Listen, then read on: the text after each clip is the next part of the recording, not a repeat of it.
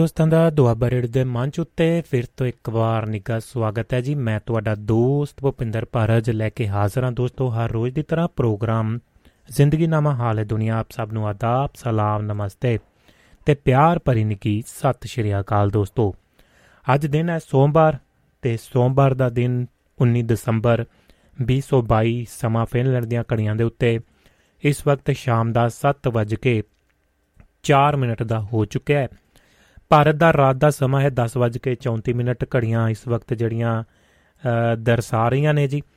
ਤੇ ਨਾਲ ਦੀ ਨਾਲ ਯੂਕੇ ਦੇ ਵਿੱਚ ਸ਼ਾਮ ਦੇ 5:04 ਮਿੰਟ ਦਾ ਸਮਾਂ ਹੋ ਚੁੱਕਿਆ ਹੈ। ਇਸ ਦੇ ਨਾਲ ਹੀ ਹੋਰ ਵੀ ਵੱਖਰੇ ਵੱਖਰੇ ਮੁਲਕਾਂ ਦਾ ਸਮਾਂ ਤੇ ਸਥਿਤੀ ਦੇ ਉੱਤੇ ਝਾਤ ਮਾਰਨ ਦੀ ਕੋਸ਼ਿਸ਼ ਕਰਦੇ ਹਾਂ। ਨਿਊਯਾਰਕ ਤੇ ਟੋਰਾਂਟੋ ਦੀਆਂ ਘੜੀਆਂ ਦੇ ਉੱਤੇ ਦੁਪਹਿਰ ਦਾ ਸਮਾਂ 12:05 ਮਿੰਟ ਹੋ ਚੁੱਕਿਆ ਹੈ। ਲੰਚ ਬ੍ਰੇਕ ਚੱਲ ਰਹੇ ਨੇ। ਕੈਲੀਫੋਰਨੀਆ ਦੇ ਵਿੱਚ ਸਵੇਰ ਦਾ ਨਾਸ਼ਤਾ ਪਰਾਂਠਿਆਂ ਵਾਲਾ ਜਿਹੜਾ ਸਮਾਂ ਹੋ ਜਾਂਦਾ ਹੈ, ਮੱਖਣ ਦੇ ਨਾਲ ਤੇ ਘਰ ਦਾ ਕੱਢਿਆ ਹੋਇਆ ਦਹੀਂ ਤੇ ਕੈਲੀਫੋਰਨੀਆ ਤੇ ਵੈਂਕੂਵਰ ਦੇ ਵਿੱਚ ਪਰੌਂਠਿਆਂ ਦਾ ਸਮਾਂ ਇਸ ਵਕਤ ਹੁੰਦਾ ਹੈ ਜੀ। 9:05 ਮਿੰਟ ਘੜੀਆਂ ਦੇ ਉੱਤੇ ਹੋ ਚੁੱਕੇ ਨੇ ਸਵੇਰ ਦੇ। ਇਸੇ ਤਰ੍ਹਾਂ ਕੁਵੈਤ ਵਾਲੇ ਤੇ ਦੁਬਈ ਵਾਲੇ ਸੌਣ ਦੀ ਤਿਆਰੀ ਦੇ ਵਿੱਚ ਨੇ। ਡਿਨਰ ਦਾ ਸਮਾਂ ਇਹਨਾਂ ਦੇ ਮੁਲਕਾਂ ਦੇ ਵਿੱਚ ਹੋ ਚੁੱਕਿਆ ਹੈ ਤੇ ਤਾਰੇ ਟਿਮਟਮਾ ਰਹੇ ਨੇ ਤੇ ਫੀਫਾ ਵਰਲਡ ਕੱਪ ਕੁਵੈਤ ਦੀ ਧਰਤੀ ਦੇ ਉੱਤੇ ਜਿਹੜਾ ਖਤਮ ਹੋ ਚੁੱਕਾ ਹੈ ਕਤਰ ਤੋਂ। ਤੇ Sweden, Germany, Italy, France, Denmark, Norway ਤੇ ਸਪੇਨ ਦੀਆਂ ਘੜੀਆਂ ਦੇ ਉੱਤੇ ਇਸ ਵਕਤ ਸ਼ਾਮ ਦੇ 6:05 ਮਿੰਟ ਘੜੀਆਂ ਦਰਸਾ ਰਹੀਆਂ ਨੇ। ਕੁਵੈਤ ਦੇ ਵਿੱਚ ਤੇ ਯੂਏਈ ਦੇ ਵਿੱਚ ਯਾਨੀ ਕਿ ਦੁਬਈ ਦੇ ਵਿੱਚ ਜਾਂ ਜਿਹੜੇ ਅਰਬ ਮੁਲਕ ਨੇ ਉਹਨਾਂ ਦੇ ਵਿੱਚ ਘੜੀਆਂ ਦੇ ਉੱਤੇ ਸਮਾਂ ਸ਼ਾਮ ਦੇ 8:06 ਮਿੰਟ ਘੜੀਆਂ ਦਰਸਾ ਰਹੀਆਂ ਨੇ। ਤੇ ਦੋਸਤੋ, ਮਿਲਾਵੋ ਘੜੀਆਂ ਨੂੰ ਨਾਲ ਦੋਸਤਾਂ, ਮਿੱਤਰਾਂ, ਯਾਰਾਂ, ਬੇਲੀਆਂ, ਸਹੇਲੀਆਂ, ਪਰਿਵਾਰਾਂ ਨੂੰ ਲਾਵੋ ਸੁਨੇਹਾ ਲੈ ਕੇ ਹਾਜ਼ਰ ਆ ਨਵਾਂ ਨਵੇਲਾ ਪ੍ਰੋਗਰਾਮ। ਫਿਰ ਤੋਂ ਇੱਕ ਵਾਰ ਤੁਹਾਡੀ ਕਚਹਿਰੀ ਦੇ ਵਿੱਚ ਹਾਜ਼ਰ ਆ ਜੀ। ਜ਼ਿੰਦਗੀ ਨਾਮਾ ਹਾਲੇ ਦੁਨੀਆ ਲੈ ਕੇ ਅੱਜ ਦੀ ਸ਼ੁਰੂਆਤ ਤੁਹਾਡੇ ਨਾਲ ਮੈਂ ਤੁਹਾਡਾ ਦੋਸਤ ਭੁਪਿੰਦਰ ਭਾਰਜ, ਦੁਆਬਾ ਰੇਡੀਓ ਦਾ ਮੰਚ, ਫਿਨਲੈਂਡ ਸਟੂਡੀਓ। 2 ਘੰਟੇ, ਸਵਾ 2 ਘੰਟੇ ਇਸੇ ਤਰ੍ਹਾਂ ਤੁਹਾਡਾ ਤੇ ਮੇਰਾ ਰਾਬਤਾ ਬਣਿਆ ਰਹੇਗਾ। ਅੱਜ ਦੇ ਪ੍ਰੋਗਰਾਮ ਦੀ ਰੂਪਰੇਖਾ ਤੇ ਅੱਜ ਦਾ ਜਨਮਾ ਵੀ ਐਪੀਸੋਡ ਦਾ ਨੰਬਰ ਹੈ 752ਵਾਂ ਨੰਬਰ ਲੈ ਕੇ ਤੁਹਾਡੇ ਲਈ ਅੱਜ ਹਾਜ਼ਰ ਹਾਂ, ਤੁਹਾਡੀ ਕਚਹਿਰੀ ਦੇ ਵਿੱਚ। ਅੱਜ ਦਾ ਸੈਗਮੈਂਟ ਖੁੱਲੀਆਂ ਗੱਲਾਂ ਬਾਤਾਂ ਤੇ ਭਖ ਦੇ ਮਸਲਿਆਂ ਦੇ ਉੱਤੇ ਮੁੱਦਾ ਹੁੰਦਾ ਹੈ। ਪਰ ਅੱਜ ਸਾਡੇ ਨਾਲ ਬਰਾੜ ਸਾਹਿਬ ਜਿਵੇਂ ਕਿ ਫਰਾਈਡੇ ਵਾਲੇ ਦਿਨ ਉਹ ਦੱਸ ਕੇ ਹੀ ਗਏ ਸਨ ਕਿ ਅੱਜ ਦੀ ਛੁੱਟੀ ਦੇ ਉੱਤੇ ਹਨ ਉਹ, ਕਿਉਂਕਿ ਇਹਨਾਂ ਮੁਲਕਾਂ ਦੇ ਵਿੱਚ ਕ੍ਰਿਸਮਸ ਦਾ, ਤਿਉਹਾਰਾਂ ਦਾ ਮਾਹੌਲ ਚੱਲ ਰਿਹਾ ਹੈ ਤੇ ਕੰਮਕਾਰਾਂ ਦੇ ਉੱਤੇ ਜਿਹੜੀਆਂ ਪਾਰਟੀਆਂ, ਸੈਲੀਬ੍ਰੇਸ਼ਨ ਜਿਹੜੀਆਂ ਹੋ ਰਹੀਆਂ ਨੇ ਤੇ ਉਸ ਤੋਂ ਬਾਅਦ ਜਿਹੜੀਆਂ ਛੁੱਟੀਆਂ ਦਾ ਮਾਹੌਲ ਬਣਦਾ ਨਜ਼ਰ ਆਉਂਦਾ ਹੈ ਤੇ ਇਸ ਹਫ਼ਤੇ ਦੇ ਵਿੱਚ ਬੱਚਿਆਂ ਦੇ ਸਕੂਲ ਕੁਝ ਮੁਲਕਾਂ ਦੇ ਵਿੱਚ ਛੁੱਟੀਆਂ ਸ਼ੁਰੂ ਹੋ ਚੁੱਕੀਆਂ ਨੇ ਸਕੂਲਾਂ ਦੇ ਵਿੱਚ ਤੇ ਕੁਝ ਤੇ ਇੰਗਲੈਂਡ ਦੇ ਵਿੱਚ, ਜਿਵੇਂ ਕਿ ਅੱਜ ਤੋਂ ਛੁੱਟੀਆਂ ਪਹਿਲੀਆਂ ਸ਼ੁਰੂ ਹੋ ਚੁੱਕੀਆਂ ਨੇ। 2 ਹਫ਼ਤੇ ਤੱਕ ਉੱਥੇ ਸਕੂਲ ਬੰਦ ਰਹਿਣਗੇ। ਤੇ ਉਸ ਤੋਂ ਬਾਅਦ ਜਿਹੜਾ ਜੀ ਇਹਨਾਂ ਮੁਲਕਾਂ ਦੇ ਵਿੱਚ ਸਾਡੇ ਫਿਨਲੈਂਡ ਦੇ ਵਿੱਚ ਜੀ ਕੱਲ ਤੋਂ ਜਿਹੜੀਆਂ ਆਖਰੀ ਡੇ ਹੈ, ਤੇ ਉਸ ਤੋਂ ਬਾਅਦ ਛੁੱਟੀਆਂ ਦਾ ਮਾਹੌਲ ਸ਼ੁਰੂ ਹੈ ਬੱਚਿਆਂ ਦੇ ਲਈ। ਤੇ ਅਗਲੇ 8-9 ਤਰੀਕ ਨੂੰ ਉਹਨਾਂ ਨੇ ਜਾਣਾ ਜੀ, ਫਿਰ ਕੰਮਾਂ-ਕਾਰਾਂ ਦੇ ਉੱਤੇ। ਕੰਮਾਂ-ਕਾਰਾਂ ਦੇ ਉੱਤੇ ਕਹਿ ਸਕਦੇ ਹਾਂ ਕਿਉਂਕਿ ਇੱਥੇ ਦੇ ਜਿਹੜੇ ਬੱਚੇ ਨੇ ਆ ਮਾਂ ਬੇ ਤਾਂ ਸ਼ਿਫਟਾਂ ਲਾਉਂਦੇ ਹੀ ਨੇ, ਪਰ ਛੋਟੇ ਹੁੰਦੇ ਉਮਰ ਤੋਂ ਹੀ ਬੱਚੇ ਵੀ ਨਾਲ ਦੇ ਨਾਲ ਸ਼ਿਫਟਾਂ ਜ਼ਰੂਰ ਲਾਉਣ ਲੱਗ ਜਾਂਦੇ ਨੇ, ਕਿਉਂਕਿ ਉਹਨਾਂ ਨੂੰ ਇਕੱਲੇ ਘਰਾਂ ਦੇ ਵਿੱਚ ਛੱਡ ਕੇ ਨਹੀਂ ਜਾ ਸਕਦੇ, ਇਹਨਾਂ ਮੁਲਕਾਂ ਦੇ ਵਿੱਚ, ਤੇ ਉਹਨਾਂ ਨੂੰ ਫਿਰ ਡੇ ਕੇਅਰ ਦੇ ਵਿੱਚ ਛੱਡ ਕੇ ਜਾਣਾ ਪੈਂਦਾ ਹੈ। ਤਾਂ ਜਿਵੇਂ ਜਿਵੇਂ ਕਹਿ ਸਕਦੇ ਹਾਂ ਕਿ ਸਵੇਰ ਤੋਂ ਲੈ ਕੇ ਪੇਰੈਂਟਸ ਜਿਹੜੇ ਡਿਊਟੀ ਤੇ ਜਾਂਦੇ ਨੇ 8-9 ਘੰਟੇ ਦੀ ਜੌਬ ਜਿਹੜੀ ਹੁੰਦੀ ਹੈ, ਉਸੇ ਤਰ੍ਹਾਂ ਛੋਟੇ ਬੱਚੇ ਚਾਹੇ 4 ਸਾਲ ਦਾ ਵੀ ਹੋਵੇ 3-4 ਸਾਲ ਦਾ ਹੀ ਇਹ ਜਿਹੜੀ ਸ਼ਿਫਟ ਲਾਉਣ ਲੱਗ ਜਾਂਦਾ ਹੈ। ਨਾਲ ਦੀ ਨਾਲ ਉਸ ਨੂੰ ਵੀ ਨਾਲ ਉਠਾਉਣਾ ਪੈਂਦਾ ਹੈ, ਤਿਆਰ ਕਰਨਾ ਪੈਂਦਾ ਹੈ, ਨਾਲ ਲਿਜਾਣਾ ਪੈਂਦਾ ਹੈ, ਛੱਡ ਕੇ ਡੇ ਕੇਅਰ ਦੇ ਫਿਰ ਆਪਣੇ ਕੰਮਾਂ ਕਾਰਾਂ ਤੇ ਜਾਣਾ ਪੈਂਦਾ ਹੈ। ਫਿਰ ਦੋਵੇਂ ਪੇਰੈਂਟਸ ਤੋਂ ਬਾਅਦ ਜੇਕਰ ਇੱਕ ਅੱਧਾ ਜਲਦੀ ਫ੍ਰੀ ਹੋ ਜਾਂਦਾ ਹੈ, ਤਾਂ ਘੱਟੋ ਘੱਟ ਨਹੀਂ ਤਾਂ 4 ਵਜੇ ਤੱਕ ਤਾਂ ਫਿਰ ਬੱਚੇ ਨੂੰ ਉੱਥੇ ਡੇ ਕੇਅਰ ਛੱਡਣਾ ਹੀ ਪੈਂਦਾ ਹੈ। ਇਸੇ ਕਰਕੇ ਇਹ ਮੇਰੇ ਮਨ ਵਿੱਚ ਗੱਲ ਆ ਗਈ ਕਿ ਉਹ ਵੀ ਨਾਲ ਦੀ ਨਾਲ ਆਪਣੇ ਸ਼ਿਫਟਾਂ ਲਾਉਣੀਆਂ ਸ਼ੁਰੂ ਕਰ ਦਿੰਦੇ ਨੇ। ਇਸੇ ਤਰ੍ਹਾਂ ਕਹਿ ਸਕਦੇ ਹਾਂ ਕਿ ਉਹਨਾਂ ਦੇ ਅੰਦਰ ਜਿਹੜੀ ਟ੍ਰੇਨਿੰਗ ਹੈ ਜਜ਼ਬਾ ਕਹਿ ਸਕਦੇ ਹਾਂ ਕਿ ਕੰਮਕਾਜ ਦਾ, ਕਿਰਤ ਦਾ, ਉੱਥੋਂ ਹੀ ਕਿਤੇ ਨਾ ਕਿਤੇ ਪੈਦਾ ਹੋਣ ਲੱਗ ਜਾਂਦਾ ਹੈ ਕਿ ਉਹ ਫਿਰ ਥੱਕਦੇ ਨਹੀਂ ਹੈ ਤੇ ਜਿਹੜਾ ਰੂਟੀਨ ਸਮੇਂ ਦੀ ਕਦਰ ਹੋਰ ਬਹੁਤ ਸਾਰੀਆਂ ਚੀਜ਼ਾਂ ਇਸ ਦੇ ਉੱਤੇ ਨਿਰਭਰ ਕਰਦੀਆਂ ਨੇ। ਲੋ ਜੀ, ਆਉਂਦਾ ਹੀ ਲੱਗਾ ਨਾ ਲੈਕਚਰ ਦੇਣ ਲੱਗ ਗਿਆ ਤੇ ਕਰਦੇ ਆ ਫਿਰ ਆਗਾਜ਼ ਤੁਹਾਡੇ ਨਾਲ ਜ਼ਿੰਦਗੀ ਨਾਮਾ ਹਾਲੇ ਦੁਨੀਆ ਦਾ। ਫੇਸਬੁੱਕ ਦੇ ਉੱਤੇ ਇਸ ਵਕਤ ਪ੍ਰੋਗਰਾਮ ਲਾਈਵ ਹੈ। ਦੋਸਤਾਂ, ਮਿੱਤਰਾਂ, ਯਾਰਾਂ, ਬੇਲੀਆਂ, ਸਹੇਲੀਆਂ, ਪਰਿਵਾਰਾਂ ਨੂੰ ਲਾਗ ਸਕਦੇ ਹੋ, ਸਾਂਝਾ ਕਰ ਸਕਦੇ ਹੋ, ਸੁਨੇਹਾ ਲਾ ਸਕਦੇ ਹੋ। ਫੇਸਬੁੱਕ ਦੇ ਉੱਤੋਂ ਪ੍ਰੋਗਰਾਮ ਲਾਈਵ ਤੁਸੀਂ ਦੇਖ ਸਕਦੇ ਹੋ ਤੇ ਸ਼ਾਮਲ ਵੀ ਹੋ ਸਕਦੇ ਹੋ, ਆਪਣੇ ਲਿਖਤੀ ਕਮੈਂਟ ਲਿਖ ਸਕਦੇ ਹੋ। ਤੇ ਜੇਕਰ ਤੁਸੀਂ ਕਿਸੇ ਵੀ ਤਰ੍ਹਾਂ ਦੀ ਗੱਲਬਾਤ ਕਰਨੀ ਚਾਹੁੰਦੇ ਹੋ, ਤਾਂ ਨਿੱਘਾ ਸਵਾਗਤ ਹੈ। ਮੈਂ ਤੁਹਾਡਾ ਦੋਸਤ ਭੁਪਿੰਦਰ ਭਾਰਜ ਇੱਥੇ ਬੈਠਾ ਜੀ ਸਟੂਡੀਓ ਦੇ ਵਿੱਚ। ਤੇ ਗੱਲਾਂ ਬਾਤਾਂ ਆਪਾਂ ਰਲ ਮਿਲ ਕੇ ਅੱਜ ਕਰਨੀਆਂ ਨੇ। 2 ਸਵਾ 2 ਘੰਟੇ ਪ੍ਰੋਗਰਾਮ ਇਸੇ ਤਰ੍ਹਾਂ ਲੜੀਵਾਰ ਬਰਕਰਾਰ ਚੱਲੇਗਾ ਨਾਨ ਸਟਾਪ ਗਾਉਣ ਵਜਾਉਣ ਦਾ ਮਸਲਾ ਜਾਂ ਹੋਰ ਬਹੁਤ ਸਾਰੀਆਂ ਚੀਜ਼ਾਂ ਨਾਲ ਦੀ ਨਾਲ ਚੱਲਣਗੀਆਂ। ਐਂਟਰਟੇਨਮੈਂਟ ਵੀ ਹੋਵੇਗਾ ਤੇ ਨਾਲ ਦੀ ਨਾਲ ਕੁਝ ਸੀਰੀਅਸ ਗੱਲਾਂ ਵੀ ਚੱਲਣਗੀਆਂ। ਸ਼ੁਰੂਆਤ ਕਰਾਂਗੇ ਜ਼ਿੰਦਗੀ ਨਾਮਾ ਹਾਲੇ ਦੁਨੀਆ ਖਬਰਨਾਮਾ, ਖਬਰ ਸਾਰ ਦੀ ਗੱਲ ਕਰਾਂਗੇ ਜੀ ਜ਼ਿੰਦਗੀ ਨਾਮੇ ਦੀ ਗੱਲ ਕਰਾਂਗੇ। ਦੁਨੀਆ ਦੇ ਕੋਨੇ-ਕੋਨੇ ਦੇ ਵਿੱਚ ਕੀ ਕੁਝ ਵਾਪਰ ਰਿਹਾ ਹੈ ਕੀ ਕੁਝ ਮਸਲੇ ਸਾਹਮਣੇ ਨਜ਼ਰ ਆ ਰਹੇ ਨੇ, ਉਸ ਤੋਂ ਬਾਅਦ ਨਾਲ ਦੀ ਨਾਲ ਅਗਲੀਆਂ ਜਾਣਕਾਰੀਆਂ ਦੇ ਵਿੱਚ ਆਪਾਂ ਫਿਰ ਪੈਰ ਪਾਵਾਂਗੇ। ਤੇ ਸਭ ਤੋਂ ਪਹਿਲਾਂ ਦੁਨੀਆ ਦੀ ਫੁੱਟਬਾਲ ਦੀ ਦੁਨੀਆ ਦੇ ਵਿੱਚ ਤੁਹਾਨੂੰ ਪਹਿਲੇ ਦਾ ਚੇਤਾ ਕਰਾਵਾਂਗੇ। ਤੇ ਕਿਉਂਕਿ ਕੱਲ ਉਹਨਾਂ ਦੀ ਧਰਤੀ ਨੇ ਹੀ ਜਿਹੜਾ ਵਰਲਡ ਕੱਪ ਆਪਣੇ ਬੁੱਕਲ ਦੇ ਵਿੱਚ ਲਿਆ ਹੈ ਤੇ ਦੁਨੀਆ ਦੇ ਕੋਨੇ-ਕੋਨੇ ਦੇ ਵਿੱਚ ਹੈਰਾਨ ਲੋਕਾਂ ਨੂੰ ਵੀ ਕੀਤਾ ਹੈ। ਤੇ ਫਰਾਂਸ ਨੇ ਵੀ ਬਹੁਤ ਵਧੀਆ ਗੇਮ ਖੇਡੀ ਹੈ। ਤੇ ਟੱਕਰ ਐਨ ਪੂਰੀ ਸੀ। ਪਰ ਪਹਿਲਾਂ ਲੱਗ ਰਿਹਾ ਸੀ ਕਿ ਜਿਹੜਾ ਆਸਾਨੀ ਦੇ ਨਾਲ ਹੀ ਅਰਜنٹਾਈਨਾ ਜਿਹੜਾ ਜਿੱਤ ਜਾਏਗਾ ਤੇ ਨਾਰਮਲ ਸਮੇਂ ਦੇ ਵਿੱਚ ਹੀ ਜਿਹੜਾ ਮੈਚ ਦੀ ਸਮਾਪਤੀ ਹੋਵੇਗੀ। ਪਰ ਅਖੀਰਲੇ 12 15 12 14 ਮਿੰਟਾਂ ਦੇ ਵਿੱਚ ਜੋ ਕੁਝ ਵਾਪਰਿਆ ਬੇਮਾਪਾ ਜਿਹੜਾ ਹੈ ਜੀ ਉਸਨੇ, ਬੇਮਾਪੇ ਨੇ ਕਮਾਲ ਕੀਤੀ ਤੇ 2 ਗੋਲ 2 ਮਿੰਟਾਂ 2.5 ਮਿੰਟਾਂ ਦੇ ਵਿੱਚ ਹੀ ਦਾਗੇ ਤੇ ਉਸ ਤੋਂ ਬਾਅਦ ਜਿਹੜਾ 10-12 ਮਿੰਟ ਦਾ ਸਮਾਂ ਬਰਾਬਰੀ ਦੇ ਵਿੱਚ ਵੀ ਨਹੀਂ ਬਣਿਆ ਤੇ ਦੋ ਦੋ ਗੋਲ ਦੇ ਨਾਲ ਬਰਾਬਰ ਰਹੇ। ਉਸ ਤੋਂ ਬਾਅਦ ਜਿਹੜਾ ਫਿਰ ਅੱਗੇ ਜਾ ਕੇ ਤੀਸਰਾ ਗੋਲ ਕੀਤਾ ਅਗਲੇ ਵਾਧੂ ਟਾਈਮ ਦੇ ਵਿੱਚ। ਤੇ ਫਿਰ ਵੀ ਫਰਾਂਸ ਨੇ ਹਾਰ ਨਹੀਂ ਮੰਨੀ ਤੇ ਪੂਰਾ ਜ਼ੋਰ ਲਾ ਕੇ ਉਸ ਨੂੰ ਵੀ ਬਰਾਬਰ ਕੀਤਾ। ਫਿਰ ਅਖੀਰ ਦੇ ਵਿੱਚ ਜਿਹੜਾ ਪੂਰਾ ਸਮਾਂ ਕਰਕੇ ਤਾਂ ਗੱਲ ਫਿਰ ਪੈਨਲਟੀਆਂ ਦੇ ਉੱਤੇ ਜਾ ਪਹੁੰਚੀ ਤੇ ਪੈਨਲਟੀਆਂ ਤੋਂ ਬਾਅਦ ਫਿਰ ਹਾਰ ਜਿੱਤ ਦਾ ਜਿਹੜਾ ਫੈਸਲਾ ਹੋਇਆ ਤੇ ਫੈਸਲੇ ਦੇ ਵਿੱਚ ਫਿਰ ਅਰਜنٹਾਈਨਾ ਜਿਹੜਾ 2022 ਦਾ ਵਿਨਰ ਵਰਲਡ ਦਾ ਜੀ ਹੋ ਗਿਆ ਫੁੱਟਬਾਲ ਦੀ ਦੁਨੀਆ ਦੇ ਵਿੱਚ। ਤੇ ਉਹਨਾਂ ਨੇ ਫਿਰ ਟਰੋਫੀ ਨੂੰ ਚੁੰਮਿਆ ਤੇ ਫਿਰ ਸੀਨੇ ਦੇ ਨਾਲ ਆਇਆ ਤੇ ਮੈਸੀ ਨੇ ਆਪਣੀ ਜਿਹੜੀ ਖੇਡ ਸੰਸਾਰ ਦੇ ਵਿੱਚੋਂ ਉਹਨੇ ਆਪਣਾ ਜਿਹੜਾ ਇਹ ਆਖਰੀ ਵਰਲਡ ਕੱਪ ਖੇਡਿਆ। ਇਹ ਜਿਹਾ ਮਸਲਾ ਕੱਲ ਦੇ ਦਿਨ ਦੇ ਵਿੱਚ ਰਿਹਾ ਹੈ ਜੀ। ਤੇ ਲੋ ਇਸੇ ਤਰ੍ਹਾਂ ਦੀਆਂ ਗੱਲਾਂ ਬਾਤਾਂ ਵੀ ਨਾਲ ਕਰਾਂਗੇ ਤੇ ਸਾਇੰਸ ਦੀ ਗੱਲ ਹੋਵੇਗੀ, ਜ਼ਿੰਦਗੀ ਦੀ ਗੱਲ ਹੋਵੇਗੀ, ਜੰਗਲਾਂ ਦੀ ਗੱਲ ਹੋਵੇਗੀ, ਹਰ ਤਰ੍ਹਾਂ ਦੀ ਗੱਲਬਾਤ ਕਰਨ ਦੀ ਕੋਸ਼ਿਸ਼ ਰਹੇਗੀ ਅੱਜ। ਸਟੂਡੀਓ ਦਾ ਨੰਬਰ +358 ਦਵਿੰਦਰ ਭਾਰਤ ਜੀ ਦੁਬਈ ਤੋਂ ਸਤਿ ਸ਼੍ਰੀ ਅਕਾਲ ਕਹਿ ਰਹੇ ਨੇ। ਆਪਣੇ ਨਾਲ ਜੁੜ ਚੁੱਕੇ ਨੇ ਜੀ ਸਰਬਜੀਤ ਕੌਰ ਜੀ ਇੰਡੀਆ ਤੋਂ ਸਤਿ ਸ਼੍ਰੀ ਅਕਾਲ ਕਹਿ ਰਹੇ ਨੇ ਫੇਸਬੁੱਕ ਦੇ ਉੱਤੇ ਤੇ ਪ੍ਰੋਗਰਾਮ ਨੂੰ ਪਸੰਦ ਵੀ ਕਰ ਰਹੇ ਨੇ। ਤੁਸੀਂ ਵੀ ਫੇਸਬੁੱਕ ਦੇ ਉੱਤੇ ਜੁੜ ਸਕਦੇ ਹੋ, ਆਪਣੇ ਕਮੈਂਟ ਲਿਖ ਸਕਦੇ ਹੋ, ਆਪਣਾ ਕੋਈ ਵੀ ਸੁਨੇਹਾ ਦੇਣਾ ਚਾਹੁੰਦੇ ਹੋ ਤਾਂ ਸਵਾਗਤ ਹੈ।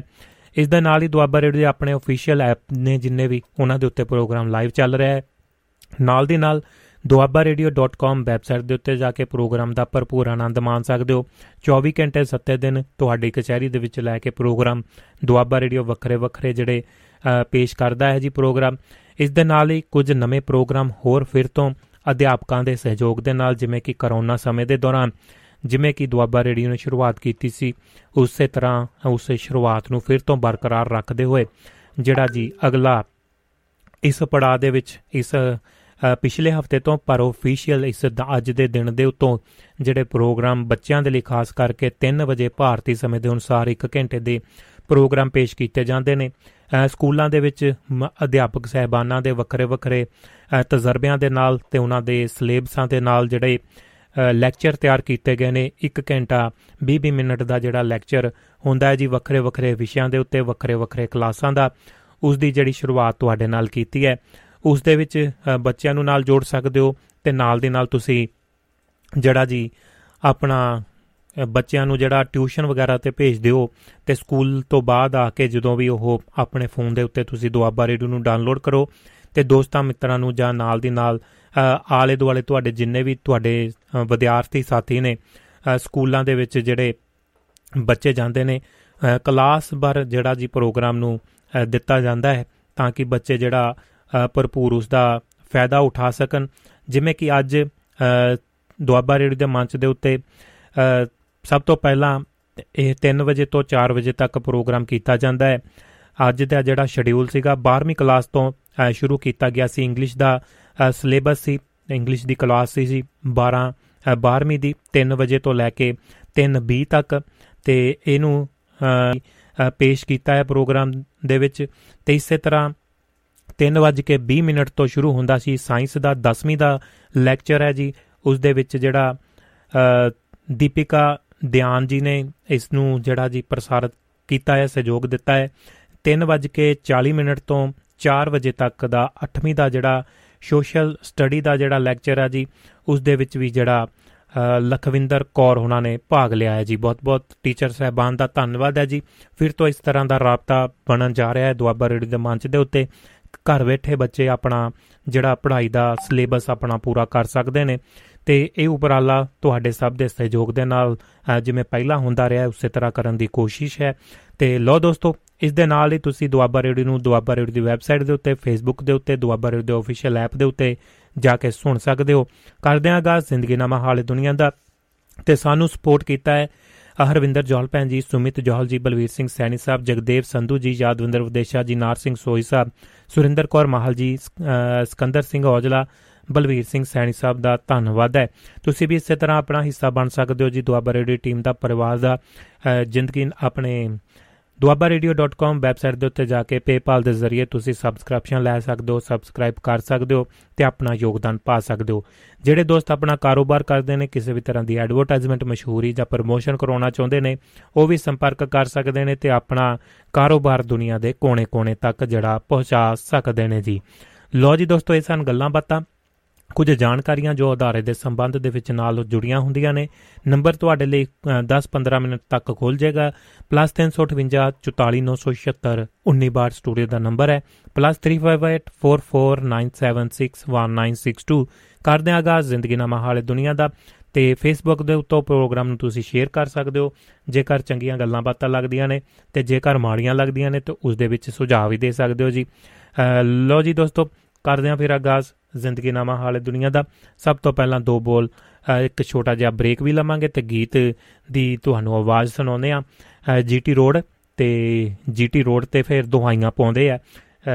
ਜਿਹੜਾ ਟਰੱਕ ਨੇ ਜੀ ਪੰਜਾਬੀਆਂ ਦੇ, ਚਾਹੇ ਉਹ ਕੈਨੇਡਾ, ਅਮਰੀਕਾ, ਆਸਟ੍ਰੇਲੀਆ, ਚਾਹੇ ਯੂਰਪ ਹੋਵੇ ਚਾਹੇ ਹੋਵੇ ਅਰਬ ਦੇਸ਼, ਹਰ ਪਾਸੇ ਹੀ ਟਰੱਕਿੰਗ ਲਾਈਨ ਦੇ ਵਿੱਚ ਪੰਜਾਬ ਤੋਂ ਲੈ ਕੇ ਦੇਸ਼ਾਂ ਵਿਦੇਸ਼ਾਂ ਤੱਕ ਜਿਹੜੇ ਪੰਜਾਬੀ ਜਿਹੜੇ ਜੀ ਮੱਲਾ ਮਾਰ ਰਹੇ ਨੇ। ਦੇ ਮੌਸਮ ਤੋਂ ਉੱਤਰੀ ਭਾਰਤ ਦੇ ਵਿੱਚ ਅਗਲੇ 5 ਦਿਨ ਪਵੇਗੀ ਸੰਗਣੀ ਧੁੰਦ ਤੇ ਪ੍ਰਵਾਸੀ ਪੰਜਾਬੀਆਂ ਨੂੰ, ਐਨ ਆਰ ਆਈਆਂ ਨੂੰ ਇਹ ਬੇਨਤੀ ਹੈ ਕਿ ਧਿਆਨ ਨਾਲ ਗੱਡੀ ਆਪ ਨਾ ਚਲਾਉਣ ਤੇ ਡਰਾਈਵਰਾਂ ਨੂੰ ਨਾਲ ਲੈ ਕੇ ਹੀ ਜਿਹੜਾ ਇਹਨਾਂ ਸੜਕਾਂ ਦੇ ਉੱਤਰ, ਕਿਉਂਕਿ ਮਾਹੌਲ ਜਿਹੜਾ ਵਿਗੜਦਾ ਨਜ਼ਰ ਆਉਂਦਾ ਹੈ ਜੀ। ਵੈਸੇ ਵੀ ਕਾਫੀ ਜਿਹੜੀ ਆਵਾਜਾਈ ਦੇ ਸਾਧਨ ਉੱਥੇ ਵੱਖਰੇ ਹੁੰਦੇ ਨੇ ਤੇ ਇਹੋ ਜਿਹਾ ਰਿਸਕ ਨਾ ਲੈਣ ਦੀ ਹੀ ਬੇਨਤੀ ਦੁਆਬਾ ਰੇਡੀ ਦੇ ਮੰਚ ਦੇ ਵੱਲੋਂ ਵੀ ਤੇ ਸਰੋਤਾ ਪਰਿਵਾਰ ਵੱਲੋਂ ਕਰਦੇ ਆ ਖੁਸ਼ੀ ਤੇ ਸਲਾਮਤੀ ਦੇ ਨਾਲ ਜਾਓ ਤੇ ਆਓ ਜੀ ਤੇ ਪਰਿਵਾਰਾਂ ਦੇ ਵਿੱਚ ਵਾਪਸ ਉਸੇ ਤਰ੍ਹਾਂ ਪਰਤੋ। ਗੱਲਬਾਤ ਕਰਦੇ ਆ ਮੌਸਮ ਦੀ। ਉੱਤਰੀ ਭਾਰਤ ਦੇ ਵਿੱਚ ਅਗਲੇ 5 ਦਿਨ ਜਿਹੜਾ ਪਵੇਗੀ ਸੰਗਣੀ ਧੁੰਦ, ਮੌਸਮ ਵਿਭਾਗ ਨੇ ਜਿਹੜੀ ਗੱਲਬਾਤ ਸਾਂਝੀ ਕੀਤੀ ਹੈ। ਮੌਸਮ ਵਿਭਾਗ ਨੇ ਕਿਹਾ ਕਿ ਅੱਜ ਧੁੰਦ ਪੈਣ ਕਾਰਨ ਅੰਮ੍ਰਿਤਸਰ, ਪਟਿਆਲਾ, ਬਰੇਲੀ, ਲਖਨਊ ਅਤੇ ਬਹਿਰੀਚ ਦੇ ਵਿੱਚ ਸਵੇਰੇ 5:30 ਵਜੇ ਦੇਖਣ ਦੀ ਹੱਦ ਜਿਹੜੀ 25 ਤੋਂ 50 ਮੀਟਰ ਦਰਜ ਕੀਤੀ ਗਈ ਹੈ। ਮੌਸਮ ਅਧਿਕਾਰੀਆਂ ਨੇ ਦੱਸਿਆ ਕਿ ਪੰਜਾਬ ਤੇ ਉੱਤਰੀ ਹਰਿਆਣਾ ਦੇ ਵਿੱਚ ਅਗਲੇ 2 ਘੰਟਿਆਂ ਤੱਕ ਸੰਘਣੀ ਧੁੰਦ ਰਹਿਣ ਦੀ ਸਥਿਤੀ ਜਿਹੜੀ ਬਣੀ ਰਹੇਗੀ। ਇਸ ਦੇ ਵਿੱਚ ਹੌਲੀ-ਹੌਲੀ ਸੁਧਾਰ ਹੋਵੇਗਾ। ਮੌਸਮ ਵਿਭਾਗ ਨੇ ਅਗਲੇ 5 ਦਿਨਾਂ ਦੇ ਦੌਰਾਨ ਉੱਤਰੀ ਭਾਰਤ ਦੇ ਵਿੱਚ ਬਹੁਤ ਜ਼ਿਆਦਾ ਸੰਘਣੀ ਧੁੰਦ ਪੈਣ ਦੀ ਪੇਸ਼ਨਗੋਈ ਜਿਹੜੀ ਕੀਤੀ ਹੈ। ਜ਼ਿਕਰਯੋਗ ਹੈ ਕਿ ਦਸੰਬਰ ਦੇ ਪਹਿਲੇ ਹਫ਼ਤਿਆਂ ਦੇ ਦੌਰਾਨ ਹਿਮਾਲਿਆ ਦੇ ਉਚਾਈ ਵਾਲੇ ਦੇ ਤੇ ਨੀਵੇਂ ਖੇਤਰਾਂ ਦੇ ਵਿੱਚ ਬਹੁਤ ਘੱਟ ਬਰਫ਼ਬਾਰੀ ਹੋਈ ਹੈ ਤੇ ਇਸ ਮਹੀਨੇ ਦੇ ਦੌਰਾਨ ਹਿਮਾਚਲ ਪ੍ਰਦੇਸ਼ ਦੇ ਵਿੱਚ ਲਗਭਗ 97% ਅਤੇ ਜੰਮੂ ਕਸ਼ਮੀਰ ਦੇ ਵਿੱਚ 80% ਦੀ بارش ਬਰਫ਼ਬਾਰੀ ਦੀ ਕਮੀ ਦਰਜ ਕੀਤੀ ਗਈ ਹੈ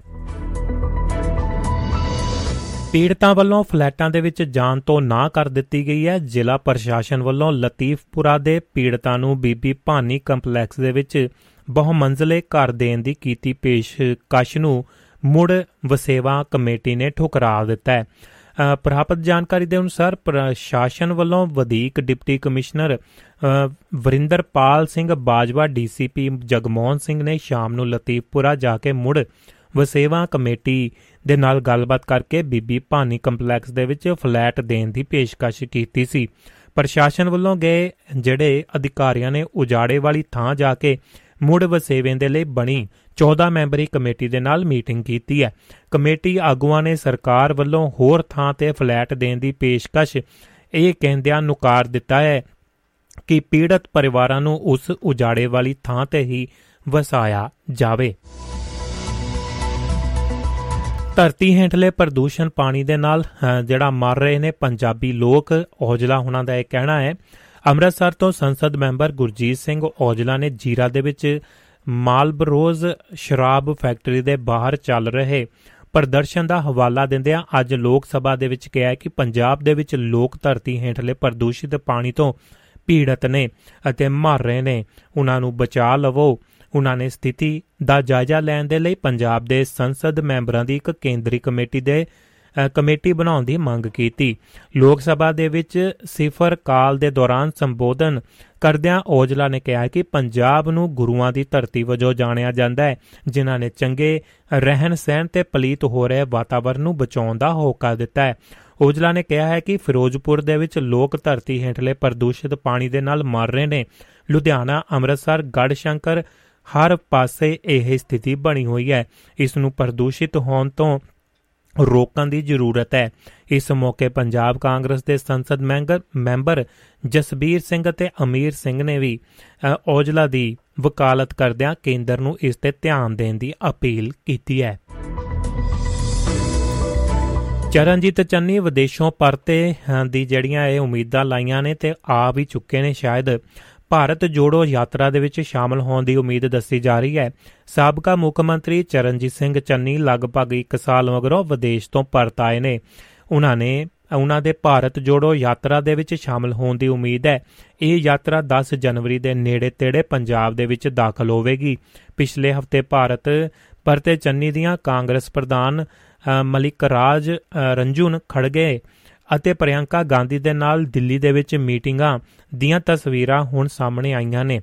ਉਹਨਾਂ ਦੇ ਅਗਲੇ ਦਿਨਾਂ ਦੇ ਵਿੱਚ ਪੰਜਾਬ ਪਰਤਨ ਦੀ ਸੰਭਾਵਨਾ ਦੱਸੀ ਗਈ ਹੈ। ਇਸ ਦਾ, ਇਸ ਦੇ ਨਾਲ ਹੀ ਉਹਨਾਂ ਦਾ ਕਹਿਣਾ ਹੈ ਕਿ ਵਿਜੀਲੈਂਸ ਬਿਊਰੋ ਦੀ ਕਾਰਵਾਈ ਕਰਨ ਸਾਬਕਾ ਮੁੱਖ, ਕਾਰਨ ਸਾਬਕਾ ਮੁੱਖ ਮੰਤਰੀ ਦੀ ਚਿੰਤਾ ਵੱਧ ਵੀ ਸਕਦੀ ਹੈ। ਵਿਜੀਲੈਂਸ ਉਹਨਾਂ ਦੇ ਭਤੀਜੇ ਦੇ ਨਾਲ ਜੁੜੇ ਗੈਰ ਕਾਨੂੰਨੀ ਖਨਨ ਮਾਮਲੇ ਦੇ ਵਿੱਚ ਉਹਨਾਂ ਤੋਂ ਪੁੱਛ ਪੜਤਾਲ ਕਰ ਸਕਦੀ ਹੈ। ਰਾਜ ਸਭਾ ਦੇ ਵਿੱਚ ਕਿਸਾਨ ਖੁਦਕੁਸ਼ੀਆਂ ਦਾ ਮੁੱਦਾ ਵੀ ਉੱਠਿਆ ਹੈ। ਸੰਸਦ ਦੇ ਸਰਦ ਰੁੱਤ ਸੈਸ਼ਨ ਦੇ ਦੌਰਾਨ ਰਾਜ ਸਭਾ ਮੈਂਬਰ ਤੇ ਵਾਤਾਵਰਣ ਪ੍ਰੇਮੀ ਸੰਤ ਬਲਵੀਰ ਸਿੰਘ ਸੀਚੇਵਾਲ ਨੇ ਰਾਜ ਸਭਾ ਦੇ ਵਿੱਚ ਕਿਸਾਨਾਂ ਦੀਆਂ ਖੁਦਕੁਸ਼ੀਆਂ ਦਾ ਮਾਮਲਾ ਚੁੱਕਿਆ ਹੈ। ਉਹਨਾਂ ਇੱਕ ਰਿਪੋਰਟ ਦਾ ਹਵਾਲਾ ਦਿੰਦਿਆਂ ਦੱਸਿਆ ਕਿ 2017 ਤੋਂ 2021 ਤੱਕ 53000 ਕਿਸਾਨਾਂ ਤੇ ਮਜ਼ਦੂਰਾਂ ਨੇ ਖੁਦਕੁਸ਼ੀ ਕੀਤੀਆਂ ਨੇ ਕਿਉਂਕਿ ਉਹਨਾਂ ਨੂੰ ਫਸਲਾਂ ਦੀ ਢੁਕਮੀ ਕੀਮਤ ਨਹੀਂ ਮਿਲਦੀ। ਉਹਨਾਂ ਕਿਹਾ ਕਿ 2021 ਦੇ ਵਿੱਚ ਖੇਤੀ ਸੁਧਾਰ ਕਾਨੂੰਨਾਂ ਖਿਲਾਫ ਕਿਸਾਨ ਅੰਦੋਲਨ ਦੇ ਦੌਰਾਨ ਕੇਂਦਰ ਸਰਕਾਰ ਨੇ ਜੋ ਮੰਗਾਂ ਮੰਨੀਆਂ ਸਨ, ਉਹਨਾਂ ਨੂੰ ਅਜੇ ਤੱਕ ਪੂਰਾ ਨਹੀਂ ਕੀਤਾ ਗਿਆ ਹੈ। ਉਹਨਾਂ ਕੁਦਰਤੀ ਖੇਤੀ ਤੇ ਜ਼ੋਰ ਦਿੰਦਿਆਂ ਕਿਹਾ ਕਿ ਪੰਜਾਬ ਕੋਲ ਖੇਤੀ ਯੋਗ ਜਿਹੜਾ ਰਕਬਾ ਸਿਰਫ 1.5% ਦੀ ਹੈ। ਦੇਸ਼ ਦੇ ਵਿੱਚ ਵਰਤਦਿਆਂ ਵਰਤਿਆ ਜਾਂਦਾ ਖਾਦਾਂ ਅਤੇ ਕੀਟਨਾਸ਼ਕ ਦਾ ਕੁੱਲ 9% ਦੀ ਹਿੱਸਾ ਸਿਰਫ ਪੰਜਾਬ ਵਰਤ ਰਿਹਾ ਹੈ। ਇਸ ਦੇ ਨਾਲ ਧਰਤੀ ਪ੍ਰਦੂਸ਼ਿਤ ਹੋ ਰਹੀ ਹੈ। ਇਸ ਲਈ ਕੁਦਰਤੀ ਖੇਤੀ ਵੱਲ ਮੁੜਿਆ ਜਾਵੇ ਤੇ ਖੇਤੀ ਵਿਭਿੰਨਤਾ ਨੂੰ ਅਪਣਾਇਆ ਜਾਵੇ। ਇਸ ਸੰਬੰਧੀ ਕੇਂਦਰ ਸਰਕਾਰ ਠੋਸ ਨੀਤੀ ਬਣਾਵੇ। ਉਹਨਾਂ ਕੇ ਕਿਸਾਨ ਉਹਨਾਂ ਕਿਸਾਨਾਂ ਨੂੰ ਕਰਜ਼ ਜਾਲ ਤੋਂ ਕੱਢਣ ਦੇ ਲਈ ਵੀ ਕਾਰਪੋਰੇਟ ਦੀ ਤਰਜ਼ ਤੇ ਕਿਸਾਨੀ ਦੇ ਕਰਜ਼ੇ ਮਾਫ ਕਰਨ ਦੀ ਮੰਗ ਦੁਹਰਾਈ ਹੈ। ਚੀਨੀ ਕੁਸਪੈਠ ਬਾਰੇ ਚਰਚਾ ਨਾ ਕਰਵਾਉਣ ਤੇ ਵਿਰੋਧੀ ਧਿਰਾਂ ਵੱਲੋਂ ਵਾਕਆਊਟ ਕੀਤਾ ਗਿਆ ਹੈ। ਤਵਾਂਗ ਦੇ ਵਿੱਚ ਚੀਨੀ ਕੁਸਪੈਠ ਦੇ ਮੁੱਦੇ ਤੇ ਮੁਲਤਵੀ ਨੋਟਿਸ, ਜਿਹੜਾ ਖਾਰਜ ਕਰਨ ਅਤੇ ਚਰਚਾ ਨਾ ਕਰਵਾਉਣ ਦਾ ਵਿਰੋਧ ਕਰਦਿਆਂ ਕਾਂਗਰਸ ਸਮੇਤ ਕੁਝ ਵਿਰੋਧੀ ਪਾਰਟੀਆਂ ਦੇ ਮੈਂਬਰਾਂ ਨੇ ਅੱਜ ਸਿਫਰ ਕਾਲ ਦੇ ਦੌਰਾਨ ਰਾਜ ਸਭਾ ਦੇ ਵਿੱਚੋਂ ਵਾਕਆਊਟ ਕਰ ਦਿੱਤਾ ਹੈ। ਭਾਰਤ ਨੂੰ ਪਾਕਿਸਤਾਨੀਆਂ ਤੋਂ ਜ਼ਿਆਦਾ ਦੀ ਉਮੀਦ ਨਹੀਂ ਹੈ। ਇਹ ਕਹਿਣਾ ਹੈ, ਪਾਕਿਸਤਾਨ ਦੇ ਵਿਦੇਸ਼ ਮੰਤਰੀ ਬਿਲਾਵਲ ਭੁੱਟੋ ਜ਼ਰਦਾਰੀ ਵੱਲੋਂ ਪ੍ਰਧਾਨ ਮੰਤਰੀ ਨਰਿੰਦਰ ਮੋਦੀ ਬਾਰੇ ਕੀਤੀਆਂ ਨਿੱਜੀ ਟਿੱਪਣੀਆਂ ਤੇ ਪਹਿਲੀ ਵਾਰ ਪ੍ਰਤੀਕਿਰਿਆ ਦਿੰਦਿਆਂ ਵਿਦੇਸ਼ ਮੰਤਰੀ ਜੈ ਸ਼ੰਕਰ ਹੁਣਾਂ ਨੇ ਕਿਹਾ ਹੈ ਕਿ ਭਾਰਤ ਨੂੰ ਪਾਕਿਸਤਾਨੀਆਂ ਤੋਂ ਇਸ ਤੋਂ ਜ਼ਿਆਦਾ ਦੀ ਉਮੀਦ ਨਹੀਂ ਹੈ। ਵਿਦੇਸ਼ ਮੰਤਰਾਲੇ ਨੇ ਸ਼ੁੱਕਰਵਾਰ ਨੂੰ ਪੁੱਟੋ ਜ਼ਰਦਾਰੀ ਦੀਆਂ ਟਿੱਪਣੀਆਂ ਨੂੰ ਅਸਬ, ਅਸਬੰਗ ਅਸੰਭਿਆੰਕ ਅਸਭਿਅਕ ਅਤੇ ਪਾਕਿਸਤਾਨ ਦੇ ਲਈ ਨੀਵੀਂ ਦਰਜੇ ਦੀਆਂ ਕਰਾਰ ਦਿੱਤਾ ਸੀ। ਜੈ ਸ਼ੰਕਰ ਨੇ ਕਿਹਾ ਕਿ ਮੈਨੂੰ ਲੱਗਦਾ ਹੈ ਕਿ ਮੇਰੇ ਮੰਤਰਾਲੇ ਨੇ ਸਪਸ਼ਟ ਤੌਰ ਤੇ ਕਿਹਾ ਹੈ ਕਿ ਉਹਨਾਂ ਪਾਕਿਸਤਾਨ ਦੇ ਵਿਦੇਸ਼ ਮੰਤਰੀ ਨੇ ਜੋ ਅਸੀਂ ਉਸ ਬਾਰੇ ਕੀ ਸੋਚਦੇ ਹਾਂ, ਅਸੀਂ ਉਹ ਕਿਹਾ ਜੋ ਸਾਨੂੰ ਕਹਿਣਾ ਚਾਹੀਦਾ ਸੀ। ਥਾਈਲੈਂਡ ਦੀ ਖਾੜੀ ਦੇ ਵਿੱਚ ਜੰਗੀ ਬੇੜਾ ਡੁੱਬਿਆ ਹੈ। 31 ਜਲ ਸੈਨਿਕ ਲਾਪਤਾ ਦੱਸੇ ਜਾ ਰਹੇ ਨੇ। ਥਾਈਲੈਂਡ ਦੀ ਖਾੜੀ ਦੇ ਵਿੱਚ ਥਾਈਲੈਂਡ ਥਾਈ ਜਲ ਸੈਨਾ ਦਾ ਇੱਕ ਜੰਗੀ ਬੇੜਾ ਡੁੱਬਣ ਕਾਰਨ 12 ਘੰਟਿਆਂ ਮਗਰੋਂ ਵੀ 31 ਜਲ ਸੈਨਿਕ ਲਾਪਤਾ ਨੇ। ਉਹਨਾਂ ਦੀ ਭਾਲ ਜਾਰੀ ਹੈ, ਜਦੋਂ ਕਿ 75 ਜਲ ਸੈਨਿਕਾਂ ਨੂੰ ਬਚਾ ਜਿਹੜਾ ਲਿਆ ਗਿਆ ਹੈ ਤੇ ਜਲ ਸੈਨਾ ਨੇ ਦੱਸਿਆ ਹੈ ਕਿ HTML ਸੁਖੋਥਾਈ ਕਾਰਵੇਟ ਐਤਵਾਰ ਸ਼ਾਮ ਨੂੰ ਡੁੱਬ ਗਿਆ ਸੀ। ਜਹਾਜ਼ ਤੇ ਹੈਲੀਕਾਪਟਰ ਲਾਪਤਾ ਜਲ ਸੈਨਿਕਾਂ ਦੀ ਭਾਲ ਦੇ ਵਿੱਚ ਜੁਟੇ ਹੋਏ ਨੇ ਤੇ ਦੁਪਹਿਰ 12 ਵਜੇ ਤੱਕ 75 ਜਲ ਸੈਨਿਕਾਂ ਨੂੰ ਬਚਾ ਲਿਆ ਗਿਆ ਸੀ। ਜਲ ਸੈਨਾ ਨੇ ਦੱਸਿਆ ਹੈ ਕਿ ਜਿੰਨਾ ਉੱਚੀਆਂ ਲਹਿਰਾਂ ਕਾਰਨ ਹਾਦਸਾ ਹੋਇਆ ਹੈ, ਉਹ ਐਤਵਾਰ ਰਾਤ ਨੂੰ ਥੋੜਾ ਉੱਤਰ ਗਈਆਂ ਸਨ, ਪਰ ਹੁਣ ਉਹ ਮੁੜ ਚੜੀਆਂ ਦਿਖਾਈ ਦਿੰਦੀਆਂ ਨੇ, ਜਿਸ ਕਾਰਨ ਛੋਟੀਆਂ ਕਿਸ਼ਤੀਆਂ ਰਾਹੀਂ ਬਚਾਅ ਮੁਹਿੰਮ ਦੇ ਵਿੱਚ ਮੁਸ਼ਕਲਾਂ ਆ ਰਹੀਆਂ ਹਨ। ਭਾਰਤੀ ਮੂਲ ਦੀ ਅਮਰੀਕੀ ਨਾਗਰਿਕ 44.75 ਕਰੋੜ ਡਾਲਰ ਦੇ ਮੈਡੀਕਲ ਬੀਮੇ ਦੇ ਵਿੱਚ ਘਪਲੇ ਦੀ ਦੋਸ਼ੀ ਕਰਾਰ ਦਿੱਤੀ ਗਈ ਹੈ। ਭਾਰਤੀ ਮੂਲ ਦੀ ਅਮਰੀਕੀ ਨਾਗਰਿਕ ਤੇ ਲੈਬ ਮਾਲਿਕ ਮਿਨਲ ਪਟੇਲ ਨੂੰ ਅਟਲਾਂਟਾ ਦੇ ਵਿੱਚ 44.75 ਕਰੋੜ ਡਾਲਰ ਦੇ ਮੈਡੀਕਲ ਬੀਮੇ ਦੇ ਵਿੱਚ ਬੀਮੇ ਦੇ ਵਿੱਚ ਘਪਲੇ ਦਾ ਦੋਸ਼ੀ ਜਿਹੜਾ ਠਹਿਰਾਇਆ ਗਿਆ ਹੈ। ਪਟੇਲ ਨੂੰ 7 ਮਾਰਚ 2023 ਨੂੰ ਸਜ਼ਾ ਸੁਣਾਈ ਜਾਵੇਗੀ ਤੇ ਉਸ ਨੂੰ ਵੱਧ ਤੋਂ ਵੱਧ 20 ਸਾਲ ਕੈਦ ਦੀ ਸਜ਼ਾ ਦਾ ਸਾਹਮਣਾ ਕਰਨਾ ਪਵੇਗਾ।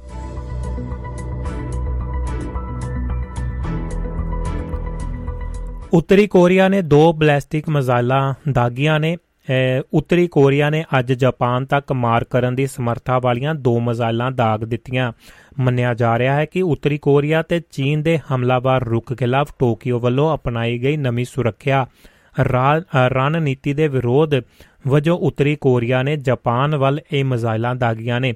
ਉੱਤਰੀ ਕੋਰੀਆ ਨੇ 2 ਦਿਨ ਪਹਿਲਾਂ ਮੁੱਖ ਅਮਰੀਕਾ ਤੱਕ ਮਾਰ ਕਰਨ ਦੇ ਸਮਰਥ ਜਿਹੜਾ ਸਮਰਥਨ ਰੱਖਦੀ ਇੱਕ ਤਾਕਤਵਰ ਅੰਤਰ ਮਹਾਦੀਪ ਬੈਲਿਸਟਿਕ ਮਿਜ਼ਾਈਲ, ਜਿਹੜੀ ਬਣਾਉਣ ਦੇ ਲਈ ਲੋੜੀਂਦੇ ਜ਼ਰੂਰੀ ਪਰੀਖਣ ਕਰ ਜਿਹੜਾ ਉਸ ਦੇ ਵਿੱਚ ਦਾਵਾ ਕੀਤਾ ਸੀ ਪਰੀਖਣ ਕੀਤਾ ਸੀ ਤੇ ਉਸ ਦਾ ਦਾਵਾ ਕੀਤਾ ਸੀ। ਕਿ ਦੱਖਣੀ ਕੋਰੀਆ ਤੇ ਜਾਪਾਨ ਦੀਆਂ ਸਰਕਾਰਾਂ ਮੁਤਾਬਕ ਉੱਤਰੀ ਕੋਰੀਆ ਦੇ ਉੱਤਰ ਪੂਰਬ ਦੇ ਵਿੱਚ ਪੈਂਦੇ ਤੋਂਗ, ਤੋਂਗਚਾਗਰੀ ਇਲਾਕੇ ਦੇ ਵਿੱਚੋਂ ਦਾਗੀਆਂ ਗਈਆਂ ਦੋ ਬੈਲਿਸਟਿਕ ਮਿਜ਼ਾਈਲਾਂ ਨੇ ਕੋਰੀਆਈ ਪ੍ਰਾਇਦੀਪ ਅਤੇ ਜਾਪਾਨ ਵਿਚਾਲੇ ਸਮੁੰਦਰ ਦੇ ਵਿੱਚ ਡਿੱਗਣ ਤੋਂ ਪਹਿਲਾਂ ਕਰੀਬ 500 ਕਿਲੋਮੀਟਰ ਯਾਨੀ ਕਿ 310 ਮੀਲ ਦੀ ਦੂਰੀ ਤੈਅ ਕੀਤੀ ਹੈ। ਦੱਖਣੀ ਕੋਰੀਆ ਦੀ ਫੌਜ ਨੇ ਕਿਹਾ ਹੈ ਕਿ ਦੋਵੇਂ ਮਿਜ਼ਾਈਲਾਂ ਖੜੇ ਕੋਣ ਤੇ ਦਾਗੀਆਂ ਗਈਆਂ ਤੇ ਜੇਕਰ ਇਹ ਮਿਜ਼ਾਈਲਾਂ ਨਿਰਧਾਰਤ ਮਾਪਦੰਡ ਅਨੁਸਾਰ ਦਾਗੀਆਂ ਜਾਂਦੀਆਂ, ਤਾਂ ਇਹ ਹੋਰ ਅੱਗੇ ਤੱਕ ਮਾਰ ਕਰ ਸਕਦੀਆਂ ਸਨ। ਉਧਰ ਜਾਪਾਨ ਦੇ ਉਪ ਰੱਖਿਆ ਮੰਤਰੀ ਤੋਸ਼ੀਰੋ ਇਨੋ ਨੇ ਜਾਪਾਨ ਖਿੱਤੇ ਅਤੇ ਕੌਮਾਂਤਰੀ ਭਾਈਚਾਰੇ ਦੀ ਸੁਰੱਖਿਆ ਨੂੰ ਖਤਰੇ ਦੇ ਵਿੱਚ ਪਾਉਣ ਦੇ ਲਈ ਉੱਤਰ ਕੋਰੀਆ ਦੀ ਆਲੋਚਨਾ ਜਿਹੜੀ ਕੀਤੀ ਹੈ। 2023 ਦੇ ਵਿੱਚ ਕ੍ਰੋਏਸ਼ੀਆਈ ਬਣੇਗਾ ਜਿਹੜਾ ਸ਼ੇਨੇਗਨ ਦਾ ਹਿੱਸਾ ਯਾਨੀ ਕਿ ਈਯੂ ਦਾ ਦੁਨੀਆ ਦੇ ਸਭ ਤੋਂ ਵੱਡੇ ਆਜ਼ਾਦ ਖੇਤਰ ਸ਼ੈਨੇਗਨ ਦੀਆਂ ਜਿਹੜੀਆਂ ਸਰਹੱਦਾਂ ਦਾ ਯੂਰਪੀਅਨ ਯੂਨੀਅਨ ਵੱਲੋਂ 10 ਸਾਲ ਬਾਅਦ ਵਿਸਥਾਰ ਕੀਤਾ ਜਾ ਰਿਹਾ ਹੈ ਤੇ 1 ਜਨਵਰੀ 2023 ਤੋਂ ਕ੍ਰੋਏਸ਼ੀਆ ਸ਼ੈਨੇਗਨ ਦਾ ਇੱਕ ਨਵਾਂ ਮੈਂਬਰ ਬਣ ਜਾਏਗਾ। ਨਵੇਂ ਸਾਲ ਤੋਂ ਯੂਰਪੀਅਨ ਯੂਨੀਅਨ ਦੇ ਸ਼ੈਨੇਗਨ ਦੇਸ਼ਾਂ ਦੀ ਗਿਣਤੀ 27 ਹੋ ਜਾਵੇਗੀ। ਇਸ ਤੋਂ ਬਾਅਦ ਯੂਰਪੀਅਨ ਯੂਨੀਅਨ ਦੋ ਹੋਰ ਦੇਸ਼ਾਂ ਰੋਮਾਨੀਆ ਤੇ ਬੁਲਗਾਰੀਆ ਨੂੰ ਵੀ ਸ਼ੈਨੇਗਨ ਦੇ ਵਿੱਚ ਲਿਆ ਰਿਹਾ ਹੈ। ਪਰ ਇਹਨਾਂ ਦੇਸ਼ਾਂ ਸੰਬੰਧੀ ਯੂਰਪੀਅਨ ਦੇਸ਼ ਨੀਦਰਲੈਂਡ ਤੇ ਆਸਟਰੀਆ ਦੇ ਵਿਰੋਧ ਕਾਰਨ ਆਪਸੀ ਸਹਿਮਤੀ ਨਹੀਂ ਬਣ ਪਾ ਰਹੀ ਹੈ।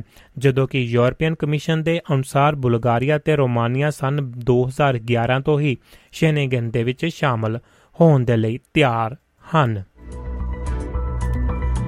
ਜੀ ਦੋਸਤੋ ਇਹ ਸਨ ਅਖਬਾਰੀ ਖਬਰਾਂ ਦੇ ਉੱਤੇ ਚਾਹ ਦੁਨੀਆ ਦੇ ਕੋਨੇ-ਕੋਨੇ ਤੋਂ ਇੱਕ ਦੋਸਤ ਰਿਪੋਰਟਾਂ ਨੇ ਜੀ, ਉਸ ਦੀ ਵੀ ਸਾਂਝ ਨਾਲ ਦੀ ਨਾਲ ਪਾਉਂਦੇ ਆ ਫਿਰ ਇੱਕ ਛੋਟਾ ਜਿਹਾ ਬ੍ਰੇਕ ਲੈ ਕੇ ਲਾਈਨਾਂ ਖੋਲਦੇ ਆ। ਚੀਨ ਤੋਂ 82 ਦੇਸ਼ ਸਭ ਤੋਂ ਵੱਧ ਪ੍ਰਭਾਵਿਤ ਦੱਸੇ ਗਏ ਨੇ। ਚੀਨ ਦੇ ਵੱਧਦੇ ਵਿਸ਼ਵ ਵਿਆਪੀ ਦਬਦਬੇ ਨੂੰ ਮਾਪਣ ਦੇ ਲਈ ਇੱਕ ਨਵੇਂ ਅਧਿਐਨ ਦੇ ਵਿੱਚ ਸਾਹਮਣੇ ਗੱਲਬਾਤ ਇਹ ਆਈ ਹੈ ਕਿ ਪਾਕਿਸਤਾਨ ਦੁਨੀਆ ਦੇ ਵਿੱਚ ਚੀਨ ਤੋਂ ਸਭ ਤੋਂ ਵੱਧ ਪ੍ਰਭਾਵਿਤ ਦੇਸ਼ ਹੈ। Radio Free Europe Radio Liberty ਨੇ ਰਿਪੋਰਟ ਦਿੱਤੀ ਹੈ ਕਿ ਤਾਈਵਾਨ ਆਧਾਰਿਤ ਖੋਜ ਸੰਸਥਾ ਡਬਲ ਡਬਲ ਥਿੰਕ ਲੈਬਸ ਦੁਆਰਾ 8 ਦਸੰਬਰ ਨੂੰ ਦੁਬਾਰਾ ਲਾਂਚ ਕੀਤੇ ਗਏ ਡਾਟਾਬੇਸ ਚਾਈਨਾ ਇੰਡੈਕਸ ਨੇ ਪਾਕਿਸਤਾਨ ਨੂੰ ਦੁਨੀਆ ਦੇ 82 ਹੋਰ ਦੇਸ਼ਾਂ ਦੇ ਵਿੱਚ ਸੂਚੀ ਵਿੱਚ ਸਿਖਰ ਤੇ ਰੱਖਿਆ ਹੈ। ਉਹਨਾਂ ਕਿਹਾ ਹੈ ਕਿ ਵਿਦੇਸ਼ੀ ਅਤੇ ਘਰੇਲੂ ਨੀਤੀ ਟੈਕਨੋਲੋਜੀ ਅਤੇ ਅਰਥ ਵਿਵਸਥਾ ਦੇ ਸੰਬੰਧ ਦੇ ਵਿੱਚ ਇਸ ਦੇ ਸੰਬੰਧ ਅਤੇ ਚੀਨ ਦੇ ਨਿਰਪਰਤਾ ਇਸ ਨੂੰ ਚੀਨੀ ਪ੍ਰਭਾਵ ਦੇ ਲਈ ਵਿਸ਼ੇਸ਼ ਰੂਪ ਦੇ ਵਿੱਚ ਸੰਵੇਦਨਸ਼ੀਲ ਬਣਾਉਂਦੀ ਹੈ। ਸੂਚਕ ਕਾਕ ਸੂਚਕਾਕ ਦੇ ਵਿੱਚ ਜਿਹੜਾ ਪਾਕਿਸਤਾਨ ਦਾ ਸਿਖਰ ਤੇ ਹੋਣਾ ਕੋਈ ਹੈਰਾਨੀ ਵਾਲੀ ਗੱਲ ਨਹੀਂ ਹੈ, ਕਿਉਂਕਿ ਦੱਖਣੀ ਏਸ਼ੀਆਈ ਦੇਸ਼ ਪਾਕਿਸਤਾਨ ਦੇ ਵਿੱਚ ਹੀ ਚੀਨ ਦਾ ਆਰਥਿਕ ਗਲਿਆਰਾ ਹੈ ਤੇ ਚੀਨ ਪਾਕਿਸਤਾਨ ਆਰਥਿਕ ਗਲਿਆਰਾ ਬੀਜ਼ਿੰਗ ਦੀ ਬੈਲਟ ਐਂਡ ਰੋਡ ਪਹਿਲ ਕਦਮੀ ਦਾ ਕੇਂਦਰ ਹੈ। ਜਿਸ ਨੇ ਪਿਛਲੇ 10 ਸਾਲਾਂ ਦੇ ਵਿੱਚ ਬੁਨਿਆਦੀ ਢਾਂਚੇ ਦੇ ਪ੍ਰੋਜੈਕਟਾਂ ਦੇ ਵਿਕਾਸ ਦੇ ਵਿੱਚ ਚੀਨੀ ਸੰਸਥਾਵਾਂ ਨੂੰ ਵਿੱਤ ਪ੍ਰਦਾਨ ਕੀਤਾ ਹੈ। ਰਿਪੋਰਟ ਦੇ ਮੁਤਾਬਕ ਪਾਕਿਸਤਾਨ ਤੋਂ ਬਾਅਦ ਕੰਬੋਡੀਆ ਅਤੇ ਸਿੰਗਾਪੁਰ ਦੂਜੇ ਸਥਾਨ ਤੇ ਹੈ, ਜਦਕਿ ਥਾਈਲੈਂਡ ਤੀਜੇ ਨੰਬਰ ਤੇ ਆਉਂਦਾ ਹੈ। ਫਿਲੀਪੀਨਜ਼ 7ਵੇਂ ਜਦਕਿ ਮਲੇਸ਼ੀਆ 10ਵੇਂ ਸਥਾਨ ਤੇ ਹੈ। ਦੱਖਣੀ ਅਫਰੀਕਾ ਤੇ ਪੇਰੂ ਸੂਚਕਾਂਕ ਦੇ ਵਿੱਚ 5ਵੇਂ ਸਥਾਨ ਤੇ ਨੇ। ਕਿਰਗਿਜ਼ਸਤਾਨ ਅਤੇ ਤਜਾਕਿਸਤਾਨ ਸੂਚਕਾਂਕ ਦੇ ਵਿੱਚ 8ਵੇਂ ਅਤੇ 9ਵੇਂ ਸਥਾਨ ਤੇ ਦੱਸੇ ਗਏ ਨੇ। ਇਹ ਦੋਵੇਂ ਦੇਸ਼ ਚੀਨ ਦੇ ਸ਼ਿਨਜਿਆਂਗ ਸੂਬੇ ਦੇ ਨਾਲ ਸਰਹੱਦ ਸਾਂਝੀ ਕਰਦੇ ਨੇ ਅਤੇ ਬੀਜਿੰਗ ਤੋਂ ਸਭ ਤੋਂ ਵੱਧ ਪ੍ਰਭਾਵਿਤ ਮੱਧ ਏਸ਼ੀਆ ਦੇ ਦੇਸ਼ ਹਨ। ਰਿਪੋਰਟ ਦੇ ਅਨੁਸਾਰ ਜਰਮਨੀ 19ਵੇਂ ਸਥਾਨ ਤੇ ਦੱਸਿਆ ਗਿਆ ਹੈ ਤੇ ਸਭ ਤੋਂ ਉੱਚੇ ਰੈਂਕ ਵਾਲਾ ਯੂਰਪੀਅਨ ਦੇਸ਼ ਹੈ, ਜਦਕਿ ਅਮਰੀਕਾ 21ਵੇਂ ਸਥਾਨ ਤੇ ਹੈ। ਚੀਨ ਦੇ ਸੂਚਕਾਂਕ ਨੂੰ ਸੰਕਲਿਤ ਕਰਦੇ ਸਮੇਂ ਖੋਜ ਟੀਮ ਨੇ ਉੱਚ ਸਿੱਖਿਆ, ਘਰੇਲੂ ਰਾਜਨੀਤੀ, ਆਰਥਿਕ ਸੰਬੰਧ, ਵਿਦੇਸ਼ ਨੀਤੀ, ਫੌਜੀ ਸਹਿਯੋਗ, ਮੀਡੀਆ ਟੈਕਨੋਲੋਜੀ ਅਤੇ ਸੱਭਿਆਚਾਰਕ ਸੰਬੰਧਾਂ ਸਮੇਤ ਦੁਨੀਆ ਭਰ ਦੇ ਪ੍ਰਭਾਵ ਦੀ ਜਣੀ ਨਿਗਰਾਨੀ ਕਰਨ ਦੇ ਲਈ 9 ਸ਼੍ਰੇਣੀਆਂ ਤੇ ਧਿਆਨ ਕੇਂਦਰਿਤ ਜਿਹੜਾ ਕੀਤਾ ਹੈ। ਇਸੇ ਤਰ੍ਹਾਂ ਰਿਪੋਰਟ ਦੇ ਅਨੁਸਾਰ ਹੀ ਜਰਮਨੀ ਜਿਹੜਾ ਰਿਪੋਰਟ ਦੇ ਮੁਤਾਬਕ ਹੀ ਚੀਨ ਦੇ ਨਾਲ ਪਾਕਿਸਤਾਨ ਦੇ ਸੰਬੰਧ ਹਰ ਖੇਤਰ ਦੇ ਵਿੱਚ ਵਧੇ ਨੇ। ਖਾਸ ਤੌਰ ਤੇ ਫੌਜੀ ਸੰਬੰਧਾਂ ਟੈਕਨੋਲੋਜੀ ਅਤੇ ਵਿਦੇਸ਼ ਨੀਤੀ ਦੇ ਵਿੱਚ ਸ਼ਾਹਜੇਬ ਜਿਲਾਨੀ ਇੱਕ ਅਨੁਭਵੀ ਪੱਤਰਕਾਰ, ਜਿਸ ਨੇ ਡਾਟਾਬੇਸ ਦੇ ਲਈ ਵਰਤੇ ਗਏ ਪਾਕਿਸਤਾਨ ਤੇ ਖੋਜ ਨੂੰ ਸੰਕਲਿਤ ਕਰਨ ਦੇ ਵਿੱਚ ਮਦਦ ਕੀਤੀ ਹੈ। ਨੇ ਕਿਹਾ ਕਿ ਉਹ ਸਿਰਫ ਉਹ ਇਹ ਉਮੀਦ ਕਰ ਸਕਦੇ ਹਨ ਕਿ ਸੂਚਕਾਂਕ ਪਾਕਿਸਤਾਨੀਆਂ ਨੂੰ ਚੀਨ ਦੇ ਨਾਲ ਦੇਸ਼ ਦੇ ਸੰਬੰਧਾਂ ਦੇ ਚੰਗੇ ਅਤੇ ਨੁਕਸਾਨ ਬਾਰੇ ਸਿੱਖਿਅਤ ਕਰੇਗਾ ਅਤੇ ਬਹਿਸ ਨੂੰ ਉਤਸ਼ਾਹਿਤ ਕਰੇਗਾ। ਇਸ ਦੇ ਨਾਲ ਹੀ ਇੱਕ ਰਿਪੋਰਟ ਜਿਹੜੀ ਹੋਰ ਹੈ ਜੀ, ਰਿਪੋਰਟ ਹੈ ਮਾਂ ਦੀ ਕੁੱਖ ਤੋਂ ਬਗੈਰ ਹੁਣ ਫੈਕਟਰੀਆਂ ਦੇ ਵਿੱਚ ਹੋਣਗੇ ਬੱਚੇ ਪੈਦਾ। ਇਸ ਦਾ ਉੱਤੇ ਤੁਸੀਂ ਗੱਲਬਾਤ ਵੀ ਕਰ ਸਕਦੇ ਹੋ ਤੇ ਤੁਸੀਂ ਕੀ ਸੋਚਦੇ ਉਸ ਦੇ ਵਿੱਚ? ਭਵਿੱਖ ਦੇ ਵਿੱਚ ਮਾਂ ਦੀ ਕੁੱਖ ਦੀ ਬਜਾਏ ਫੈਕਟਰੀਆਂ ਦੇ ਵਿੱਚ ਮਨੁੱਖੀ ਬੱਚੇ ਪੈਦਾ ਹੋਣਗੇ। ਵਿਗਿਆਨ ਦੇ ਖੇਤਰ ਦੇ ਵਿੱਚ ਨਵੀਂ ਖੋਜ ਕਾਫੀ ਹੈਰਾਨ ਕਰਨ ਵਾਲੀ ਹੈ। ਐਕਟੋ ਲਾਈਫ ਨਾਮ ਦੀ ਇੱਕ ਕੰਪਨੀ ਉਹਨਾਂ ਸਾਰੇ ਮਰਦਾਂ ਤੇ ਔਰਤਾਂ ਦੀ ਮਦਦ ਕਰਨ ਦਾ ਦਾਅਵਾ ਕਰ ਰਹੀ ਹੈ, ਜੋ ਕਿਸੇ ਕਾਰਨ ਬੱਚੇ ਪੈਦਾ ਕਰਨ ਦੇ ਵਿੱਚ ਅਸਮਰਥ ਨੇ। ਦੁਨੀਆ ਦੀ ਪਹਿਲੀ ਨਕਲ ਨਕਲੀ ਕੁੱਖ ਦੀ ਸਹੂਲਤ ਦੇ ਨਾਲ ਫੈਕਟਰੀ ਦੇ ਵਿੱਚ ਹਰ ਸਾਲ 30000 ਬੱਚੇ ਪੈਦਾ ਹੋਣਗੇ। ਐਕਟੋ ਲਾਈਫ ਦੇ ਵਿਗਿਆਨੀਆਂ ਦਾ ਇਹ ਵੀ ਦਾਵਾ ਹੈ ਕਿ ਜੇਕਰ ਮਾਪੇ ਚਾਹਣ ਤਾਂ ਬੱਚੇ ਦੇ ਜੀਵਨ, ਜੀਨ ਵੀ ਬਦਲ ਸਕਦੇ ਨੇ। ਜੀਵਨ ਨਹੀਂ ਜੀ, ਜੀਨਸ। ਜਿਹੜੇ ਜੀਨ ਬਦਲ ਸਕਦੇ ਨੇ ਤੇ ਬੱਚੇ ਦੀ ਕੋਈ ਵੀ ਵਿਸ਼ੇਸ਼ਤਾ ਜਿਵੇਂ ਕਿ ਵਾਲਾਂ ਦਾ ਰੰਗ, ਅੱਖਾਂ ਦਾ ਰੰਗ, ਕੱਦ, ਬੁੱਧੀ ਅਤੇ ਚਮੜੀ ਦਾ ਰੰਗ ਜੈਨੇਟਿਕ ਤੌਰ ਤੇ 300 ਤੋਂ ਵੱਧ ਜੀਨਾਂ ਰਾਹੀਂ ਜਿਹੜਾ ਬਦਲਿਆ ਜਾ ਸਕਦਾ ਹੈ।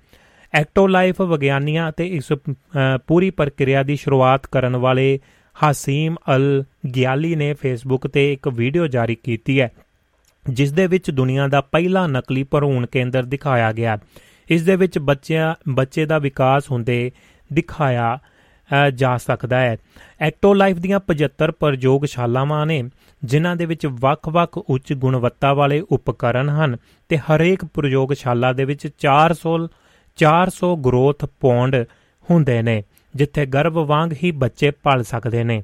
ਇੱਕ ਗਰੋਥ ਪੌਂਡ ਦੇ ਵਿੱਚ ਇੱਕ ਬੱਚਾ ਪਲਦਾ ਹੈ ਤੇ ਹਰੇਕ ਗਰੋਥ ਪੌਂਡ ਨੂੰ ਬਿਲਕੁਲ ਉਸੇ ਤਰ੍ਹਾਂ ਤਿਆਰ ਕੀਤਾ ਗਿਆ ਹੈ ਜਿਵੇਂ ਮਾਂ ਦੀ ਕੁੱਖ ਹੁੰਦੀ ਹੈ। ਐਕਟੋ ਲਾਈਫ ਕੋਲ 1 ਸਾਲ ਦੇ ਵਿੱਚ 30000 ਬੱਚਿਆਂ ਨੂੰ ਸੁਰੱਖਿਅਤ ਢੰਗ ਦੇ ਨਾਲ ਜਨਮ ਦੇਣ ਦੀ ਸਹੂਲਤ ਹੈ। ਵਿਗਿਆਨੀਆਂ ਦੇ ਮੁਤਾਬਕ ਨਕਲੀ ਕੁੱਖ ਦੇ ਵਿੱਚ ਬੱਚੇ ਮਾਂ ਦੀ ਕੁੱਖ ਵਾਂਗ ਹੀ ਸੁਰੱਖਿਅਤ ਹੋਣਗੇ। ਇਸ ਦੇ ਦੌਰਾਨ ਉਹਨਾਂ ਦੀਆਂ ਖਾਣ ਪੀਣ ਦੀਆਂ ਆਦਤਾਂ ਅਤੇ ਉਹਨਾਂ ਨੂੰ ਹੋਣ ਵਾਲੀਆਂ ਬਿਮਾਰੀਆਂ ਦਾ ਪੂਰਾ ਧਿਆਨ ਰੱਖਿਆ ਜਾਵੇਗਾ। ਗਰੋਥ ਪੌਂਡ ਦੇ ਵਿੱਚ ਸੈਂਸਰ ਵੀ ਹੋਣਗੇ ਜੋ ਬੱਚੇ ਦੇ ਦਿਲ ਦੀ ਧੜਕਣ, ਬਲੱਡ ਪ੍ਰੈਸ਼ਰ, ਸਾਹ ਲੈਣ ਦੀ ਦਰ ਅਤੇ ਆਕਸੀਜਨ ਵਰਗੇ ਮਹੱਤਵਪੂਰਨ ਸੰਕੇਤਾਂ ਦੀ ਨਿਗਰਾਨੀ ਕਰਨਗੇ। ਹਰੇਕ ਪੌਂਡ ਜਿਸ ਦੇ ਵਿੱਚ ਭਰੂਣ ਵੱਧ ਰਿਹਾ ਹੋਵੇਗਾ ਨੂੰ ਇੱਕ ਸਕਰੀਨ ਦੇ ਨਾਲ ਜੋੜਿਆ ਗਿਆ ਹੈ। ਜਿੱਥੇ ਕੋਈ ਵੀ ਮਾਪੇ ਆਪਣੇ ਬੱਚੇ ਦੇ ਵਿਕਾਸ ਨੂੰ ਖੁਦ ਦੇਖ ਸਕਦੇ ਨੇ। ਤੇ ਸੁਪਰ ਇਨੋਵੇਟਰਸ ਦੀ ਰਿਪੋਰਟ ਦੇ ਅਨੁਸਾਰ ਇਹ ਸਹੂਲਤ ਫਿਲਹਾਲ ਮੌਜੂਦ ਨਹੀਂ ਹੈ, ਪਰ ਵੀਡੀਓ ਦੇ ਵਿੱਚ ਦਾਅਵਾ ਕੀਤਾ ਗਿਆ ਹੈ ਕਿ ਇਸ ਸਹੂਲਤ ਦਾ ਉਦੇਸ਼ ਆਬਾਦੀ ਦੇ ਵਿੱਚ ਗਿਰਾਵਟ ਤੋਂ ਪੀੜਤ ਦੇਸ਼ਾਂ ਦੀ ਮਦਦ ਕਰਨਾ ਹੈ। ਤੇ 8 ਮਿੰਟ ਤੇ 8 ਮਿੰਟ 39 ਸੈਕਿੰਡ ਦੇ ਐਨੀਮੇਸ਼ਨ ਵੀਡੀਓ ਦੇ ਵਿੱਚ ਦਾਅਵਾ ਕੀਤਾ ਗਿਆ ਹੈ ਕਿ ਇਹ ਸਹੂਲਤ ਪੂਰੀ ਤਰ੍ਹਾਂ ਦੇ ਨਾਲ ਨਵਿਆਉਣਯੋਗ ਊਰਜਾ ਦੇ ਨਾਲ ਸੰਚਾਲਿਤ ਹੋਵੇਗੀ। ਇਸ ਦੇ ਨਾਲ ਹੀ ਇਹ ਵੀ ਕਿਹਾ ਗਿਆ ਹੈ ਕਿ ਐਕਟੋ ਲਾਈਫ ਸਹੂਲਤ ਦੇ ਲਈ ਪ੍ਰਯੋਗਸ਼ਾਲਾ ਦੇ ਵਿੱਚ ਵੱਡੀ ਗਿਣਤੀ ਦੇ ਵਿੱਚ ਪੌਂਡ ਜਾਂ ਨਕਲੀ ਕੁੱਖਾਂ ਹੋਣਗੀਆਂ। ਇਸ ਦੇ ਅੰਦਰ ਬੱਚਿਆਂ ਦਾ ਪਾਲਣ ਪੋਸ਼ਣ ਵੀ ਕੀਤਾ ਜਾਵੇਗਾ। ਪਾਲਣ ਪੋਸ਼ਣ ਤਾਂ ਹੋ ਜਾਏਗਾ ਜੀ, ਪਰ ਇਸ ਦੇ ਵਿੱਚ ਜਿਹੜਾ ਸਿਹਤ ਸੰਬੰਧੀ ਜਾਂ ਤੁਸੀਂ ਜੀਨਸ ਦੀ ਗੱਲ ਕਰ ਰਹੇ ਹੋ ਜਾਂ ਜਿਹੜਾ ਮਾਂ ਪਿਓ ਦਾ ਜੋ ਫੀਲਿੰਗਸ ਨੇ ਬੱਚੇ ਨੂੰ, ਜਿਹੜਾ ਪ੍ਰੈਗਨੈਂਸੀ ਨੂੰ ਇੰਜੋਏ ਕਰਨ ਦਾ, ਉਹ ਕਿੱਥੋਂ ਲੈਣਗੇ ਤੇ ਨਾਲ ਦੀ ਨਾਲ ਜਿਹੜੇ ਅਹਿਸਾਸ ਜਾਂ ਦਿਲ ਦੀ ਧੜਕਣ, ਜਿਵੇਂ ਬੱਚੇ ਦੀ ਤੁਸੀਂ ਆਪਣੇ ਸਥਾਮਿਕ ਦੇ ਉੱਤੇ ਰੱਖ ਕੇ ਹੱਥ ਤੇ ਮਹਿਸੂਸ ਕਰਦੇ ਹੋ ਕਿਵੇਂ ਕਰਨਗੇ? ਕਿ ਸਕਰੀਨਾਂ ਦੇ ਉੱਤੇ ਹੀ ਸਾਰਾ ਕੁਝ ਮਹਿਸੂਸ ਕੀਤਾ ਜਾਵੇਗਾ। ਇਸ ਦੇ ਨਾਲ ਕ੍ਰਾਈਮ ਕਿੰਨਾ ਵਧੇਗਾ, ਹੋਰ ਕਿੰਨੀਆਂ ਚੀਜ਼ਾਂ ਹੋਣਗੀਆਂ? ਬੱਚੇ ਮਾਪਿਆਂ ਦੇ ਕਹਿਣਿਆਂ ਦੇ ਵਿੱਚ ਜਾਂ ਮਾਪੇ ਕਹਿਣ, ਬੱਚਿਆਂ ਦੇ ਕਹਿਣੇ ਦੇ ਵਿੱਚ ਕਿੰਨੇ ਕਹੋਣਗੇ ਜਾਂ ਇਸ ਦੇ ਬਾਰੇ ਜਿਹੜੀਆਂ ਬਹੁਤ ਸਾਰੇ ਅਜੇ ਸਵਾਲ ਖੜੇ ਨੇ, ਪਰ ਇਸ ਪਾਸੇ ਅਜੇ ਅਜੇ ਸੋਚਣਾ ਨਹੀਂ ਸ਼ੁਰੂ ਕੀਤਾ। ਤੇ ਬਾਕੀ ਇਹ ਜਾਣਕਾਰੀ ਤੁਹਾਡੇ ਨਾਲ ਸਾਂਝੀ ਕੀਤੀ ਹੈ ਬਾਕੀ ਤੁਸੀਂ ਕੀ ਸੋਚਦੇ ਹੋ? ਇਹੋ ਜਿਹੀਆਂ ਚੀਜ਼ਾਂ ਦੇ ਮਾਰ, ਬਾਰੇ ਤੇ ਕਿਵੇਂ ਇਨਸਾਨੀਅਤ ਦੇ ਨਾਲ ਖਿਲਵਾੜ ਵੀ ਜਿਨ੍ਹਾਂ ਦੇ ਲਈ ਪ੍ਰੋਬਲਮਸ ਨੇ ਬਾਡੀ ਦੀਆਂ ਕੁਝ ਪ੍ਰੋਬਲਮ ਨੇ, ਉਹ ਬੱਚੇ ਨਹੀਂ ਲੈ ਸਕਦੇ, ਉਹਨਾਂ ਲਈ ਤਾਂ ਠੀਕ ਹੈ, ਪਰ ਜੋ ਮਸਲੇ ਇਹ ਕੀਤੇ ਜਾ ਰਹੇ ਨੇ ਉਹ ਕਿੱਥੇ ਤੱਕ ਸਹੀ ਨੇ ਤੇ ਹਿਊਮਨਸ ਰਾਈਟ ਦੀ ਗੱਲ ਆਉਂਦੀ ਹੈ ਹੋਰ ਚੀਜ਼ਾਂ ਦੀ ਆਉਂਦੀ ਹੈ ਪਰ ਇਸ ਵਕਤ ਜਿਹੜੀਆਂ ਉਹ ਚੀਜ਼ਾਂ ਕਿੱਥੇ ਖੜਦੀਆਂ ਨੇ, ਇਹ ਆਉਣ ਵਾਲਾ ਸਮਾਂ ਦੱਸੇਗਾ। ਔਜਲਾ ਸਾਹਿਬ ਜੁੜੇ ਹੋਏ ਨੇ ਜੀ, ਸਤਿ ਸ਼੍ਰੀ ਅਕਾਲ ਕਹਿ ਰਹੇ ਨੇ ਜੀ ਅਨੂ ਜੀ ਯੂ ਐਸ ਏ ਤੋਂ, ਹਰਵਿੰਦਰ ਜੋਹਲ ਭੈਣ ਜੀ ਜੁੜੇ ਹੋਏ ਨੇ ਜੀ, ਸਤਿ ਸ਼੍ਰੀ ਅਕਾਲ, ਉਹਨਾਂ ਦੀ ਵੀ ਆ ਚੁੱਕੀ ਹੈ ਜੀ। ਤੇ ਲੋ ਦੋਸਤੋ, ਇੱਕ ਛੋਟਾ ਜਿਹਾ ਬ੍ਰੇਕ ਵੀ ਲੈਨੇ ਆ ਫਿਰ ਅਗਲੀਆਂ ਗੱਲਾਂ ਬਾਤਾਂ ਤੁਹਾਡੇ ਨਾਲ ਇਸੇ ਤਰ੍ਹਾਂ ਚੱਲਣਗੀਆਂ, ਕਿਸੇ ਵੀ ਤਰ੍ਹਾਂ ਦੀ ਤੁਸੀਂ ਗੱਲਬਾਤ ਕਰਨੀ ਚਾਹੁੰਦੇ ਹੋ, ਤਾਂ ਨਿੱਘਾ ਸਵਾਗਤ ਹੈ। ਸਟੂਡੀਓ ਦਾ ਨੰਬਰ +358 ਹੈ ਤੇ ਕੁਝ ਨਾ ਕੁਝ ਫੋਟੋ ਨੂੰ ਕੁਝ ਹੋ ਗਿਆ ਲੱਗਦਾ ਹੈ ਤੇ ਤੁਹਾਡੇ ਤੱਕ ਤਸਵੀਰ ਜਿਹੜੀ ਠੀਕ ਨਹੀਂ ਆਉਂਦੀ ਪਈ ਲੱਗਦੀ ਤੇ ਇਸ ਨੂੰ ਕਰਦੇ ਆ ਦਰੁਸਤ ਤੇ ਲੈਨੇ ਆ ਇੱਕ ਛੋਟਾ ਜਿਹਾ ਬ੍ਰੇਕ ਬ੍ਰੇਕ ਤੋਂ ਬਾਅਦ ਤੁਹਾਡਾ ਤੇ ਮੇਰਾ ਰਾਬਤਾ ਇਸੇ ਤਰ੍ਹਾਂ ਬਰਕਰਾਰ ਰਹੇਗਾ। ਸਟੂਡੀਓ ਦਾ ਨੰਬਰ +358 ਕਿਸੇ ਵੀ ਤਰ੍ਹਾਂ ਦੀ ਗੱਲਬਾਤ ਕਰਨ ਦੇ ਲਈ ਜਿਹੜਾ ਜੀ ਤੁਸੀਂ ਹਾਮੀ ਭਰ ਸਕਦੇ ਹੋ ਲਾਈਨਾਂ ਤੁਹਾਡੇ ਲਈ ਖੁੱਲੀਆਂ ਨੇ। +358449761962 ਫੇਸਬੁੱਕ ਦੇ ਉੱਤੇ ਪ੍ਰੋਗਰਾਮ ਲਾਈਵ ਹੈ। ਦੁਆਬਾ ਰੇਡੀਓ ਦੇ ਅਫੀਸ਼ੀਅਲ ਵੈਬਸਾਈਟ ਦੇ ਉੱਤੇ ਤੇ ਦੁਆਬਾ ਰੇਡੀਓ ਦੇ ਐਪ ਜਿੰਨੇ ਵੀ ਨੇ ਜੀ, ਉਹਨਾਂ ਦੇ ਉੱਤੇ ਪ੍ਰੋਗਰਾਮ ਇਸ ਵਕਤ ਲਾਈਵ ਚੱਲਦੇ ਆ। ਚੱਲ ਰਿਹਾ ਜੀ, ਮਿਲਦੇ ਆ ਇੱਕ ਛੋਟੇ ਜਿਹੇ ਬ੍ਰੇਕ ਤੋਂ ਬਾਅਦ। ਜੀ ਦੋਸਤੋ, ਫਿਰ ਤੋਂ ਇੱਕ ਵਾਰ ਨਿੱਘਾ ਸਵਾਗਤ ਹੈ। ਪ੍ਰੋਗਰਾਮ ਚੱਲ ਰਿਹਾ ਹੈ ਜ਼ਿੰਦਗੀ ਨਾਮਾ ਹਾਲੇ ਦੁਨੀਆ। ਮੈਂ ਤੁਹਾਡਾ ਦੋਸਤ ਭੁਪਿੰਦਰ ਭਾਰਾ ਜੀ। ਤੇ ਲੋ ਅਗਲੀਆਂ ਗੱਲਾਂ ਬਾਤਾਂ ਵੱਲ ਵਧਦੇ ਆ ਲਾਈਨਾਂ ਤੁਹਾਡੇ ਲਈ ਖੁੱਲੀਆਂ ਨੇ। ਕਿਸੇ ਵੀ ਤਰ੍ਹਾਂ ਦੀ ਗੱਲਬਾਤ ਤੁਸੀਂ ਕਰ ਸਕਦੇ ਹੋ। ਅਗਲੀ ਗੱਲਬਾਤ ਕਰਦੇ ਆ ਫੁੱਟਬਾਲ ਦੀ ਦੁਨੀਆ ਤੋਂ ਸ਼ੁਰੂਆਤ ਕਰਦੇ ਆ ਫਿਰ ਜਿਹੜੀ ਅੱਗੇ ਜਾ ਕੇ ਰਿਸ਼ਵਤਖੋਰੀ ਦੀ ਗੱਲ ਕਰਾਂਗੇ, ਜੀ ਘੁਟਾਲਿਆਂ ਦੀ ਗੱਲ ਕਰਾਂਗੇ। ਸਮਾਜ ਤੇ ਅਸਰ ਕਿਹੋ ਜਿਹੇ ਪੈ ਰਹੇ ਨੇ? ਉਸ ਤੋਂ ਅੱਗੇ ਜਾ ਕੇ ਆਪਾਂ ਜੰਗੀ ਸਾਜੋ ਸਮਾਨ, ਜਿਹੜਾ ਬਣਾਉਣ ਵਾਲੀ ਸਨਅਤ ਦੇ ਵਿੱਚ ਤੇਜ਼ੀ ਆ ਰਹੀ ਹੈ, ਉਸ ਤੇ ਬਾਤ ਪਾਵਾਂਗੇ। ਵਿਦੇਸ਼ਾਂ ਵਿੱਚ ਰਹਿੰਦੇ ਨੇ ਅਪਰਾਧੀ ਜਿਹੜੇ, ਉਹਨਾਂ ਦਾ ਕੀ ਬਣ ਰਿਹਾ ਹੈ, ਜਿਹੜੇ ਅਰਬਾਂ ਖਰਬਾਂ ਲੈ ਕੇ ਬੈਠੇ ਨੇ ਤੇ ਉਸ ਦੇ ਵਿੱਚ ਮਾੜੇ ਬੱਚੇ, ਮਾੜੇ ਮਾੜੇ ਮੋਟੇ ਜਿਹੜੇ ਲੋਕ ਨੇ, ਉਹਨਾਂ ਨੂੰ ਤਾਂ ਹੱਥ ਪਾ ਲਿਆ ਜਾਂਦਾ ਹੈ। ਪਰ ਵੱਡੇ ਵੱਡੇ ਜਿਹੜੇ ਲੋਕ ਵਿਦੇਸ਼ਾਂ ਦੇ ਵਿੱਚ ਜਿਹੜੇ ਆਪਣਾ ਸ਼ਰਨਾ ਲੈ ਕੇ ਬੈਠੇ ਨੇ ਉਸ ਦਾ ਦੇ ਉੱਤੇ ਕੋਈ ਵੀ ਚੀਜ਼ਾਂ ਸਾਹਮਣੇ ਨਹੀਂ ਨਜ਼ਰ ਆਉਂਦੀਆਂ। ਤੇ ਇਸੇ ਤਰ੍ਹਾਂ ਸਾਇੰਸ ਦੇ ਨਾਲ ਜੁੜੀ ਹੋਈ ਗੱਲਬਾਤ ਵੀ ਅੱਗੇ ਜਾ ਕੇ ਕਰਾਂਗੇ। ਜਿਵੇਂ ਸਮਾਂ ਇਜਾਜ਼ਤ ਦੇਵੇਗਾ। ਬਾਕੀ ਤੁਹਾਡੇ ਉੱਤੇ ਡਿਪੈਂਡ ਹੈ ਜੀ। ਤੇ ਗੱਲਾਂ ਬਾਤਾਂ ਤੁਹਾਡੇ ਨਾਲ ਇਸੇ ਤਰ੍ਹਾਂ 2 ਸਵਾ 2 1 1 ਸਵਾ 1 ਘੰਟਾ ਹੋਰ ਚੱਲਣਗੀਆਂ +358 19 ਬਾਰ ਸਟੂਡੀਓ ਦਾ ਨੰਬਰ ਹੈ। ਫੇਸਬੁੱਕ ਦੇ ਉੱਤੇ ਸਭ ਕੁਝ ਠੀਕ ਠਾਕ ਉਮੀਦ ਹੈ ਤੁਹਾਡੇ ਤੱਕ ਪਹੁੰਚ ਰਿਹਾ ਹੋਵੇਗਾ। ਇਸੇ ਤਰ੍ਹਾਂ ਐਪ ਦੇ ਉੱਤੇ ਤੇ ਹੋਰ ਵੀ, ਜਿੱਥੋਂ ਵੀ ਤੁਸੀਂ ਪ੍ਰੋਗਰਾਮ ਨਾਲ ਜੁੜੇ ਹੋਏ ਹੋ, ਤੇ ਆਵਾਜ਼ ਦੇ ਵਿੱਚ ਵੀ ਕਹਿ ਸਕਦੇ ਹਾਂ ਕਿ ਬਰਕਰਾਰ ਉਸੇ ਤਰ੍ਹਾਂ ਵਧੀਆ ਹਿਸਾਬ ਦੇ ਨਾਲ ਚੱਲ ਰਿਹਾ ਹੋਵੇਗਾ। ਤੁਹਾਡੇ ਕਮੈਂਟਸ ਦੇ ਉੱਤੇ ਵੀ ਚਾਤ ਮਾਰਦੇ ਆਂ ਫਿਰ ਅੱਗੇ ਵਧਦੇ ਆਂ ਬਲਵਿੰਦਰ ਸਿੰਘ ਜੀ ਕੈਨੇਡਾ ਤੋਂ ਜੁੜੇ ਹੋਏ ਨੇ ਜੀ। ਸਤਿ ਸ਼੍ਰੀ ਅਕਾਲ ਭੇਜੀ ਆ ਉਹਨਾਂ ਨੇ ਜੀਆਂ ਨੂੰ ਜਿੰਨੀ ਕਾ ਸਵਾਗਤ ਹੈ। ਇਸੇ ਤਰ੍ਹਾਂ ਜਿਹੜਾ ਸਾਨੂੰ ਭੇਜਿਆ ਜੀ ਸੁਨੇਹੇ ਦੋਸਤ ਨੇ ਜੀ ਮੇਰੇ ਖਿਆਲ ਨਾਲ ਪਾਕਿਸਤਾਨ ਤੋਂ, ਤੇ ਉਹਨਾਂ ਦੇ ਸੁਨੇਹੇ ਕੁਝ ਆ ਰਹੇ ਨੇ। ਕੁਝ ਚੈਨਲ ਦੇ ਨਾਲ ਸੰਬੰਧਿਤ ਨੇ ਜੀ, ਤੇ ਬਹੁਤ-ਬਹੁਤ ਨਿੱਘਾ ਸਵਾਗਤ ਹੈ ਜੀ ਆਨੂ ਜੀ। ਤੇ ਇਸੇ ਤਰ੍ਹਾਂ ਹੋਰ ਵੀ ਦੋਸਤਾਂ ਦੇ ਜਿਵੇਂ ਸੁਨੇਹੇ ਜੁੜਦੇ ਜਾਣਗੇ ਜੀ, ਨਾਲ ਦੀ ਨਾਲ ਗੱਲਾਂ ਬਾਤਾਂ ਹੁੰਦੀਆਂ ਜਾਣਗੀਆਂ। ਤੇ ਫੇਸਬੁੱਕ ਦੇ ਉੱਤੇ ਤੁਹਾਡੇ ਸੁਨੇਹੇ ਮਿਲ ਰਹੇ ਨੇ। ਹੇੜੀਆਂ ਸਾਹਿਬ ਜੁੜੇ ਹੋਏ ਨੇ ਜੀ, ਹਰਜੀਤ ਹੇੜੀਆਂ ਜੀ। ਆ ਪ੍ਰੋਗਰਾਮ ਨੂੰ ਪਸੰਦ ਕਰ ਰਹੇ ਨੇ, ਲਾਈਕ ਕਰ ਰਹੇ ਨੇ, ਬਹੁਤ ਬਹੁਤ ਨਿੱਘਾ ਸਵਾਗਤ ਹੈ ਜੀ। ਜੀ ਆਇਆਂ ਨੂੰ ਜੀ। ਤੇ ਗੱਲ ਕਰਦੇ ਆ ਫੁੱਟਬਾਲ ਨੂੰ। ਜੂਨ ਵਾਲਾ ਜਿਹੜਾ ਮਹਾਨ ਖਿਡਾਰੀ ਪਹਿਲੇ ਪਹਿਲੇ ਦੀ ਬਾਤ ਪਾਉਂਦੇ ਆ ਪ੍ਰਿੰਸੀਪਲ ਸਰਵਨ ਸਿੰਘ ਜੀ, ਕਿਆ ਬਾਤਾਂ ਜੀ, ਇਹਨਾਂ ਦੀ ਬਾਕਮਾਲ ਜਾਣਕਾਰੀ ਹੁੰਦੀ ਹੈ।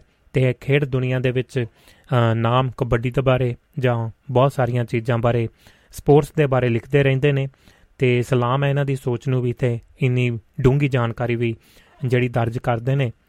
ਗੱਲ ਕਰਦੇ ਆ ਪ੍ਰਿੰਸੀਪਲ ਸਰਵਨ ਸਿੰਘ ਹੁਣਾਂ ਦੀ ਕਲਮ ਦੇ ਵਿੱਚੋਂ ਪਹਿਲੇ ਬਾਰੇ। ਜਦੋਂ ਵੀ ਫੁੱਟਬਾਲ ਦਾ ਵਿਸ਼ਵ ਕੱਪ ਹੁੰਦਾ ਹੈ ਤੇ ਬ੍ਰਾਜ਼ੀਲ ਦਾ ਪਹਿਲੇ ਯਾਦ ਆ ਜਾਂਦਾ ਹੈ। 1999 ਦੇ ਵਿੱਚ ਫੀਫਾ ਨੇ ਉਸ ਨੂੰ ਸ਼ਤਾਬਦੀ ਦਾ ਸਰਬੋਤਮ ਜਿਹੜਾ ਖਿਡਾਰੀ ਐਲਾਨਿਆ ਸੀ। ਉਸ ਨੇ ਪਹਿਲੇ ਦਰਜੇ ਦੇ ਦੀ ਫੁੱਟਬਾਲ ਦੇ 1363 ਮੈਚ ਖੇਡਣ ਦੇ ਨਾਲ 1283 ਗੋਲ ਕਰਨ ਦਾ ਰਿਕਾਰਡ ਰੱਖਿਆ। ਉਹ 20 ਬਰੇ ਉੱਚ ਪੱਧਰੀ ਫੁੱਟਬਾਲ ਖੇਡਿਆ ਤੇ ਤਿੰਨ ਵਾਰ ਵਿਸ਼ਵ ਕੱਪ ਜਿੱਤਿਆ। 92 ਇੰਟਰਨੈਸ਼ਨਲ ਮੈਚਾਂ ਦੇ ਵਿੱਚ ਉਸਨੇ 77 ਇੰਟਰਨੈਸ਼ਨਲ ਇੰਟਰਨੈਸ਼ਨਲ ਗੋਲ ਕੀਤੇ। ਉਸਨੇ ਖੇਡ ਦੇ ਸਿਰੋਂ ਕਰੋੜਾਂ ਡਾਲਰ ਕਮਾਏ ਤੇ ਕਰੋੜਾਂ ਦਰਸ਼ਕਾਂ ਦਾ ਦਿਲ ਪਰਚਾਇਆ। ਮੈਕਸੀਕੋ ਦੇ ਇੱਕ ਕਲੱਬ ਨੇ ਉਹਦੇ ਮੋਰੇ ਕੋਰਾ ਚੈੱਕ ਰੱਖ ਦਿੱਤਾ ਸੀ ਕਿ ਉਹ ਜਿੰਨੀ ਰਕਮ ਚਾਹੇ ਭਰ ਲਵੇ, ਪਰ ਕਲੱਬ ਵੱਲੋਂ ਖੇਡਣਾ ਮੰਨ ਲਵੇ। ਉਹਦੀਆਂ ਪੁੱਥੜ ਬਾਲਾਂ, ਘਸੀਆਂ ਜੁਰਾਬਾਂ, ਟੁੱਟੇ ਬੂਟ ਤੇ ਖੇਡ ਪੁਸ਼ਾਕ ਦੀਆਂ ਲੀਰਾਂ ਲੋਕਾਂ ਨੇ ਅਨਮੋਲ ਨਿਸ਼ਾਨਿਆਂ, ਨਿਸ਼ਾਨੀਆਂ ਦੇ ਵਜੋਂ ਸਾਂਭ ਰੱਖੀਆਂ ਨੇ। ਬ੍ਰਾਜ਼ੀਲ ਦਾ ਉਹ ਕਾਲਾ ਮੋਤੀ ਹੈ ਜਿਸ ਨੂੰ ਅਨੇਕਾਂ ਐਵਾਰਡਾਂ ਤੇ ਖਿਤਾਬਾਂ ਦੇ ਨਾਲ ਸਨਮਾਨਿਆ ਗਿਆ। ਪਹਿਲੇ ਦੁਨੀਆ ਦੇ 100 ਕੁ ਮੁਲਕਾਂ ਦੇ ਵਿੱਚ ਗਿਆ। ਦੋ ਪੋਪਾ, ਪੰਜ ਸ਼ਹਿਨशाहਾਂ 10 ਬਾਦਸ਼ਾਹਾਂ 70 ਮੁਲਕਾਂ ਦੇ ਪ੍ਰਧਾਨ, ਪ੍ਰਧਾਨਾਂ ਤੇ 40 ਦੇ ਪ੍ਰਧਾਨ ਮੰਤਰੀਆਂ ਨੂੰ ਮਿਲਿਆ। ਸ਼ਾਹ ਈਰਾਨ ਨੂੰ ਉਸ ਸ਼ਾਹ ਈਰਾਨ ਉਸ ਨੂੰ ਹਵਾਈ ਅੱਡੇ ਤੇ 3 ਘੰਟੇ ਉਡੀਕਦਾ ਰਿਹਾ। ਲਾਲ ਚੀਨ ਦੇ ਸਰਹੱਦੀ ਰਾਖੇ ਚੌਂਕੀਆਂ ਸੁੰਨੀਆਂ ਛੱਡ ਕੇ ਹਾਂਗਕਾਂਗ ਉਹਦੇ ਦਰਸ਼ਨ ਕਰਨ ਗਏ। ਨਾਈਜੀਰੀਆ ਦੇ ਵਿੱਚ ਉਹਦੀ ਖੇਡ ਵੇਖਣ ਦੇ ਲਈ 2 ਦਿਨ ਲੜਾਈ ਬੰਦ ਰਹੀ। ਉਹ ਅਨੇਕਾਂ ਦੇਸ਼ਾਂ ਦਾ ਸਨਮਾਨਿਤ ਸਿਟੀਜ਼ਨ ਹੈ। ਬ੍ਰਾਜ਼ੀਲ ਦੇ ਵਿੱਚ ਉਹ ਫਿਲਮੀ ਤੇ ਟੀਵੀ ਕਲਾਕਾਰ ਅਤੇ ਕਵੀ ਤੇ ਸੰਗੀਤਕਾਰਾਂ ਵਜੋਂ ਵੀ ਜਾਣਿਆ ਜਾਂਦਾ ਹੈ। ਉਹਦੇ ਆਟੋਗ੍ਰਾਫ ਲੈਣ ਦੇ ਲਈ ਭੀੜਾਂ ਜੁੜਦੀਆਂ ਰਹੀਆਂ। ਵੱਖ-ਵੱਖ ਭਾਸ਼ਾਵਾਂ ਦੇ 90 ਗੀਤਾਂ ਦੇ ਵਿੱਚ ਪਹਿਲੇ ਦਾ ਨਾਂ ਗਾਇਆ ਗਿਆ। ਆਪਣੇ ਦੌਰ ਦਾ ਭਾਵੇਂ ਉਹ ਸਭ ਤੋਂ ਵੱਧ ਪੈਸੇ ਕਮਾਉਣ ਵਾਲਾ ਖਿਡਾਰੀ ਸੀ। ਫਿਰ ਵੀ ਕੇਰਾ ਉਹਦਾ ਦਿਵਾਲਾ ਨਿਕਲ ਚੱਲਿਆ ਸੀ। ਉਹਦੇ ਕਾਰ ਮੁਖਤਿਆਰ ਨੇ, ਉਹਦੇ ਸਿਰ ਇੰਨਾ ਕਰਜ਼ਾ ਚੜਾ ਦਿੱਤਾ ਕਿ ਉਹ ਕਈ ਬਰੇ ਕਰਜ਼ਾ ਲਾਉਂਦਾ ਰਿਹਾ। ਉਸਨੇ ਦੇਸ਼ ਵਿਦੇਸ਼ ਜਾਂਦਿਆਂ ਕਈ ਬੋਲੀਆਂ ਸਿੱਖੀਆਂ। ਉਸ ਦੀ ਮਾਤ ਭਾਸ਼ਾ ਪੁਰਤਗਾਲੀ ਹੈ। ਉਹ ਸਪੈਨਿਸ਼ ਤੇ ਅੰਗਰੇਜ਼ੀ ਦੇ ਵਿੱਚ ਚੰਗੀ ਜਿਹੜੀ ਬੋਲ ਲੈਂਦਾ ਹੈ। ਉਹਨੇ, ਉਹਨੂੰ ਫਰਾਂਸੀਸੀ ਤੇ ਇਤਾਲਵੀ ਭਾਸ਼ਾ ਵੀ ਡੰਗ ਸਾਰਨ ਜੋਗੀਆਂ ਆਉਂਦੀਆਂ ਨੇ। ਉਹਦਾ ਜਨਮ ਗਰੀਬ ਫੁੱਟਬਾਲ ਖਿਡਾਰੀ ਦੇ ਘਰ 23 ਅਕਤੂਬਰ 1940 ਨੂੰ ਹੋਇਆ ਸੀ। ਕਹਿੰਦੇ ਨੇ ਕਿ ਬ੍ਰਾਜ਼ੀਲ, ਬ੍ਰਾਜ਼ੀਲੀ ਬੱਚਾ ਖੜਨਾ ਪਿੱਛੋਂ ਸਿੱਖਦਾ ਹੈ ਕਿ ਕਲੋਨੀ ਪਹਿਲਾਂ। ਪਹਿਲੇ ਦੇ ਪਿਤਾ ਨੇ ਉਹਦੀਆਂ ਲੱਤਾਂ ਟੋਹ ਕੇ ਪਤਨੀ ਨੂੰ ਕਿਹਾ, ਲੱਤਾਂ ਤਾਂ ਤਕੜੀਆਂ, ਫੁੱਟਬਾਲ ਦਾ ਤਕੜਾ ਖਿਡਾਰੀ ਬਣ ਸਕਦਾ ਹੈ। ਪਤਨੀ ਨੇ ਨੋਹਰਾ ਮਾਰਿਆ ਸੀ। ਇਹਨੂੰ ਫੁੱਟਬਾਲ ਖਿਡਾਰੀ ਬਣਨ ਦਾ ਸਰਾਪ ਨਾ ਦੇ ਤੂੰ। ਫੁੱਟਬਾਲ ਖੇਡ ਕੇ ਤੂੰ ਕੀ ਲੱਲਰ ਲਾਇਆ ਹੈ? ਮੇਰਾ ਪੁੱਤ ਤਾਂ ਡਾਕਟਰ ਬਣੂਗਾ। ਪਹਿਲੇ ਦੇ ਪਿਤਾ ਨੇ ਫੁੱਟਬਾਲ ਖੇਡ ਕੇ ਸੱਚਮੁੱਚ ਹੀ ਕੁਝ ਨਹੀਂ ਕੀ, ਕੁਝ ਨਹੀਂ ਸੀ ਕਮਾਇਆ। ਪਹਿਲੇ ਦਾ ਅਸਲੀ ਨਾਂ ਐਂਡਰਸਨ ਅਰੇਟਸ ਡੋ ਨਾਸੀਮੈਟੋ ਜਿਹੜਾ ਹੈ ਤੇ ਪਹਿਲੇ ਉਸ ਨੂੰ 9 ਸਾਲ ਦੀ ਉਮਰ ਦੇ ਵਿੱਚ ਕਿਹਾ ਜਾਣ ਲੱਗ ਪਿਆ ਸੀ, ਜਦੋਂ ਪੈਰਾਂ ਦੇ ਨਾਲ ਹਰੇਕ ਚੀਜ਼ ਰੋੜਦਾ ਫਿਰਦਾ ਸੀ। ਪੁਰਤਗਾਲੀ ਦੇ ਵਿੱਚ ਪਹਿਲੇ ਦਾ ਅਰਥ ਹੈ ਪੈਰ। ਨਿੱਕਾ ਹੁੰਦਾ ਉਹ ਖਿਦੂਆਂ ਦੇ ਤੇ ਡੱਬਿਆਂ ਨੂੰ ਕਿੱਕਾ ਮਾਰਦਾ ਰਹਿੰਦਾ ਸੀ। ਬਲਬ ਤੋੜ ਬੈੰਦਾ ਤੇ ਉਦੋਂ ਕੌਣ ਜਾਣਦਾ ਸੀ ਕਿ ਉਹ ਇਲਤੀ ਮੁੰਡਾ ਵੱਡਾ ਹੋ ਕੇ ਫੁੱਟਬਾਲ ਦੀ ਖੇਡ ਦਾ ਸ਼ਹਿਨशाह ਬਣੇਗਾ। ਜਦੋਂ ਉਹ 16ਵੇਂ ਸਾਲ ਦੇ ਵਿੱਚ ਹੋਇਆ, ਤਾਂ ਸੈਂਟੋਸ ਸ਼ਹਿਰ ਦੇ ਸੈਂਟੋਸ ਕਲੱਬ ਨੇ ਉਸ ਨੂੰ ਆਪਣੀ ਟੀਮ ਦਾ ਮੈਂਬਰ ਬਣਾ ਲਿਆ। ਮਾਂ ਉਹਨੂੰ ਫੁੱਟਬਾਲ ਖੇਡਣ ਤੋਂ ਵਰਜਦੀ ਸੀ। ਉਸਨੇ ਮਾਂ ਦੇ ਨਾਲ ਇਕਰਾਰ ਕੀਤਾ ਕਿ ਕਲੱਬ ਤੋਂ ਮਿਲਣ ਵਾਲੇ ਪੈਸਿਆਂ ਦੇ ਨਾਲ ਪਹਿਲਾਂ ਉਹ ਮਾਪਿਓ ਨੂੰ ਘਰ ਖਰੀਦ ਕੇ ਦੇਵੇਗਾ ਤੇ ਫਿਰ ਕਿਸ਼ਤਾਂ ਵੀ ਲਾਉਂਦਾ ਰਹੇਗਾ। ਸੈਂਟੋਸ ਕਲੱਬ ਦੇ ਵਿੱਚ 20 ਮਹੀਨੇ ਖੇਡਣ ਪਿੱਛੋਂ ਫੁੱਟਬਾਲ ਦੇ ਵਿਸ਼ਵ ਕੱਪ ਦੇ ਲਈ ਬ੍ਰਾਜ਼ੀਲ ਦੀ ਟੀਮ ਦੇ ਵਿੱਚ ਚੁਣਿਆ ਗਿਆ। 18ਵੇਂ ਸਾਲ ਦੀ ਉਮਰ ਦੇ ਵਿੱਚ ਉਹ 1958 ਦਾ ਵਿਸ਼ਵ ਕੱਪ ਖੇਡ ਖੇਡਣ ਗਿਆ ਸੀ। ਸਵੀਡਨ ਦੇ ਦਰਸ਼ਕ ਉਸ ਨੂੰ ਟੀਮ ਦੇ ਲੀੜੇ ਲੱਤੇ ਸੰਭਾਲਣ ਵਾਲਾ ਸਮਝ ਰਹੇ ਸਨ ਉਸ ਵਕਤ। ਪਰ ਜਦੋਂ ਖੇਡਿਆ ਤਾਂ ਧੰਨ ਧੰਨ ਕਰਾ ਦਿੱਤੀ ਤੇ ਵਿਸ਼ਵ ਕੱਪ ਜਿੱਤ ਲਿਆ। ਸਵੀਡਨ ਦੀਆਂ ਨੀਲੀਆਂ ਅੱਖਾਂ, ਵਾਲੀਆਂ ਗੋਰੀਆਂ, ਮੁਟਿਆਰਾਂ ਉਹਦੇ ਆਟੋਗ੍ਰਾਫ ਲੈਣ ਆਈਆਂ ਸਨ। ਪੇਲੇ ਦੇ ਕਾਲੇ ਰੰਗ ਤੇ ਉਹਨਾਂ ਨੇ ਆਪਣੀਆਂ ਨੌ ਪਾਲਿਸ਼ਾਂ ਗੁਲਾਬੀ ਉਂਗਲਾਂ ਕਸਾ ਕੇ ਵੇਖੀਆਂ ਕਿ ਕਿਤੇ ਕਾਲਾ ਪਾਲਿਸ਼ ਤਾਂ ਨਹੀਂ ਕੀਤੇ, ਕੀਤਾ ਹੋਇਆ। ਪੇਲੇ ਦੇ ਸਾਥੀਆਂ ਨੇ ਸਵਾਦ ਲੈਂਦਿਆਂ ਕਿਹਾ ਸੀ, ਇਹ ਰੰਗ ਅਸਲੀ ਹੈ। ਤੁਸੀਂ ਬੇਸ਼ੱਕ ਇਹਨੂੰ ਜੱਫੀ ਵਿੱਚ ਲੈ ਲਵੋ, ਕਿਸੇ ਨੂੰ ਰੰਗ ਨਹੀਂ ਲੱਗੇਗਾ। ਵਿਸ਼ਵ ਕੱਪ ਜਿੱਤ ਕੇ ਸੈਂਟੋਸ ਦੇ ਵਿੱਚ ਇੱਕ ਦਿਨ ਉਹ ਕੁੜੀਆਂ ਦਾ ਬਾਸਕਟਬਾਲ ਮੈਚ ਵੇਖਣ ਚਲਿਆ ਗਿਆ ਸੀ। ਰਿਜ਼ਰਵ ਖਿਡਾਰਨ ਵਜੋਂ ਬੈਂਚ ਤੇ ਬੈਠੀ ਇੱਕ ਕੁੜੀ ਨੇ ਉਹਦਾ ਧਿਆਨ ਖਿੱਚ ਲਿਆ। ਪਹਿਲੇ ਨੇ ਸਮਝਿਆ ਉਹ ਸੋਹਣੀ ਸੁਨੱਖੀ ਕੁੜੀ ਉਹਦੇ ਪਿੱਛੇ ਬੈਠੇ ਕਿਸੇ ਸੋਹਣੇ ਮੁੰਡੇ ਵੱਲ ਵੇਖ ਰਹੀ ਹੋਵੇਗੀ, ਪਰ ਉਹਦੇ ਪਿੱਛੇ ਤਾਂ ਕੋਈ ਵੀ ਨਹੀਂ ਸੀ, ਬੈਠਾ ਹੋਇਆ। ਮੈਚ ਪਿੱਛੋਂ ਉਹ ਕੁੜੀ ਪੇਲੇ ਕੋਲ ਆਈ ਤੇ ਦੋਹਾਂ ਦੀਆਂ ਅੱਖਾਂ ਮੋਹ ਪਿਆਰ ਦੇ ਸੁਨੇਹੇ ਦੇਣ ਲੱਗੀਆਂ। ਕੁੜੀ ਦਾ ਨਾਂ ਰੋਜ਼ ਮੇਰੀ ਸੀ ਤੇ ਰੰਗ ਗੋਰਾ ਨਿਸ਼ੋਹ। ਜਦੋਂ ਪਿਆਰ ਹੁੰਦਾ ਹੈ ਤਾਂ ਰੰਗ ਜਾਂ ਨਸਲ ਨਹੀਂ ਵੇਖਦਾ। 1962 ਦੇ ਵਿਸ਼ਵ ਕੱਪ ਦੇ ਲਈ ਪਹਿਲੇ ਫਿਰ ਬ੍ਰਾਜ਼ੀਲ ਦੀ ਟੀਮ ਦੇ ਵਿੱਚ ਚੁਣਿਆ ਗਿਆ। ਬ੍ਰਾਜ਼ੀਲ ਫਿਰ ਵਿਸ਼ਵ ਕੱਪ ਜਿੱਤ ਗਿਆ, ਜਿਸ ਦੇ ਵਿੱਚ ਪਹਿਲੇ ਦੇ ਗੋਲਾਂ ਦਾ ਵਿਸ਼ੇਸ਼ ਯੋਗਦਾਨ ਰਿਹਾ। 1965 ਦੇ ਵਿੱਚ ਪਹਿਲੇ ਨੇ ਰੋਜ਼ ਮੇਰੀ ਦੇ ਨਾਲ ਵਿਆਹ ਕਰਾ ਲਿਆ ਤੇ 1966 ਦਾ ਵਿਸ਼ਵ ਕੱਪ ਖੇਡਣ ਦੇ ਲਈ ਉਹ ਤੀਜੀ ਵਾਰ ਬ੍ਰਾਜ਼ੀਲ ਦੀ ਟੀਮ ਦਾ ਮੈਂਬਰ ਬਣਿਆ। ਇੱਕ ਮੈਚ ਉਸ ਨੂੰ ਖਿਡਾਇਆ ਨਾ ਜਾ ਸਕਿਆ ਤੇ ਉਹੀ ਮੈਚ ਬ੍ਰਾਜ਼ੀਲ ਦੀ ਟੀਮ ਹਾਰ ਗਈ। ਪਹਿਲੇ ਨੂੰ ਇਸ ਹਾਰ ਦਾ ਬੜਾ ਦੁੱਖ ਹੋਇਆ ਸੀ। ਪਰ ਇਸ ਹਾਰ ਦਾ ਬਦਲਾ ਪੇਲੇ ਨੇ 1970 ਦਾ ਵਿਸ਼ਵ ਕੱਪ ਤੀਜੀ ਵਾਰ ਜਿੱਤ ਕੇ ਲਿਆ ਸੀ। ਫਾਈਨਲ ਮੈਚ ਬ੍ਰਾਜ਼ੀਲ ਤੇ ਇਟਲੀ ਵਿਚਕਾਰ ਸੀ। ਦੋਵੇਂ ਦੇਸ਼ ਦੋ-ਦੋ ਵਾਰ ਵਿਸ਼ਵ ਕੱਪ ਜਿੱਤ ਚੁੱਕੇ ਸਨ। ਜਿਹੜੀ ਤੀਜੀ ਵਾਰ ਕੱਪ ਜਿੱਤਣਾ ਜੁਲਸ ਰੀਮੇ ਟਰਾਫੀ ਉਹਦੀ ਹੀ ਹੋ ਜਾਣੀ ਸੀ। ਮੈਕਸੀਕੋ ਦੇ ਵਿੱਚ ਹੋ ਰਿਹਾ ਉਹ ਫਾਈਨਲ ਮੈਚ 1 ਲੱਖ 10 ਹਜ਼ਾਰ ਦਰਸ਼ਕ ਸਟੇਡੀਅਮ ਦੇ ਵਿੱਚ ਤੇ ਕਰੋੜਾਂ ਲੋਕ ਟੀਵੀ ਤੇ ਤੋਂ ਵੇਖ ਰਹੇ ਸਨ। ਉਸ ਮੈਚ ਦੇ ਵਿੱਚ ਬ੍ਰਾਜ਼ੀਲ ਨੇ ਇਟਲੀ ਨੂੰ ਬੁਰੀ ਤਰ੍ਹਾਂ ਹਰਾ ਕੇ FIFA ਟਰਾਫੀ ਹਮੇਸ਼ਾ ਲਈ ਆਪਣੇ ਕਬਜ਼ੇ ਦੇ ਵਿੱਚ ਕਰ ਲਈ। ਮੈਚ ਮੁੱਕਣ ਸਾਰ ਦਰਸ਼ਕ ਪੇਲੇ ਵੱਲ ਉਮਲੇ। ਮੌਕੇ ਦੀ ਨਜ਼ਾਕਤ ਵੱਲੋਂ ਵਜੋਂ ਪੇਲੇ ਨੇ ਆਪਣੀ ਖੇਡ ਪੁਸ਼ਾਕ ਲਾ ਕੇ ਉਹਨਾਂ ਵੱਲ ਸੁੱਟ ਦਿੱਤੀ, ਜੋ ਲੀਰ ਲੀਰ ਉਹਨਾਂ ਦੇ ਹਿੱਸੇ ਆਈ ਸੀ। 14 ਸਾਲ ਬ੍ਰਾਜ਼ੀਲ ਦੀ ਵਰਦੀ ਪਾਉਣ ਪਿੱਛੋਂ ਆਖਰ ਉਸਨੇ ਬ੍ਰਾਜ਼ੀਲ ਦੇ ਲਈ ਅਖੀਰਲਾ ਮੈਚ ਖੇਡਣ ਦਾ ਐਲਾਨ ਕਰ ਦਿੱਤਾ, ਜੋ 18 ਜੁਲਾਈ 1971 ਨੂੰ ਯੂਗੋਸਲਾਵੀਆ ਵਿਰੁੱਧ ਖੇਡਿਆ ਗਿਆ। 180000 ਦਰਸ਼ਕ ਫਿੱਕਾ ਫਿੱਕਾ ਦਾ ਰਾਗ ਅਲਾਪ ਰਹੇ ਸਨ, ਜਿਸ ਦਾ ਅਰਥ ਸੀ ਪੇਲੇ ਠਹਿਰ ਪੇਲੇ ਠਹਿਰ। ਉਹ ਮੈਚ ਦੋ ਦੋ ਗੋਲਾਂ ਦੇ ਬਰਾਬਰੀ ਦੇ ਮੁੱਕਾ ਤੇ ਪੇਲੇ ਨੇ ਭਰੀਆਂ ਅੱਖਾਂ ਦੇ ਨਾਲ ਬਾਹਾਂ ਉੱਪਰ ਚੁੱਕ ਕੇ ਸਟੇਡੀਅਮ ਦਾ ਚੱਕਰ ਲਾਇਆ ਸੀ। ਉਹ ਬਾਹਾਂ ਲਹਿਰਾ ਕੇ ਤਾੜੀਆਂ ਮਾਰ ਰਹੇ ਦਰਸ਼ਕਾਂ ਦਾ ਧੰਨਵਾਦ ਕਰ ਰਿਹਾ ਸੀ। ਜਿਨ੍ਹਾਂ ਨੇ ਵਰਿਆਂ ਬੱਦੀ ਉਸ ਨੂੰ ਭਰਮੀ ਹੱਲਾਸ਼ੇਰੀ ਦਿੱਤੀ ਸੀ। ਤਾੜੀਆਂ ਦੇ ਸ਼ੋਰ ਦੇ ਵਿੱਚ ਪੇਲੇ ਦੇ ਹੰਝੂ ਵਹਿ ਤੁਰੇ। ਉਸਨੇ ਬ੍ਰਾਜ਼ੀਲ ਦੀ ਹਰੇ ਪੀਲੇ ਰੰਗ ਦੀ ਜਰਸੀ ਲਾਹੀ, ਜੋ ਉਹਨੇ ਮੁੜ ਕੇ ਨਹੀਂ ਸੀ ਪਾਉਣੀ। ਉਸ ਜਰਸੀ ਨਾਲ ਉਹਨੇ ਆਪਣੇ ਵਗਦੇ ਹੰਝੂ ਪੂੰਝੇ, ਜੋ ਖੁਸ਼ਕ ਹੋਣ ਦੀ ਥਾਂ ਹੋਰ ਧਾਰੋ ਧਾਰ ਹੋ ਗਏ।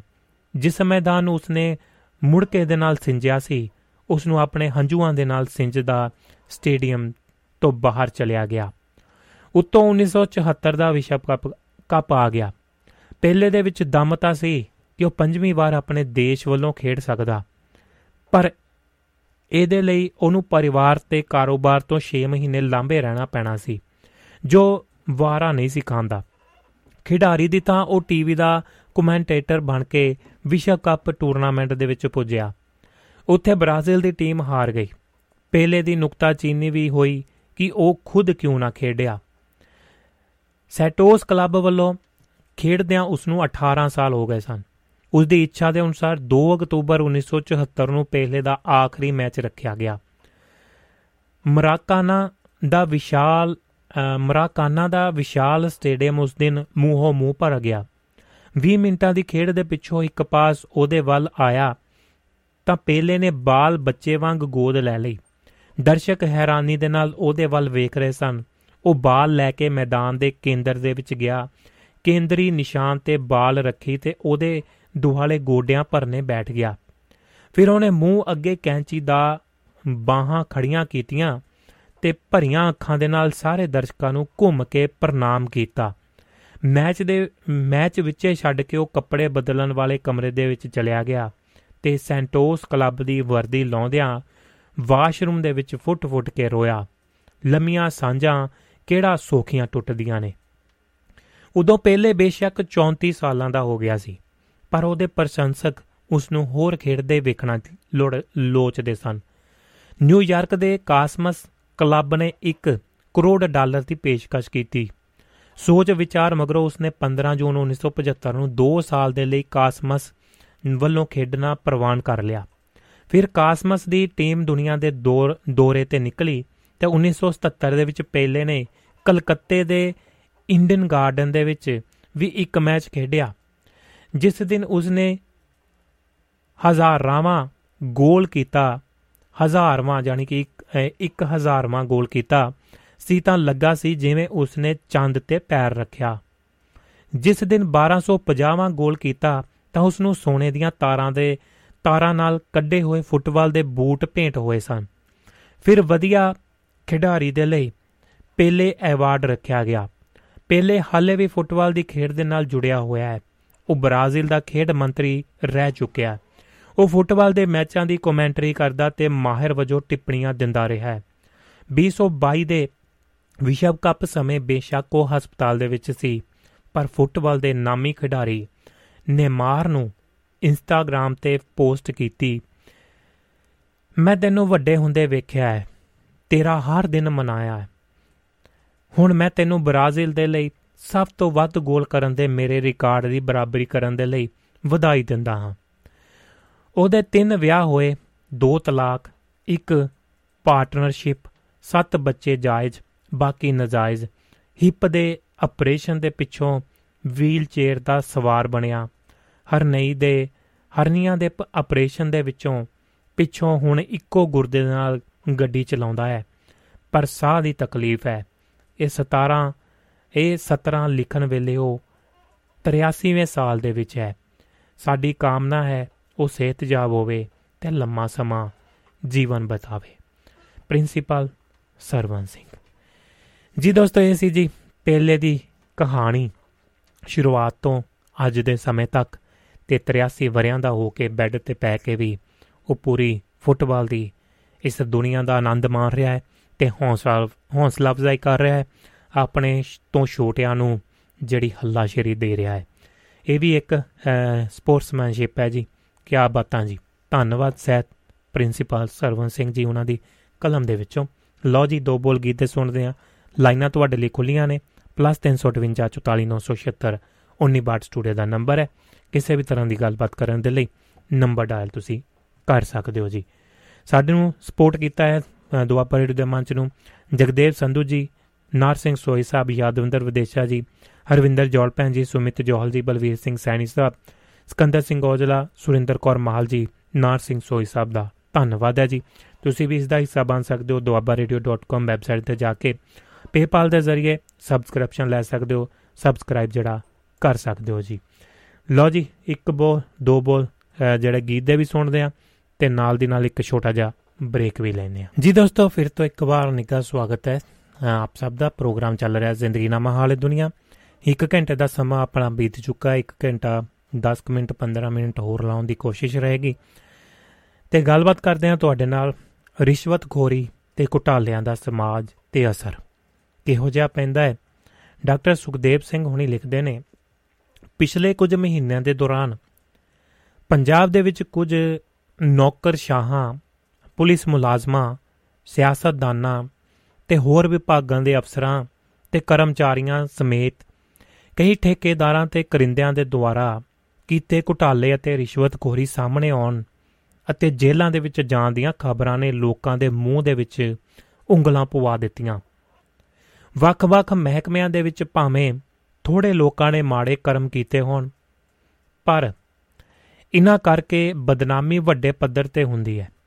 ਆਪਣੀ ਡਿਊਟੀ ਨਿਭਾਉਣ ਦੇ ਦੌਰਾਨ ਭ੍ਰਿਸ਼ਟਾਚਾਰੀਆਂ ਵੱਲੋਂ ਇਕੱਠਾ ਕੀਤਾ ਧਨ ਸੋਨਾ ਤੇ ਆਮਦਨ ਦੇ ਗਿਆਤ ਸਰੋਤਾਂ ਦੇ ਅਨੁਪਾਤ ਤੋਂ ਹੱਦੋਂ ਵੱਧ ਉਪਜਾਈ ਜਾਂਦੀ ਜਾਂਦੀ ਜਾਇਦਾਦ ਜ਼ਮੀਨਾਂ ਫਾਰਮ ਹਾਊਸਾਂ ਹੋਟਲਾਂ ਅਮ, ਮਾਲਾਂ ਤੇ ਹੋਰ ਅਣਗਿਣਤ ਢੰਗਾਂ ਦੇ ਨਾਲ ਹਜਮ ਕੀਤੀ ਕਮਾਈ ਦੇ ਲਈ ਵਰਤੇ ਢੰਗ ਤਰੀਕੇ ਤੇ ਮਿਲੀ ਭੁਗਤ ਦੀਆਂ ਵਿਉਂਤਾਂ ਹੈਰਾਨੀ ਪੈਦਾ ਕਰਦੀਆਂ ਨੇ।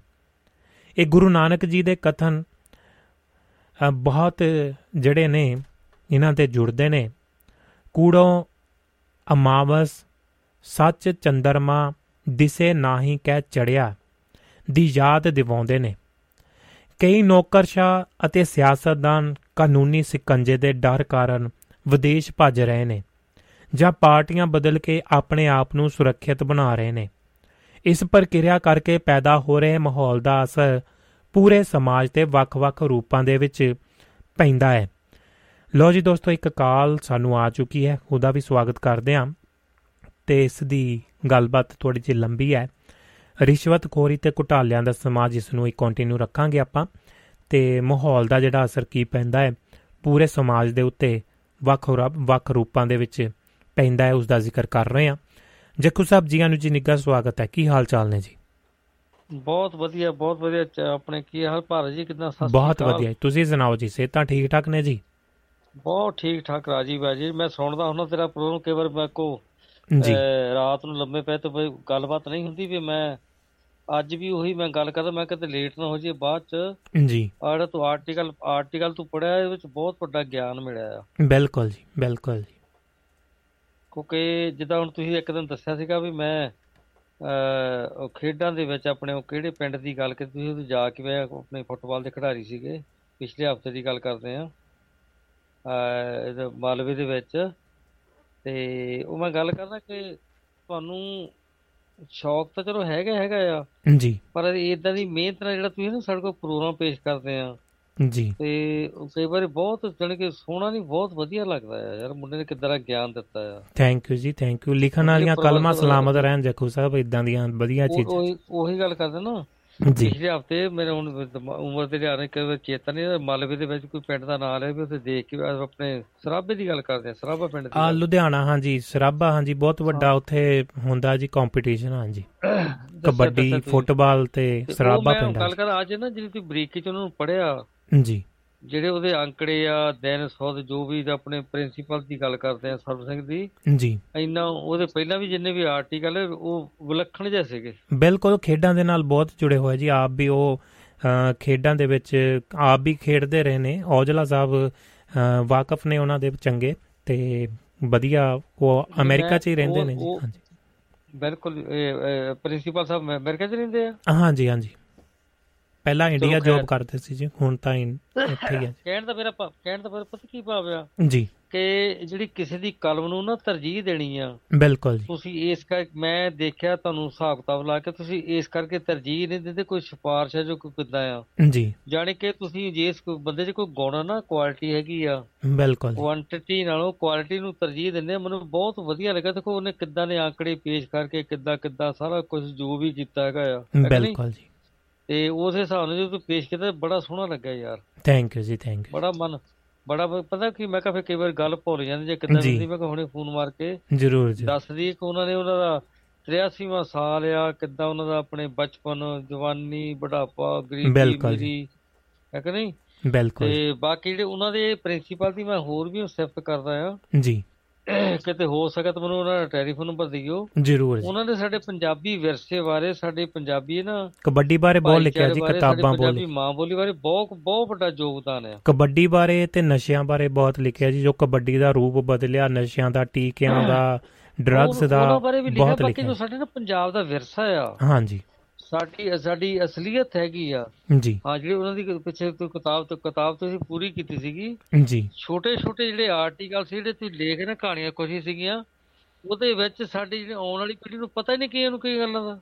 ਬਿਲਕੁਲ। ਤੇ ਇਸ ਕਰਕੇ ਉਹਨਾਂ ਦਾ ਹੋ ਸਕਦਾ ਤੂੰ ਆਪਣਾ ਟੈਲੀਫੋਨ ਨੰਬਰ ਵੀ ਦੇ ਬਾਕੀ ਤੂੰ ਵਧਾਈ ਦਾ ਪਾਤਰ ਹੈ ਬਾਕੀ ਮੈਂ ਥੈਂਕ ਯੂ ਜੀ। ਇਹ ਨਹੀਂ ਹੁਣ ਕਹਿੰਦਾ ਵੀ ਮੈਂ ਤੇਰੀ ਐਵੇਂ ਮੂੰਹ ਤੇ ਸ਼ਾਬਾਸ਼ੇ ਕਰਨੀ ਕਿੱਦਾਂ ਵੀ ਕਹਿਣੀ ਆ। ਜੀ। ਕਿ ਵਾਕਿਆ ਤੂੰ ਇਦਾਂ ਜਿਹੀ ਨਾ ਲਿਆਉਣਾ ਚੀਜ਼ ਲੱਭ ਕੇ ਤੇ ਮਨ ਕਈ ਵਾਰ ਸਾਡਾ ਜਿਹੜਾ ਕਿ ਕੋਈ ਉਦਾਂ ਜਿਹੜਾ ਕਿ ਮਾਰ ਦੇ ਨਾਲ ਨਾ ਸਾਡਾ ਮਨ ਸਾਡਾ ਫੁੱਲ ਜਾਂਦਾ ਵੀ ਸਾਡਾ ਮੁੰਡਾ ਕਿੱਦਾਂ ਦੀ ਮਿਹਨਤ ਕਰਕੇ ਕਿੱਦਾਂ ਲਿਆਉਂਦਾ ਕਈ ਜਿਹੜੀ. ਚੀਜ਼ਾਂ ਨਾ ਆਮ ਚੈਨਲਾਂ ਤੇ ਇਹਨੂੰ ਬੋਰ ਸਮਝਿਆ ਜਾਂਦਾ ਆ ਬਿਲਕੁਲ ਜੀ ਬਿਲਕੁਲ ਪਰ ਇਹ ਇਹ ਗੱਲਾਂ ਕਿ ਗੁਣ ਦੀਆਂ ਗੁਣ ਗਿਆਨ। ਦੀਆਂ ਗੱਲਾਂ ਆ ਬਿਲਕੁਲ ਜੀ ਸਹਿਮਤ ਹੈ ਜੀ ਤੇ ਤੁ- ਤੁਹਾਨੂੰ ਵੀ ਵਧਾਈ ਬਹੁਤ ਬਹੁਤ ਹੈ ਬਾਕੀ ਇਹ ਪ੍ਰਿੰਸੀਪਲ ਸਾਹਿਬ ਦਾ ਹੋ ਸਕਦਾ ਕੋਈ ਕੰਟੈਕਟ ਨੰਬਰ ਦਿਓ ਕਿ ਇਹਨਾਂ ਦੇ ਜ਼ਰੂਰ ਜੀ। ਰੂਹਾਂ ਨੂੰ ਜਿਹੜਾ ਉਹਨਾਂ ਨੇ ਕੋਈ ਲਿਖਿਆ ਉਹਨਾਂ ਦੀ ਕਲਮ ਨੂੰ ਅਸੀਂ ਸਲਾਹੀਏ ਕੋਈ ਵਡਿਆਈ ਕਰੀਏ ਸੋਭਾ ਕਰੀਏ ਬਿਲਕੁਲ। ਉਹਨਾਂ ਨੂੰ ਹੋਰ ਵੀ ਹੁੰਦਾ ਵੀ ਸਾਨੂੰ ਸਮਾਜ ਵਿੱਚ ਕੋਈ ਮਾੜਾ ਮੋਟਾ ਜਾਣਨ ਵਾਲੇ ਬੰਦੇ ਹੈਗੇ ਵੀ। ਬਿਲਕੁਲ ਜੀ ਬਿਲਕੁਲ। ਬਿਲਕੁਲ ਜ਼ਰੂਰ ਪਹੁੰਚਾਉਂਗਾ ਜੀ। ਰਾਜੀ ਰਹੋ ਜੁਗ ਜੁਗ ਜਿਓ ਥੈਂਕ ਯੂ ਜੀ ਥੈਂਕ ਤੇ ਯੂ ਬਾਕੀ ਹੋਰ ਅੱਗੇ ਪੜੋ ਫਿਰ ਸੁਣਦਾ ਜੀ ਕੋਈ। ਜ਼ਰੂਰ ਜੀ ਚੰਗਾ ਓਕੇ ਸ਼੍ਰੀ ਥੈਂਕ ਯੂ। ਸਤਿ ਸ਼੍ਰੀ ਅਕਾਲ ਜੀ। ਜੀ ਦੋਸਤੋ ਇਹ ਸਨ ਕੁਵੈਤ ਤੋਂ ਹੌਸਲਾ ਅਫਜ਼ਾਈ ਦੇ ਕੇ ਗਏ ਨੇ ਜੀ ਕਰਕੇ ਗਏ ਨੇ ਜਕੂ ਸਾਹਿਬ ਤੇ ਤੁਸੀਂ ਵੀ ਜੋੜ ਸਕਦੇ ਹੋ ਕਿਸੇ ਵੀ ਤਰ੍ਹਾਂ ਦੀ ਗੱਲਬਾਤ ਜੋੜ ਸਕਦੇ ਹੋ ਜੀ ਨਾਲ। ਤੇ ਆਪਾਂ ਗੱਲਬਾਤ ਕਰ ਰਹੇ ਸਾਂ ਅ, ਰਿਸ਼ਵਤਖੋਰੀ ਦੇ ਬਾਰੇ। ਅ, ਸਮਾਜ ਦੇ ਉੱਤੇ ਕਿਹੋ ਜਿਹਾ ਇਸ ਦੇ ਪ੍ਰਭਾਵ ਪੈਂਦੇ ਨੇ ਅਸਰ ਪੈਂਦੇ ਨੇ? ਇਹ ਗੱਲਬਾਤ ਅ, ਰਿਸ਼ਵਤਖੋਰੀ ਤੇ ਘੁਟਾਲਿਆਂ ਦਾ ਸਮਾਜ ਤੇ ਅਸਰ ਕੀ ਬਣਦਾ ਹੈ? ਡਾਕਟਰ ਸੁਖਦੇਵ ਸਿੰਘ ਹੁਣਾਂ ਦੀ ਕਲਮ ਹੈ। ਤੇ ਇਸ ਨੂੰ ਹੀ ਕੰਟੀਨਿਊ ਰੱਖਦੇ ਹਾਂ ਅੱਗੇ। ਰਿਸ਼ਵਤਖੋਰੀ ਦੇ ਫੈਲਾਅ ਅਤੇ ਇਸ ਦੇ ਅਨੇਕਾਂ ਰੂਪ ਹੋਣ ਕਰਕੇ ਇਸ ਨੂੰ ਪ੍ਰਭਾਵ ਅ, ਪਰਿਭਾਸ਼ਿਤ ਕਰਨਾ ਔਖਾ ਹੈ। ਪਰ ਮੋٹے ਤੌਰ ਤੇ ਬੇਈਮਾਨੀ ਜਾਂ ਆਪਣੇ ਅਹੁਦਿਆਂ ਦੀ ਆੜ ਹੇਠ ਜਨਤਕ ਵਸੀਲਿਆਂ ਦੀ ਲੁੱਟ ਤੇ ਦੂਸਰਿਆਂ ਦੇ ਹੱਕ ਮਾਰ ਕੇ ਲੋਕਾਂ ਦੀ ਬੇਵਸੀ ਦਾ ਫਾਇਦਾ ਉਠਾ ਕੇ ਆਪਣੀ ਜਾਂ ਪਰਿਵਾਰ ਦੀ ਭਲਾਈ ਲਈ ਕੀਤੀ ਨਜਾਇਜ਼ ਕਮਾਈ ਨੂੰ ਰਿਸ਼ਵਤਖੋਰੀ ਕਿਹਾ ਜਾ ਸਕਦਾ ਹੈ। ਸਧਾਰਨ ਸ਼ਬਦਾਂ ਦੇ ਵਿੱਚ ਕਿਰਤ ਕਮਾਈ ਤੋਂ ਬਿਨਾਂ ਇਕੱਠੇ ਕੀਤੇ ਧਨ ਦੌਲਤ ਨੂੰ ਰਿਸ਼ਵਤਖੋਰੀ ਕਿਹਾ ਜਾਂਦਾ ਹੈ। ਰਿਸ਼ਵ ਅ, ਰਿਸ਼ਵਤਖੋਰੀ ਵੀ ਉਦੋਂ ਤੋਂ ਹੀ ਆਈ ਜਦੋਂ ਤੋਂ ਸੰਗਠਿਤ ਸਮਾਜ ਦੇ ਵਿੱਚ ਜੀਵਨ ਦੀ ਸ਼ੁਰੂਆਤ ਹੋਈ। ਭਾਵੇਂ ਇਸ ਦੀ ਮਾਤਰਾ ਸੀਮਤ ਪੱਧਰ ਤੇ ਸੀ ਤੇ ਕਈ ਸਮਾਜ ਤੇ ਅ, ਸਮੂਹ ਇਮਾਨਦਾਰੀ ਦੀ ਮਿਸਾਲ ਵੀ ਰਹੇ ਹਨ। ਪੁਰਾਣੇ ਸਮਿਆਂ ਦੇ ਵਿੱਚ ਜ਼ਿੰਦਗੀ ਸਾਦੀ ਸੀ ਤੇ ਧਰਮ ਦੇ ਖਾਸ ਰੋਲ ਕਰਕੇ ਵੱਡੀ ਜਿਹੜੀ ਵੰਡੀ ਭ੍ਰਿਸ਼ਟਾਚਾਰ ਵੱਡੀ ਭ੍ਰਿਸ਼ਟਾਚਾਰ ਹੱਕ ਮਾਰਨਾ ਹਰਾਮ ਜਾਂ ਬੇਈਮਾਨੀ ਦੀ ਕਮਾਈ ਨੂੰ ਲੋਕ ਪਾਪ ਸਮਝ ਕੇ ਤੋਬਾ ਤੌਬਾ ਕਰਦੇ ਸਨ। ਗੁਰਬਾਣੀ ਦੇ ਵਿੱਚ ਦਰਜ ਹੈ, ਇਸ ਜਰ ਕਾਰਨ ਘਣੀ, ਵਿਗਤੀ, ਇਨ ਜਰ ਘਣ, ਖੁਆਈ। ਪਾਪਾ ਬਾਜੂ ਹੋਵੇ ਨਾਹੀ, ਮੋਇਆ ਸਾਥ ਨਾ ਜਾਈ। ਪਰ ਅੱਜ ਦੇ ਸਮੇਂ ਦੇ ਵਿੱਚ ਉਲਟ ਹੋਇਆ ਲੱਗਦਾ ਹੈ ਕਿ ਅੱਜ ਦੁਨੀਆ ਦਾ ਕੋਈ ਵੀ ਮੁਲਕ ਜਾਂ ਸਮਾਜ ਸ਼ਾਇਦ ਇਸ ਤੋਂ ਅਛੂਤ ਰਿਹਾ ਨਹੀਂ। ਅਛੂਤਾ ਨਹੀਂ ਹੈ। ਟਰਾਂਸਪੈਰੈਂਸੀ ਇੰਟਰਨੈਸ਼ਨਲ ਦੀ 2021 ਦੀ ਦਰਜਾਬੰਦੀ ਜੋ ਦੁਨੀਆ ਭਰ ਦੇ 180 ਦੇਸ਼ਾਂ ਬਾਰੇ ਹੈ, ਭਾਰਤ ਦਾ 85ਵਾਂ ਸਥਾਨ ਆਉਂਦਾ ਹੈ। ਇਸੇ ਸੰਸਥਾ ਦੀ 2005 ਦੀ ਰਿਪੋਰਟ ਦੇ ਮੁਤਾਬਕ 62% ਭਾਰਤੀਆਂ ਨੂੰ ਆਪਣੇ ਕੰਮ ਕਰਵਾਉਣ ਦੇ ਲਈ ਰਿਸ਼ਵਤ ਦੇਣੀ ਪੈਂਦੀ ਹੈ। ਜੇ ਹਾਲਾਤ ਇਹੀ ਰਹੇ ਤਾਂ ਦਰਜਾਬੰਦੀ ਹੋਰ ਥੱਲੇ ਜਾ ਸਕਦੀ ਹੈ। ਲੋਕਾਂ ਦੀ ਰਿਸ਼ਵਤਖੋਰੀ ਦੀ ਫੀਸ- ਫੀਸਦ ਵੀ ਵੱਧ ਸਕਦੀ ਹੈ। ਦੇਸ਼ ਦੇ ਵਿੱਚ ਹਜ਼ਾਰਾਂ ਕਰੋੜ ਦੇ ਵੱਡੇ ਘੁਟਾਲੇ ਕਰਕੇ ਕੁਝ ਲੋਕ ਵਿਦੇਸ਼ਾਂ ਵਿੱਚ ਭੱਜ ਗਏ ਨੇ। ਉਹਨਾਂ ਦੀ ਆਪਸ ਵਾਪਸੀ ਜਿਹੜੀ ਹਵਾਲਗੀ ਹੋਣ ਦੇ ਅਸਾਰ ਨਾ ਮਾਤਰ ਨੇ। ਪੰਜਾਬ ਦੇ ਵਿੱਚ ਭਾਵੇਂ ਲਗਭਗ ਸਾਰੇ ਮੁੱਖ ਧਰਮਾਂ ਦੀ ਹੋਂਦ ਹੈ, ਪਰ ਸਿੱਖ ਧਰਮ ਬਹੁਲਤਾ, ਬਹੁਮਤ ਦੇ ਵਿੱਚ ਹੈ। ਸਿੱਖ ਧਰਮ ਦੇ ਸਿਧਾਂਤ ਤੇ ਫਲਸਫਾ ਆਪਣੇ ਪੈਰੋਕਾਰਾਂ ਨੂੰ ਹੱਕ ਹਲਾਲ ਦੀ ਕਮਾਈ ਤੇ ਦੂਸਰਿਆਂ ਦੇ ਹੱਕ ਨਾ ਮਾਰਨ, ਵਹਿਮਾਂ ਭਰਮਾਂ ਅੰਧ ਵਿਸ਼ਵਾਸਾਂ ਜਾਦੂ ਟੂਣਿਆਂ, ਆਪਣੀ ਕਾਮਨਾ ਪੂਰਤੀ ਲਈ ਬਲੀਆਂ ਦੇਣ ਤੋਂ ਦੂਰੀ, ਉੱਚੇ ਜੀਵਨ ਮੁੱਲ ਧਾਰਨ ਕਰਨ ਅਤੇ ਅਮਲਾਂ ਦੇ ਵਿੱਚ ਸੱਚੇ ਵਿਹਾਰ ਦੀ ਤਾਕੀਦ ਕਰਦਾ ਹੈ। ਗੁਰੂ ਦਾ, ਗੁਰੂ ਵਾਕ ਹੈ ਕਲ ਖਾਏ ਕਿਛ ਹੱਥ ਦੇਈ, ਨਾਨਕ ਰਹਿ ਪਛਾਣ ਸਈ ਵੰਡੀ ਜਾਂ ਹੱਕ ਮਾਰਨਾ, ਇਸ ਦੁਨੀਆ ਦੇ ਵਿੱਚ ਮਾੜਾ ਹੋਣ ਦੇ ਨਾਲ-ਨਾਲ ਆਪਣੇ ਪੂਰਵਜਾਂ ਨੂੰ ਵੀ ਚੋਰ ਬਣਾਉਂਦਾ ਹੈ। ਆਸਾਂ ਦੀ ਆਸਾ ਦੀ ਵਾਰ ਦੇ ਵਿੱਚ ਰੋਜ਼ ਪੜਿਆ ਜਾਂਦਾ ਹੈ, ਜੇ ਮੌਕਾ ਘਰ, ਮੈਂ ਘਰ, ਮੈਂ ਪਤਰੀ ਦੇ। ਅਗ ਵਸਤੂ ਸਿਵਾਨੇ ਆ, ਪਿੱਤਰ ਚੋਰ ਵਡਿਆਈ ਹੱਥ ਦਲਾਲ ਕੇ। ਮੁਸਫੀ ਏਕ ਕਰੇ ਨਾਨਕ ਅਗ ਸੋ ਮਿਲੇ, ਜੇ ਖਟ ਕਾਲੇ ਦੇ। ਗੁਰੂ ਨਾਨਕ ਜੀ ਨੇ ਤਾਂ ਕਰਤਾਰਪੁਰ ਦੇ ਵਿੱਚ ਹੱਤੀ ਖੇਤੀ ਕਰਕੇ ਕਿਰਤ ਕਮਾਈ ਦਾ ਅਜਿਹਾ ਮਾਡਲ ਦਿੱਤਾ, ਜਿਸ ਨੂੰ ਜਗਤ ਮੰਨਦਾ ਹੈ। ਮਲਕ ਭਾਗੋ ਦੇ ਅੰਨ ਦੇ ਵਿੱਚੋਂ ਖੂਨ ਨਿਚੋੜਨਾ ਪਾਪ ਦੀ ਕਮਾਈ ਤੇ ਵੱਡਾ ਵਿਅੰਗ ਸੀ। ਬਾਬਾ ਫਰੀਦ ਜੀ ਦਾ ਕਥਨ ਹੈ, ਫਰੀਦਾ ਬਾਰ ਪਰੇ ਬੈਸਨਾ ਸਾਈ ਮੁਝੇ ਨਾ ਦੇ, ਜੇ ਤੂੰ ਐਵੇਂ ਰਖਸੀ ਜਿਉ ਸਰੀਰ ਲੇ। ਭਾਈ ਵੀਰ ਸਿੰਘ ਦੁਆਰਾ ਰਚਿਤ ਪੰਜਾਬੀ ਜ਼ਬਾਨ ਦਾ ਪਹਿਲਾ ਨਾਵਲ, ਸੁੰਦਰੀ, ਸਿੱਖ ਧਰਮ ਦੇ ਉਚੇਰੇ ਤੇ ਸੱਚੇ ਮੁੱਲਾਂ ਬਾਰੇ ਨਵੇਕਲੀ ਕਿਰਤ ਹੈ। ਜੇ ਜੋ ਕਿ ਪੰਜਾਬੀ ਸਮਾਜ ਤੇ ਨਜ਼ਰ ਮਾਰੀਏ, ਤਾਂ ਹਾਲਾਤ ਬਹੁਤ ਨਿਗਰ ਗਏ ਲੱਗਦੇ ਨੇ। ਜਿਨ੍ਹਾਂ ਹਾਲਾਤਾਂ ਅੰਧ ਵਿਸ਼ਵਾਸਾਂ ਤੇ ਮਾੜੇ ਕਰਮਾਂ ਤੋਂ ਗੁਰੂਆਂ ਨੇ ਵਰਜਿਆ ਸੀ, ਅੱਜ ਬਹੁਤੇ ਲੋਕ ਉਧਰ ਤੁਰ ਪਏ। ਦੇਸ਼, ਕੌਮ ਅਤੇ ਮਜਲੂਮਾਂ ਲਈ ਆਪਾ ਵਾਰਨ ਅਤੇ ਪਰਿਵਾਰ ਦੀ ਕੁਰਬਾਨੀ ਦੇਣ ਵਾਲੇ ਗੁਰੂਆਂ ਦੀ ਧਰਤੀ ਤੇ ਆਮ ਲੋਕਾਂ, ਜਨਤਕ ਸੰਸਥਾਵਾਂ ਤੇ ਕੁਦਰਤ ਦੀ ਲੁੱਟ ਕਿਸੇ ਕੋਲੋਂ ਛੁਪੀ ਨਹੀਂ। ਡੇਰਿਆਂ, ਅਖੋਤੀ ਬਾਬਿਆਂ ਤੇ ਸਮਾਜਿਕ ਵੰਡਾਂ ਦਾ ਵਧਣਾ ਪੰਜਾਬੀ ਅਤੇ ਸਿੱਖ ਸਮਾਜ ਦੇ ਲਈ ਹੋਰ ਵੀ ਦੁਖਦਾਈ ਹੈ। ਬੇਰੋਜ਼ਗਾਰੀ ਦਾ ਵੱਧ ਰਿਹਾ ਕੁਨਬਾ, ਨਸ਼ਾਖੋਰੀ, ਵੱਖ-ਵੱਖ ਤਰ੍ਹਾਂ ਦੇ ਜ਼ੁਰਮ ਆਤਮ ਹੱਤਿਆਵਾਂ ਬਲਾਤਕਾਰ ਆਦਿ ਕਰਕੇ ਪੰਜਾਬ ਦੀ ਦਸ਼ਾ ਤੇ ਦਿਸ਼ਾ ਧੁੰਦਲੀ ਜਾਪ ਰਹੀ ਹੈ। ਮੱਧਕਾਲੀ ਹਿੰਦੁਸਤਾਨ ਦੇ ਵਿੱਚ ਜਿੱਥੇ ਬੈਰੂਨੀ ਲੁੱਟ, ਖਸੂਟ ਤੇ ਬੁਰਸ਼ਾਗਰਦੀ ਕਾਰਨ ਪੰਜਾਬ ਦੀ ਹਾਲਤ ਮਾੜੀ ਸੀ, ਉੱਥੇ ਹੁਣ ਵਧੇਰੇ ਕਰਕੇ ਅੰਦਰੂਨੀ ਸ਼ਕਤੀਆਂ ਤੇ ਲੋਟੂਆਂ ਟੋਲਿਆਂ ਕਰਕੇ ਪੰਜਾਬ ਦੇ ਆਰਥਿਕ, ਸਿਆਸੀ, ਸਮਾਜਿਕ ਤੇ ਸੱਭਿਆਚਾਰਕ ਹਾਲਾਤ ਪੀੜਾ ਦੇਣ ਵਾਲੇ ਬਣ ਰਹੇ ਨੇ।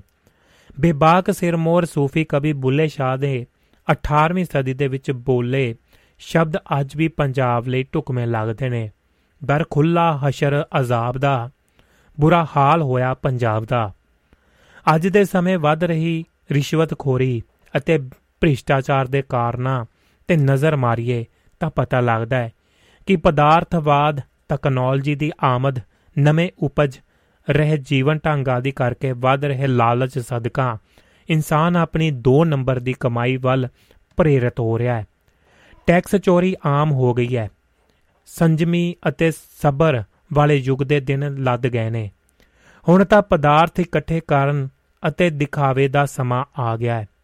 ਵਧੇਰੇ ਪਦਾਰਥਕ ਲੋੜਾਂ ਆਮ ਕਰਕੇ ਆਪਣੀ ਕਿਰਤ ਕਮਾਈ ਦੇ ਵਿੱਚੋਂ ਪੂਰੀਆਂ ਹੁੰਦੀਆਂ। ਇਸ ਲਈ ਰਿਸ਼ਵਤਖੋਰੀ ਹੋਰ ਪੰਜੇ ਖਿਲਾ ਰਹੀ ਹੈ। ਕੁਝ ਲੋਕ ਕਰਜ਼ੇ ਲੈ ਕੇ ਆਸ਼ਾਵਾਂ ਦੀ ਪੂਰਤੀ ਕਰਨ ਦੇ ਲਈ ਸਾਰੀ ਉਮਰ ਆਰਥਿਕ ਬੋਝ ਥੱਲੇ ਦਿਨ ਕੱਟੀ ਕਰਦੇ ਨੇ। ਮਨੁੱਖੀ ਜੀਵਨ ਦੇ ਵਿੱਚ ਟੈਕਨੋਲੋਜੀ ਦੀ ਆਮਦ ਨੇ ਜੀਵਨ ਦੇ ਵਿੱਚ ਤਲਿਸਮ ਪੈਦਾ ਕਰ ਦਿੱਤਾ ਹੈ ਤੇ ਇਨਸਾਨ ਨੂੰ ਅੰਨੀ ਦੌੜ ਦੇ ਵਿੱਚ ਪਾ ਦਿੱਤਾ ਹੈ। ਕੋਈ ਸਮਾਂ ਸੀ ਲੋਕ ਵੱਧ ਮਿਹਨਤ ਕਰਨ ਤੇ ਮਾਣ ਮਹਿਸੂਸ ਕਰਦੇ ਸਨ, ਪਰ ਹੁਣ ਵਧੇਰੇ ਮਨੋਰੰਜਨ, ਸੁੱਖ ਮਾਣਨ ਜਾਂ ਪਦਾਰਥਾਂ ਦੀ ਇਕੱਤਰਤਾ ਦਾ ਮਾਣ ਕੀਤਾ ਜਾਂਦਾ ਹੈ।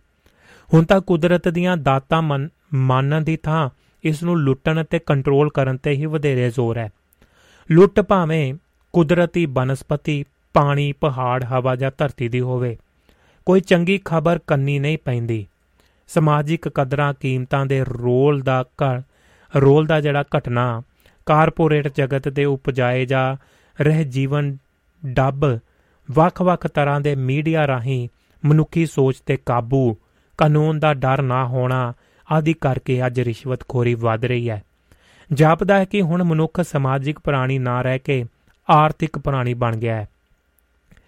ਵੰਡੀ ਵੱਡੀ ਜਾਂ ਰਿਸ਼ਵਤਖੋਰੀ ਦਾ ਸਮਾਜ ਉੱਤੇ ਵੱਖ-ਵੱਖ ਰੂਪਾਂ ਦੇ ਵਿੱਚ ਚਿਰ ਸਥਾਈ ਅਸਰ ਪੈਂਦਾ ਹੈ।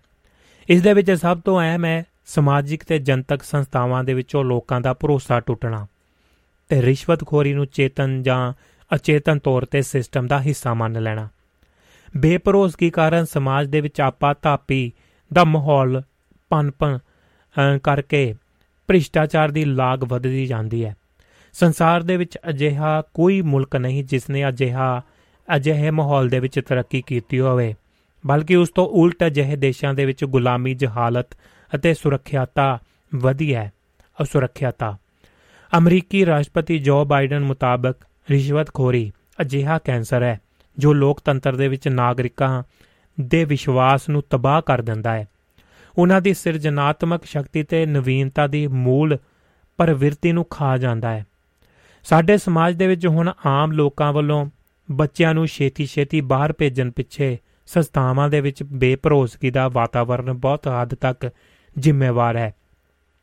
ਮੈਰਿਟ ਦਾ ਮੁੱਲ ਪੈਸ ਦੀ ਥਾਂ, ਸਿਫਾਰਿਸ਼ ਕਲਚਰ, ਜੁਰਮਾਂ ਦੇ ਵਿੱਚ ਵਾਧਾ, ਗੈਂਗਸਟਰਵਾਦ, ਚੋਰੀਆਂ, ਠਗੀਆਂ, ਕਤਲਾਂ, ਬਲਾਤਕਾਰਾਂ ਆਦਿ ਦੀਆਂ ਖਬਰਾਂ ਸੁਣ ਕੇ ਅੱਜ ਲੋਕਾਂ ਦਾ ਦੇਸ਼ ਪ੍ਰੇਮ ਦੀ ਥਾਂ, ਪਰਾਂ ਦੇਸ਼ ਪ੍ਰੇਮ ਵੱਧ ਰਿਹਾ ਹੈ। ਜਿਸ ਸਦਕਾ ਭ੍ਰਿਸ਼ਟਾਚਾਰੀਆਂ, ਭ੍ਰਿਸ਼ਟਾਚਾਰੀ ਤਾਂ ਭਾਵੇਂ ਪਰਫੁੱਲਤ ਹੋਣ ਪਰ ਕਿਸੇ ਵੇਲੇ ਨਿਰਮਲ ਆਬਾਂ ਅਤੇ ਕੁਦਰਤੀ ਦਾਤਾਂ ਨਾਲ ਲਰਜਦੀ ਪੰਜਾਬ ਦੀ ਧਰਤ ਨਿਰਸਤਾ ਵੱਲ ਵੱਧ, ਨਿਰਾਸ਼ਤਾ ਵੱਲ ਵੱਧ ਰਹੀ ਹੈ। ਨਸ਼ਾਖੋਰੀ ਵੱਧ ਰਹੀਆਂ ਬਿਮਾਰੀਆਂ ਭਾਈਚਾਰਕ ਸਾਂਝਾਂ ਦਾ ਟੁੱਟਣਾ ਹੋਰ ਗੰਭੀਰ ਸਿੱਟੇ ਨੇ। ਕਾਨੂੰਨ ਦੀ ਸਖਤੀ ਨਾਲ ਪਾਲਣਾ, ਭ੍ਰਿਸ਼ਟਾਚਾਰੀਆਂ ਨੂੰ ਮਿਸਾਲੀ ਸਜ਼ਾਵਾਂ, ਸਮਾਜ ਦੇ ਮਹਤਬਰਾਂ ਖਾਸ ਕਰ ਸਿਆਸੀ ਲੀਡਰਾਂ ਦੇ ਕਿਰਦਾਰਾਂ ਦਾ ਉੱਚ ਰੋਲ ਮਾਡਲ ਬਣ ਕੇ ਤੇ ਸਿਸਟਮ ਦੇ ਵਿੱਚ ਭਰੋਸਗੀ ਪੈਦਾ ਕਰਨ ਦਾ ਨਾਲ ਹੀ ਸਮਾਜ ਤੇ ਦੇਸ਼ ਦੇ ਚੰਗੇ ਚੰਗੇਰੇ ਭਵਿੱਖ ਦੀ ਆਸ ਕੀਤੀ ਜਾ ਸਕਦੀ ਹੈ। ਕਿਰਤ ਕਮਾਈ ਦੀ ਵਿਸ਼ੇਸ਼ਤਾ ਬਾਰੇ ਵਾਰਿਸ ਸ਼ਾਹ ਦੇ ਬੋਲ ਯਾਦ ਰੱਖਣੇ ਚਾਹੀਦੇ ਨੇ।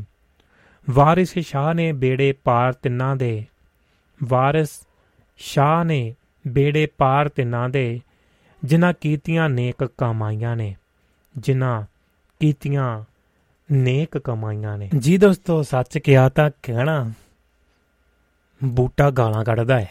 ਕਿਆ ਬਾਤਾਂ ਜੀ, ਕਿਆ ਬਾਤਾਂ।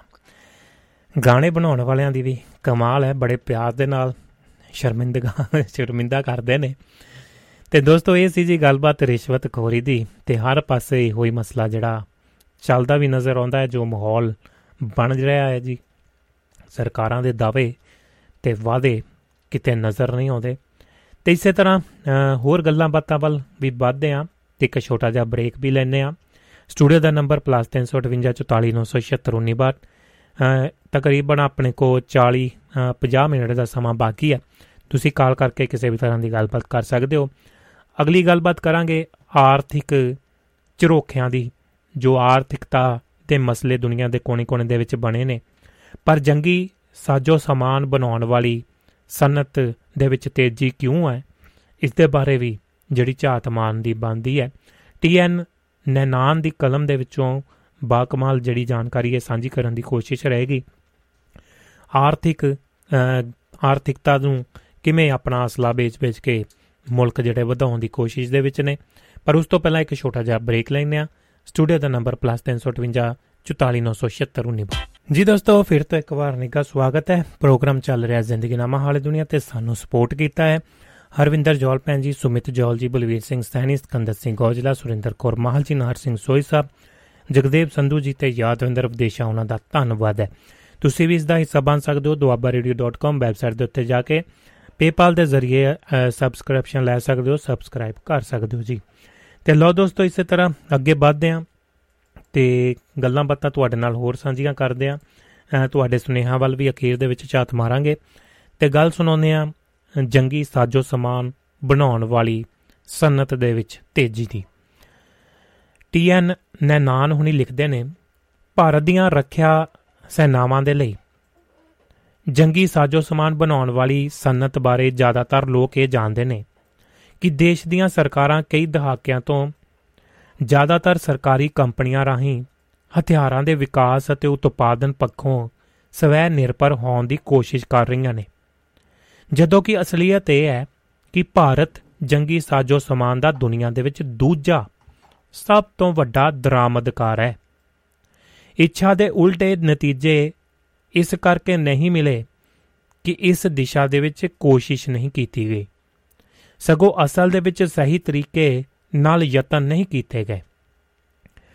ਬਹੁਤ ਘੱਟ ਲੋਕ ਇਹ ਜਾਣਦੇ ਨੇ ਕਿ ਰੱਖਿਆ ਖੇਤਰ ਪੁਲਾੜ ਅਤੇ ਪਰਮਾਣੂ ਊਰਜਾ ਨੂੰ ਰੱਖਿਆ ਖੇਤਰ ਦਾ ਹਿੱਸਾ ਮੰਨਦੇ ਹਾਂ ਵਿੱਚ ਖੋਜ ਅਤੇ ਵਿਕਾਸ ਦੇ ਲਈ ਭਾਰਤ ਦਾ ਰੱਖਿਆ ਬਜਟ ਦੁਨੀਆ ਦਾ ਸਭ ਤੋਂ ਤੀਜੇ, ਤੀਜਾ ਜਾਂ ਚੌਥਾ ਸਭ ਤੋਂ ਵੱਡਾ ਬਜਟ ਮੰਨਿਆ ਜਾਂਦਾ ਹੈ।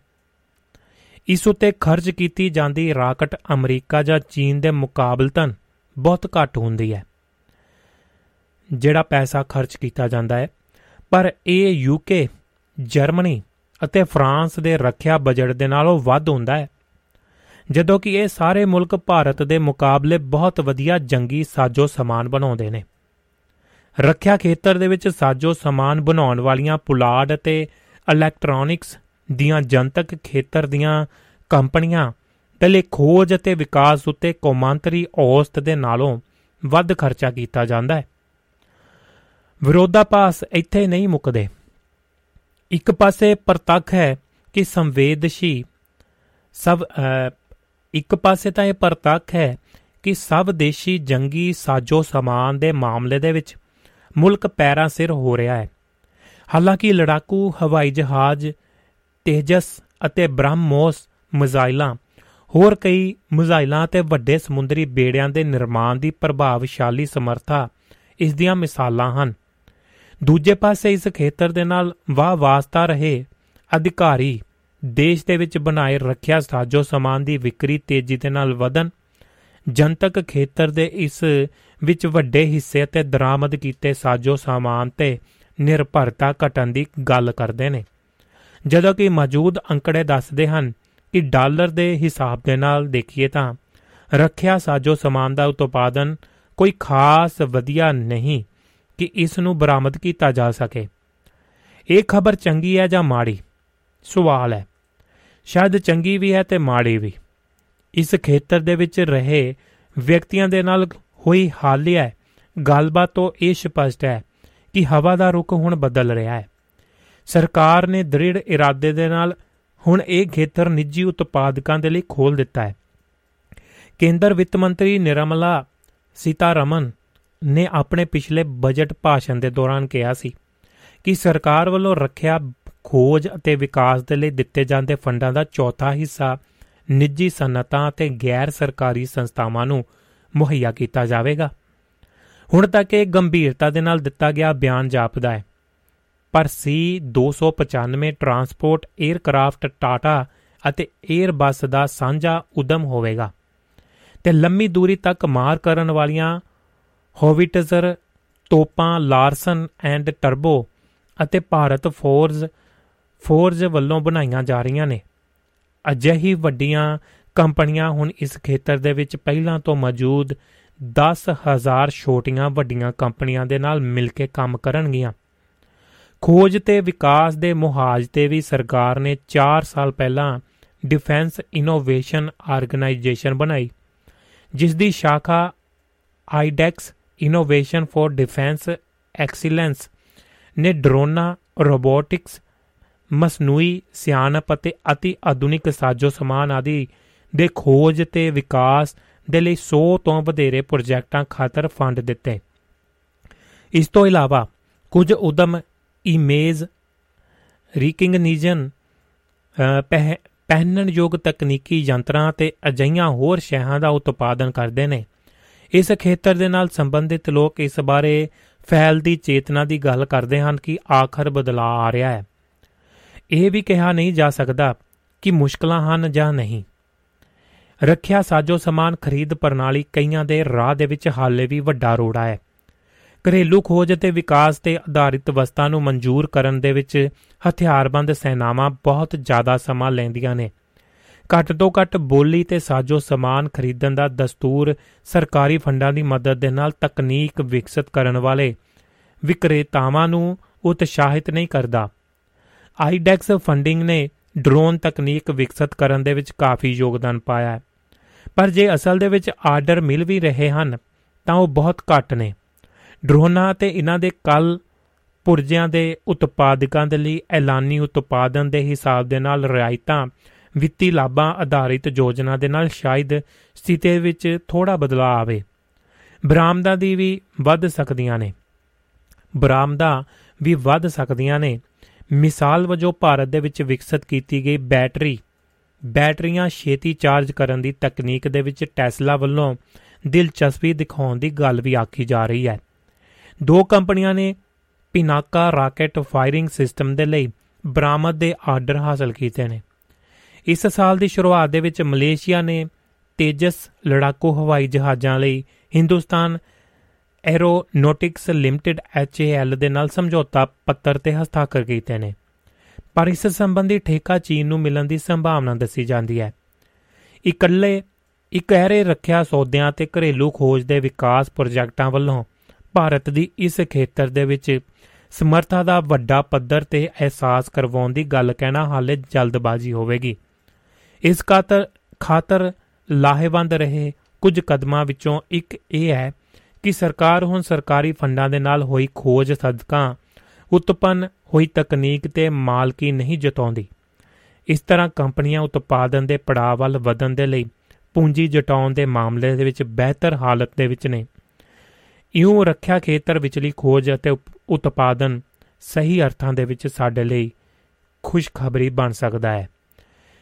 ਜੀ ਦੋਸਤੋ, ਇਹ ਸੀ ਜੀ ਗੱਲਬਾਤ ਜੰਗਾ ਜੰਗੀ ਸਾਜੋ ਸਮਾਨ ਬਣਾਉਣ ਵਾਲੀਆਂ ਸਨਅਤਾਂ ਦੇ ਵਿੱਚ ਜਿਹੜੀ ਤੇਜ਼ੀ ਦਾ ਮਾਹੌਲ ਤੇ ਇੱਕ ਛੋਟਾ ਜਿਹਾ ਬ੍ਰੇਕ ਲੈਨੇ ਆ ਫਿਰ ਅੱਗੇ ਵਧਦੇ ਆ ਅਗਲੀ ਗੱਲਬਾਤ ਬਾਲਨ ਨੂੰ ਜੀ। ਜੀ ਦੋਸਤੋ ਲੋ ਜੀ, ਕਰਦੇ ਆ ਅਗਲੀਆਂ ਗੱਲਾਂ ਬਾਤਾਂ ਵੱਲ। ਸਮਾਂ ਬੜੀ ਤੇਜ਼ੀ ਦੇ ਨਾਲ ਭਜਦਾ ਜਾ ਰਿਹਾ, ਅੱਧੇ ਘੰਟੇ ਦਾ ਸਮਾਂ ਆਪਣੇ ਕੋ ਹੋਰ ਹੈ। ਗੱਲਬਾਤ ਵਿਗਿਆਨ ਦੇ ਪੱਖ ਨੂੰ ਲੈ ਕੇ ਚੱਲਦੇ ਆਂ ਸਭ ਤੋਂ ਪਹਿਲਾਂ ਇੱਕ ਪੁਲਾੜ ਯਾਤਰੀ ਦੀ ਪਤਨੀ ਕੀ ਕਹਿੰਦੀ ਹੈ? ਇੱਕ ਛੋਟੀ ਜਿਹੀ ਕਹਾਣੀ ਹੈ। ਉਹ ਤੁਹਾਡੇ ਨਾਲ ਸਾਂਝੀ ਕਰਦੇ ਆਂ ਅਮਨਦੀਪ ਸਿੰਘ ਲਿਖਦੇ ਨੇ ਇਸ ਬਾਰੇ ਕਿ ਵਿਆਹ ਤੋਂ ਪਹਿਲਾਂ ਤਾਂ ਤੁਸੀਂ ਚੰਨ ਤਾਰੇ ਤੋੜ ਕੇ ਲਿਆਉਣ ਦੀ ਗੱਲ ਕਰਦੇ ਸੀ। ਪਰ ਹੁਣ ਸਿਤਾਰਿਆਂ ਦਾ ਪਰ ਹੁਣ ਸਿਤਾਰਿਆਂ ਵਾਲਾ ਇੱਕ ਸੂਟ ਵੀ ਨਹੀਂ ਲਿਆ ਕੇ ਦਿੰਦੇ। ਚੰਨ ਵਰਗੀ ਜੈਸਮਿਨ ਨੇ ਸਿਧਾਰਥ ਨੂੰ ਗੁੱਸੇ ਦੇ ਨਾਲ ਕਿਹਾ ਸੀ। ਉਹਨਾਂ ਦਾ ਵਿਆਹ ਹੋਇਆਂ ਨੂੰ ਅਜੇ ਸਾਲ ਵੀ ਨਹੀਂ ਸੀ ਹੋਇਆ। ਪਰ ਹਨੀਮੂਨ ਦਾ ਸਮਾਂ ਖਤਮ ਹੋ ਚੁੱਕਿਆ ਸੀ ਤੇ ਘਰ ਦੇ ਵਿੱਚ ਕਲੇਸ਼ ਰਹਿਣ ਲੱਗ ਪਿਆ ਸੀ। ਸਿਧਾਰਥ ਇੱਕ ਪੁਲਾੜ ਯਾਤਰੀ ਸੀ, ਜੋ ਆਪਣੇ ਕੰਮ ਦੇ ਵਿੱਚ ਬਹੁਤ ਵਿਅਸਤ ਸੀ ਤੇ ਆਪਣੀ ਪਤਨੀ ਨੂੰ ਪ੍ਰੇਮਿਕਾ ਵਰਗੀ ਤਵੱਜੋ ਨਹੀਂ ਦੇ ਪਾ ਰਿਹਾ ਸੀ। ਪਰ ਉਸਨੇ ਉਸ ਦੀ ਇਹ ਗੱਲ ਦਿਲ ਨੂੰ ਲਾ ਲਈ ਤੇ ਉਸਨੇ ਆਪਣੀ ਪੁਲਾੜ ਯਾਤਰੀ ਦੀ ਨੌਕਰੀ ਛੱਡ ਦਿੱਤੀ ਜਿਸ ਦੇ ਵਿੱਚ ਇੰਨੇ ਪੈਸੇ ਵੀ ਨਹੀਂ ਸਨ ਬਚਦੇ। ਤੇ ਉਸਨੇ ਪੁਲਾੜ ਦੇ ਵਿੱਚ ਮਾਈਨਿੰਗ ਕਰਦੀ ਸਪੇਸ ਮਰਚੈਂਟ ਨੇਵੀ ਦੀ ਨੌਕਰੀ ਸ਼ੁਰੂ ਕਰ ਲਈ। ਮੈਂ ਹੁਣ ਸਪੇਸ ਦੇ ਵਿੱਚੋਂ ਤੇਰੇ ਲਈ ਹੀਰੇ ਜਵਾਹਰਾਤ ਲੈ ਕੇ ਆਵਾਂਗਾ। ਪਰ ਰਹੋਗੇ ਤਾਂ ਮੇਰੇ ਤੋਂ ਦੂਰ ਹੀ। ਜੈਸਮਿਨ ਨੇ ਵਿਅੰਗ ਕੱਸਦਿਆਂ ਕਿਹਾ। ਜੈਸਮਿਨ ਦਾ ਮਨ ਕਰ ਰਿਹਾ ਸੀ ਕਿ ਉਹ ਸਿਧਾਰਥ ਨੂੰ ਨਾ ਜਾਣ ਦੇਵੇ। ਪਰ ਉਸ ਨੂੰ ਪਤਾ ਸੀ ਕਿ ਸਿਧਾਰਥ ਉਸ ਦੀ ਗੱਲ ਮੰਨਣ ਵਾਲਾ ਨਹੀਂ। ਸਿਧਾਰਥ ਆਪਣੀ ਕੰਪਨੀ ਦੇ ਨਾਲ ਪੁਲਾੜ ਦੇ ਵਿੱਚ ਚਲਿਆ ਗਿਆ। ਉਹਨਾਂ ਨੇ ਆਕਾਸ਼ੀ ਪਿੰਡਾਂ ਤੇ ਮਾਈਨਿੰਗ ਕੀਤੀ ਤੇ ਬਹੁਤ ਵੱਡਮੁੱਲੇ ਖਣਿਜ ਪਦਾਰਥ ਲੱਭੇ। ਪਰ ਉਹਨਾਂ ਦੀ ਭੁੱਖ ਨਹੀਂ ਸੀ, ਮਿਟ ਰਹੀ ਤੇ ਉਹ ਪ੍ਰithvi ਤੋਂ ਹੋਰ ਬਹੁਤ ਦੂਰ ਬਲਕਿ ਸੌਰ ਮੰਡਲ ਟੱਪ ਕੇ ਸਿਤਾਰਿਆਂ ਤੋਂ ਵੀ ਪਾਰ ਚਲੇ ਗਏ। ਉਹਨਾਂ ਦਾ ਟੀਚਾ ਟੀਚਾ ਜਿਹੜਾ ਹੀਰਿਆਂ ਦੇ ਬਣੇ ਗ੍ਰਹਿ ਸਨ। ਇਸ ਤਰ੍ਹਾਂ ਉਹ ਦੂਰੀ ਸਮਾਂ ਤੇ ਕਾਲ ਦੇ ਅਲੱਗ-ਅਲੱਗ ਆਯਾਮ ਪਾਰ ਕਰਦੇ ਚਲੇ ਗਏ। ਉਹਨਾਂ ਨੇ ਬਹੁਤ ਕੁਝ ਵੇਖਿਆ, ਬਹੁਤ ਕੀਮਤੀ ਹੀਰੇ ਜਵਾਹਰਾਤ ਇਕੱਠੇ ਕੀਤੇ। ਹੁਣ ਉਹਨਾਂ ਨੂੰ ਲੱਗਿਆ ਕਿ ਉਹ ਦੁਨੀਆ ਦੇ ਸਭ ਤੋਂ ਅਮੀਰ ਆਦਮੀ ਬਣ ਜਾਣਗੇ। ਤੇ ਉਹਨਾਂ ਨੇ ਆਪਣੇ ਸਪੇਸ ਸ਼ਿਪ ਦਾ ਰੁਖ ਪ੍ਰਿਥਵੀ ਵੱਲ ਨੂੰ ਦੁਬਾਰਾ ਮੋੜ ਲਿਆ ਵਾਪਸੀ। ਜਦੋਂ ਵਾਪਸ ਪ੍ਰਿਥਵੀ ਤੇ ਪਹੁੰਚੇ, ਤਾਂ 100 ਸਾਲ ਤੋਂ ਵੀ ਵੱਧ ਸਮਾਂ ਬੀਤ ਚੁੱਕਿਆ ਸੀ। ਪ੍ਰਿਥਵੀ ਬਿਲਕੁਲ ਬਦਲ ਚੁੱਕੀ ਸੀ। ਹਰ ਪਾਸੇ ਉਡਨ ਕਾਰਾਂ ਗगन ਚੁੱਬੀ ਇਮਾਰਤਾਂ ਤੇ ਟੈਕਨੋਲੋਜੀ ਦਾ ਇਨਕਲਾਬ ਸੀ। ਉਹਨਾਂ ਨੂੰ ਬਹੁਤ ਵੱਡਾ ਝਟਕਾ ਲੱਗਿਆ। ਉਹਨਾਂ ਦੀ ਕੰਪਨੀ ਵੀ ਨਾ ਰਹੀ, ਪਰ ਜਿਹੜਾ ਕੀਮਤੀ ਸਮਾਨ ਉਹ ਲੈ ਕੇ ਆਏ ਸਨ ਉਸ ਦੀ ਸੱਚਮੁੱਚ ਹੀ ਬਹੁਤ ਕੀਮਤ ਸੀ। ਉਸ ਨੂੰ ਵੇਚ ਕੇ ਉਹ ਰਾਤੋਂ ਰਾਤ ਹੀ ਕਰੋੜਾਂ ਪਤੀ ਬਣ ਗਏ। ਸਿਧਾਰਥ ਦੇ ਮਨ ਨੂੰ ਚੈਨ ਨਹੀਂ ਸੀ। ਉਸ ਦੀ ਤਾਂ ਦੁਨੀਆ ਦੀ, ਦੁਨੀਆ ਹੀ ਉਜੜ ਗਈ ਸੀ। ਜਿਸ ਦੇ ਵਿੱਚ ਜਿਸ ਦੇ ਲਈ ਉਹ ਹੀਰੇ ਜਵਾਹਰ ਜਵਾਹਰਾਤ ਇਕੱਠੇ ਕਰਨ ਗਿਆ ਸੀ। ਜਦੋਂ ਉਹ ਹੀ ਨਾ ਰਹੀ, ਤਾਂ ਹੁਣ ਉਹ ਵੀ ਜੀ ਕੇ ਕੀ ਕਰੇਗਾ। ਉਹ ਜੈਸਮੀਨ ਨੂੰ ਸੱਚਮੁੱਚ ਬੇਹੱਦ ਪਿਆਰ ਕਰਦਾ ਸੀ। ਉਸ ਦੇ ਸਾਥੀਆਂ ਨੇ ਉਸ ਨੂੰ ਸਮਝਾਇਆ। ਉਸ ਨੇ ਵੀ ਸੋਚਿਆ ਕਿ ਉਹ ਮਰ ਨਹੀਂ ਸਕਦਾ। ਕਿਉਂਕਿ ਮਰਨਾ ਬੁਝਦਿਲੀ ਹੈ। ਵੈਸੇ ਵੀ ਮਰਨਾ ਕੌਣ ਚਾਹੁੰਦਾ ਹੈ? ਪਰ ਉਹ ਇਸ ਨਵੇਂ ਸੰਸਾਰ ਦੇ ਵਿੱਚ ਰਹਿਣਾ ਨਹੀਂ ਸੀ ਚਾਹੁੰਦਾ। ਇਸ ਕਰਕੇ ਉਹ ਆਪਣੇ ਸਰੀਰ ਨੂੰ ਜਮਾ ਕੇ ਜਖ ਚੱਖ ਹਾਲਤ ਦੇ ਵਿੱਚ ਇੱਕ ਲੰਮੀ ਨੀਂਦ ਸੋ ਜਾਣਾ ਚਾਹੁੰਦਾ ਸੀ। ਜਦੋਂ ਉਹ ਅਜਿਹਾ ਕਰਨ ਦੇ ਲਈ ਹਸਪਤਾਲ ਪਹੁੰਚਿਆ, ਤਾਂ ਨਰਸਾਂ ਤੇ ਡਾਕਟਰਾਂ ਨੇ ਉਸ ਨੂੰ ਕਾਰਨ ਪੁੱਛਿਆ, ਤਾਂ ਉਸਨੇ ਆਪਣੀ ਸਾਰੀ ਕਹਾਣੀ ਸੱਚਿਓ ਸੱਚ ਸੁਣਾ ਦਿੱਤੀ। ਉਹ ਹੈਰਾਨ ਵੀ ਹੋਏ ਤੇ ਖੁਸ਼ ਵੀ। ਉਸ ਦੀ ਕਹਾਣੀ ਉਹਨਾਂ ਨੂੰ ਜਾਣੀ ਪਹਿਚਾਨੀ ਲੱਗੀ ਸੀ, ਕਿਉਂਕਿ ਉਹ ਇੱਕੋ ਇੱਕ ਲੋਕ ਕਥਾ ਬਣ ਚੁੱਕੀ ਸੀ। ਉਸ ਦੀ ਕਹਾਣੀ ਮਸ਼ਹੂਰ ਹੋ ਚੁੱਕੀ ਸੀ। ਤੁਹਾਡੇ ਲਈ ਇੱਕ ਖੁਸ਼ੀ ਦੀ ਖਬਰ ਹੈ। ਮੇਰੇ ਲਈ ਇੱਥੇ ਖੁਸ਼ੀ ਦੀ ਖਬਰ ਕੀ ਹੋ ਸਕਦੀ ਹੈ? ਉਹ ਹੈਰਾਨ ਸੀ। ਤੁਹਾਡੀ ਪਤਨੀ ਜੈਸਮਿਨ ਇੱਥੇ ਹੀ ਸਿਥਲਤਾ ਦੀ ਅਵਸਥਾ ਦੇ ਵਿੱਚ ਸੁੱਤੀ ਪਈ ਹੈ। ਕੀ? ਉਸ ਨੂੰ ਯਕੀਨ ਨਹੀਂ ਹੋ ਰਿਹਾ ਸੀ। ਕਿ ਮੈਂ ਕੋਈ ਸੁਪਨਾ ਦੇਖ ਰਿਹਾ ਹਾਂ। ਉਸਨੇ ਆਪਣੇ ਆਪ ਨੂੰ ਚੁੰਡੀ ਵੜਦਿਆਂ ਕਿਹਾ, ਬਿਲਕੁਲ ਸਹੀ ਹੈ। ਬਸ ਤੁਸੀਂ ਇੱਥੇ ਦਸਖਤ ਕਰੋ ਤੇ ਅਸੀਂ ਤੁਹਾਡੀ ਪਤਨੀ ਨੂੰ ਜਿਹੜਾ ਜਗਾਉਣ ਦੀ ਪ੍ਰਕਿਰਿਆ ਸ਼ੁਰੂ ਕਰਦੇ ਹਾਂ। ਉਸਨੇ ਖੁਸ਼ੀ ਦੇ ਨਾਲ ਦਸਖਤ ਕੀਤੇ ਕਰ ਦਿੱਤੇ ਤੇ ਅਗਲੇ ਦਿਨ ਜੈਸਮਿਨ ਸੋ 100 ਸਾਲ ਲੰਮੀ ਨੀਂਦ ਤੋਂ ਜਾਗ ਪਈ। ਮੈਂ ਅੱਜ ਬਹੁਤ ਖੁਸ਼ ਹਾਂ। ਮੈਨੂੰ ਯਕੀਨ ਸੀ ਕਿ ਤੁਸੀਂ ਇੱਕ ਦਿਨ ਜ਼ਰੂਰ ਵਾਪਸ ਆਓਗੇ। ਜੈਸਮਿਨ ਚਹਿਕਦੀ ਬੋਲੀ, ਜਦੋਂ 14 ਸਾਲ ਤੋਂ ਉੱਪਰ ਦਾ ਸਮਾਂ ਹੋ ਗਿਆ ਤੇ ਤੁਸੀਂ ਵਾਪਸ ਨਾ ਆਏ, ਤਾਂ ਮੈਂ ਉਦੋਂ ਨਵੀਂ, ਇਸ ਨਵੀਂ ਯਖ ਅਵਸਥਾ ਦੇ ਵਿੱਚ ਸਥਿਲਤਾ ਦੀ ਤਕਨੀਕ ਨੂੰ ਅਜਮਾਉਣ ਬਾਰੇ ਸੋਚਿਆ ਤੇ ਇਹਨਾਂ ਨੂੰ ਹਦਾਇਤ ਲਿਖ ਦਿੱਤੀਆਂ ਕਿ ਜਦੋਂ ਤੁਸੀਂ ਵਾਪਸ ਆਓ ਤਾਂ ਮੈਨੂੰ ਜਗਾ ਲੈਣਾ। ਉਹ ਜੈਸਮਿਨ ਮੈਂ ਬਹੁਤ ਖੁਸ਼ ਹਾਂ ਦੇਖ ਮੈਂ ਤੇਰੇ ਲਈ ਸੱਚਮੁੱਚ ਹੀ ਚੰਨ ਤੋਂ ਤਾਰੇ ਤੋੜ ਕੇ ਲੈ ਆਇਆ ਮੈਨੂੰ ਹੁਣ ਇਹਨਾਂ ਦੀ ਕੋਈ ਜ਼ਰੂਰਤ ਨਹੀਂ ਹੈ ਬਸ तमाम ਉਮਰ ਸਿਰਫ ਤੁਹਾਡਾ ਸਾਥ ਹੀ ਚਾਹੀਦਾ ਹੈ ਇਨਾ ਕਹਿ ਕੇ ਜੈਸਮਿਨ ਨੇ ਆਪਣੇ ਪੁਲਾੜ ਯਾਤਰੀ ਪਤੀ ਨੂੰ ਘੁੱਟ ਕੇ ਇੰਜ ਗਲਗਬਕੜੀ ਪਾ ਲਈ ਜਿਵੇਂ ਹੁਣ ਕਦੇ ਵੀ ਉਸ ਨੂੰ ਪੁਲਾੜ ਦੇ ਵਿੱਚ ਦੂਰ ਨਹੀਂ ਜਾਣ ਦੇਵੇਗੀ ਦੂਰ ਨਹੀਂ ਜਾਣ ਦੇਵੇਗੀ ਜੀ ਦੋਸਤੋ, ਇਹ ਸੀ ਜੀ ਗੱਲਬਾਤ ਤਾਰੇ ਤੋੜ ਲਿਆਉਣ ਦੀ ਗੱਲਬਾਤ ਤੇ ਇਹੋ ਜਿਹਾ ਜੌਬ ਤਾਂ ਹਰ ਕੋਈ ਸੌਖੀ ਲੱਗਦੀ ਹੈ, ਪਰ ਹਰ ਕਿਸੇ ਦੇ ਆਪਣੇ ਆਪਣੇ ਜਿਹੜੇ ਮਸਲੇ ਨੇ ਤੇ ਕੀੜੀ ਦਾ ਆਟਾ, ਕੀੜੀ ਦੇ, ਕੀੜੀ ਦਾ ਆਟਾ, ਦਰਸ਼ਨ ਸਿੰਘ ਹੋਣਾ ਕੀ ਕਹਿੰਦੇ ਨੇ ਇਸ ਦੇ ਬਾਰੇ, ਉਹ ਤੁਹਾਡੇ ਨਾਲ ਗੱਲ ਸਾਂਝੀ ਕਰਦੇ ਆਂ ਬਹੁਤ ਵਾਰ ਜੀਵ ਜੰਤੂਆਂ ਬਾਰੇ ਪੜਿਆ ਤੇ ਸੁਣਿਆ ਵੀ। ਰਾਤ ਨੂੰ ਤਾਰਿਆਂ ਭਰੇ ਅੰਬਰ ਨੂੰ ਅੱਖਾਂ ਦੇ ਵਿੱਚ ਉਤਾਰਿਆ। ਮਸਿਆਂ ਦੇ ਨੇਰਿਆਂ ਨਾਲ ਗੱਲਾਂ ਕੀਤੀਆਂ ਤੇ ਪੁੰਨਿਆਂ ਦੇ ਚਾਨਣ ਵੀ ਮਾਨੇ। ਨੇੜੇ ਤੇੜੇ ਖੜੇ ਰੁੱਖਾਂ ਦੀ ਹਰਿਆਵਲ ਦੇ ਵਿੱਚ ਚਹਿਕਦੇ ਪੰਛੀਆਂ ਦੇ ਵੀ ਮੇਰੀ ਦਿਲਚਸਪੀ ਰਹੀ।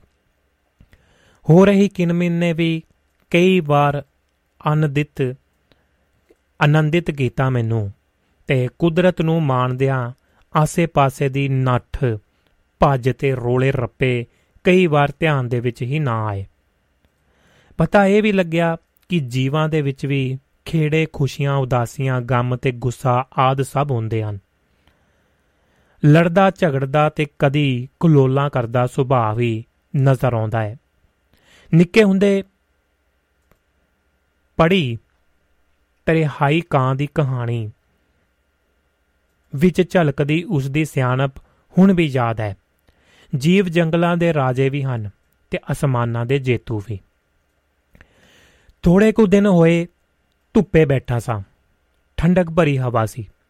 ਕੋਸੀ ਕੋਸੀ ਧੁੱਪ ਦਾ ਅਨੂਠਾ ਜਿਹਾ ਸਰੂਰ ਵੀ ਨਿਗਾ ਦੂਰੋਂ ਆਉਂਦੀ ਕੀੜੀ ਤੇ ਜਾ ਪਈ।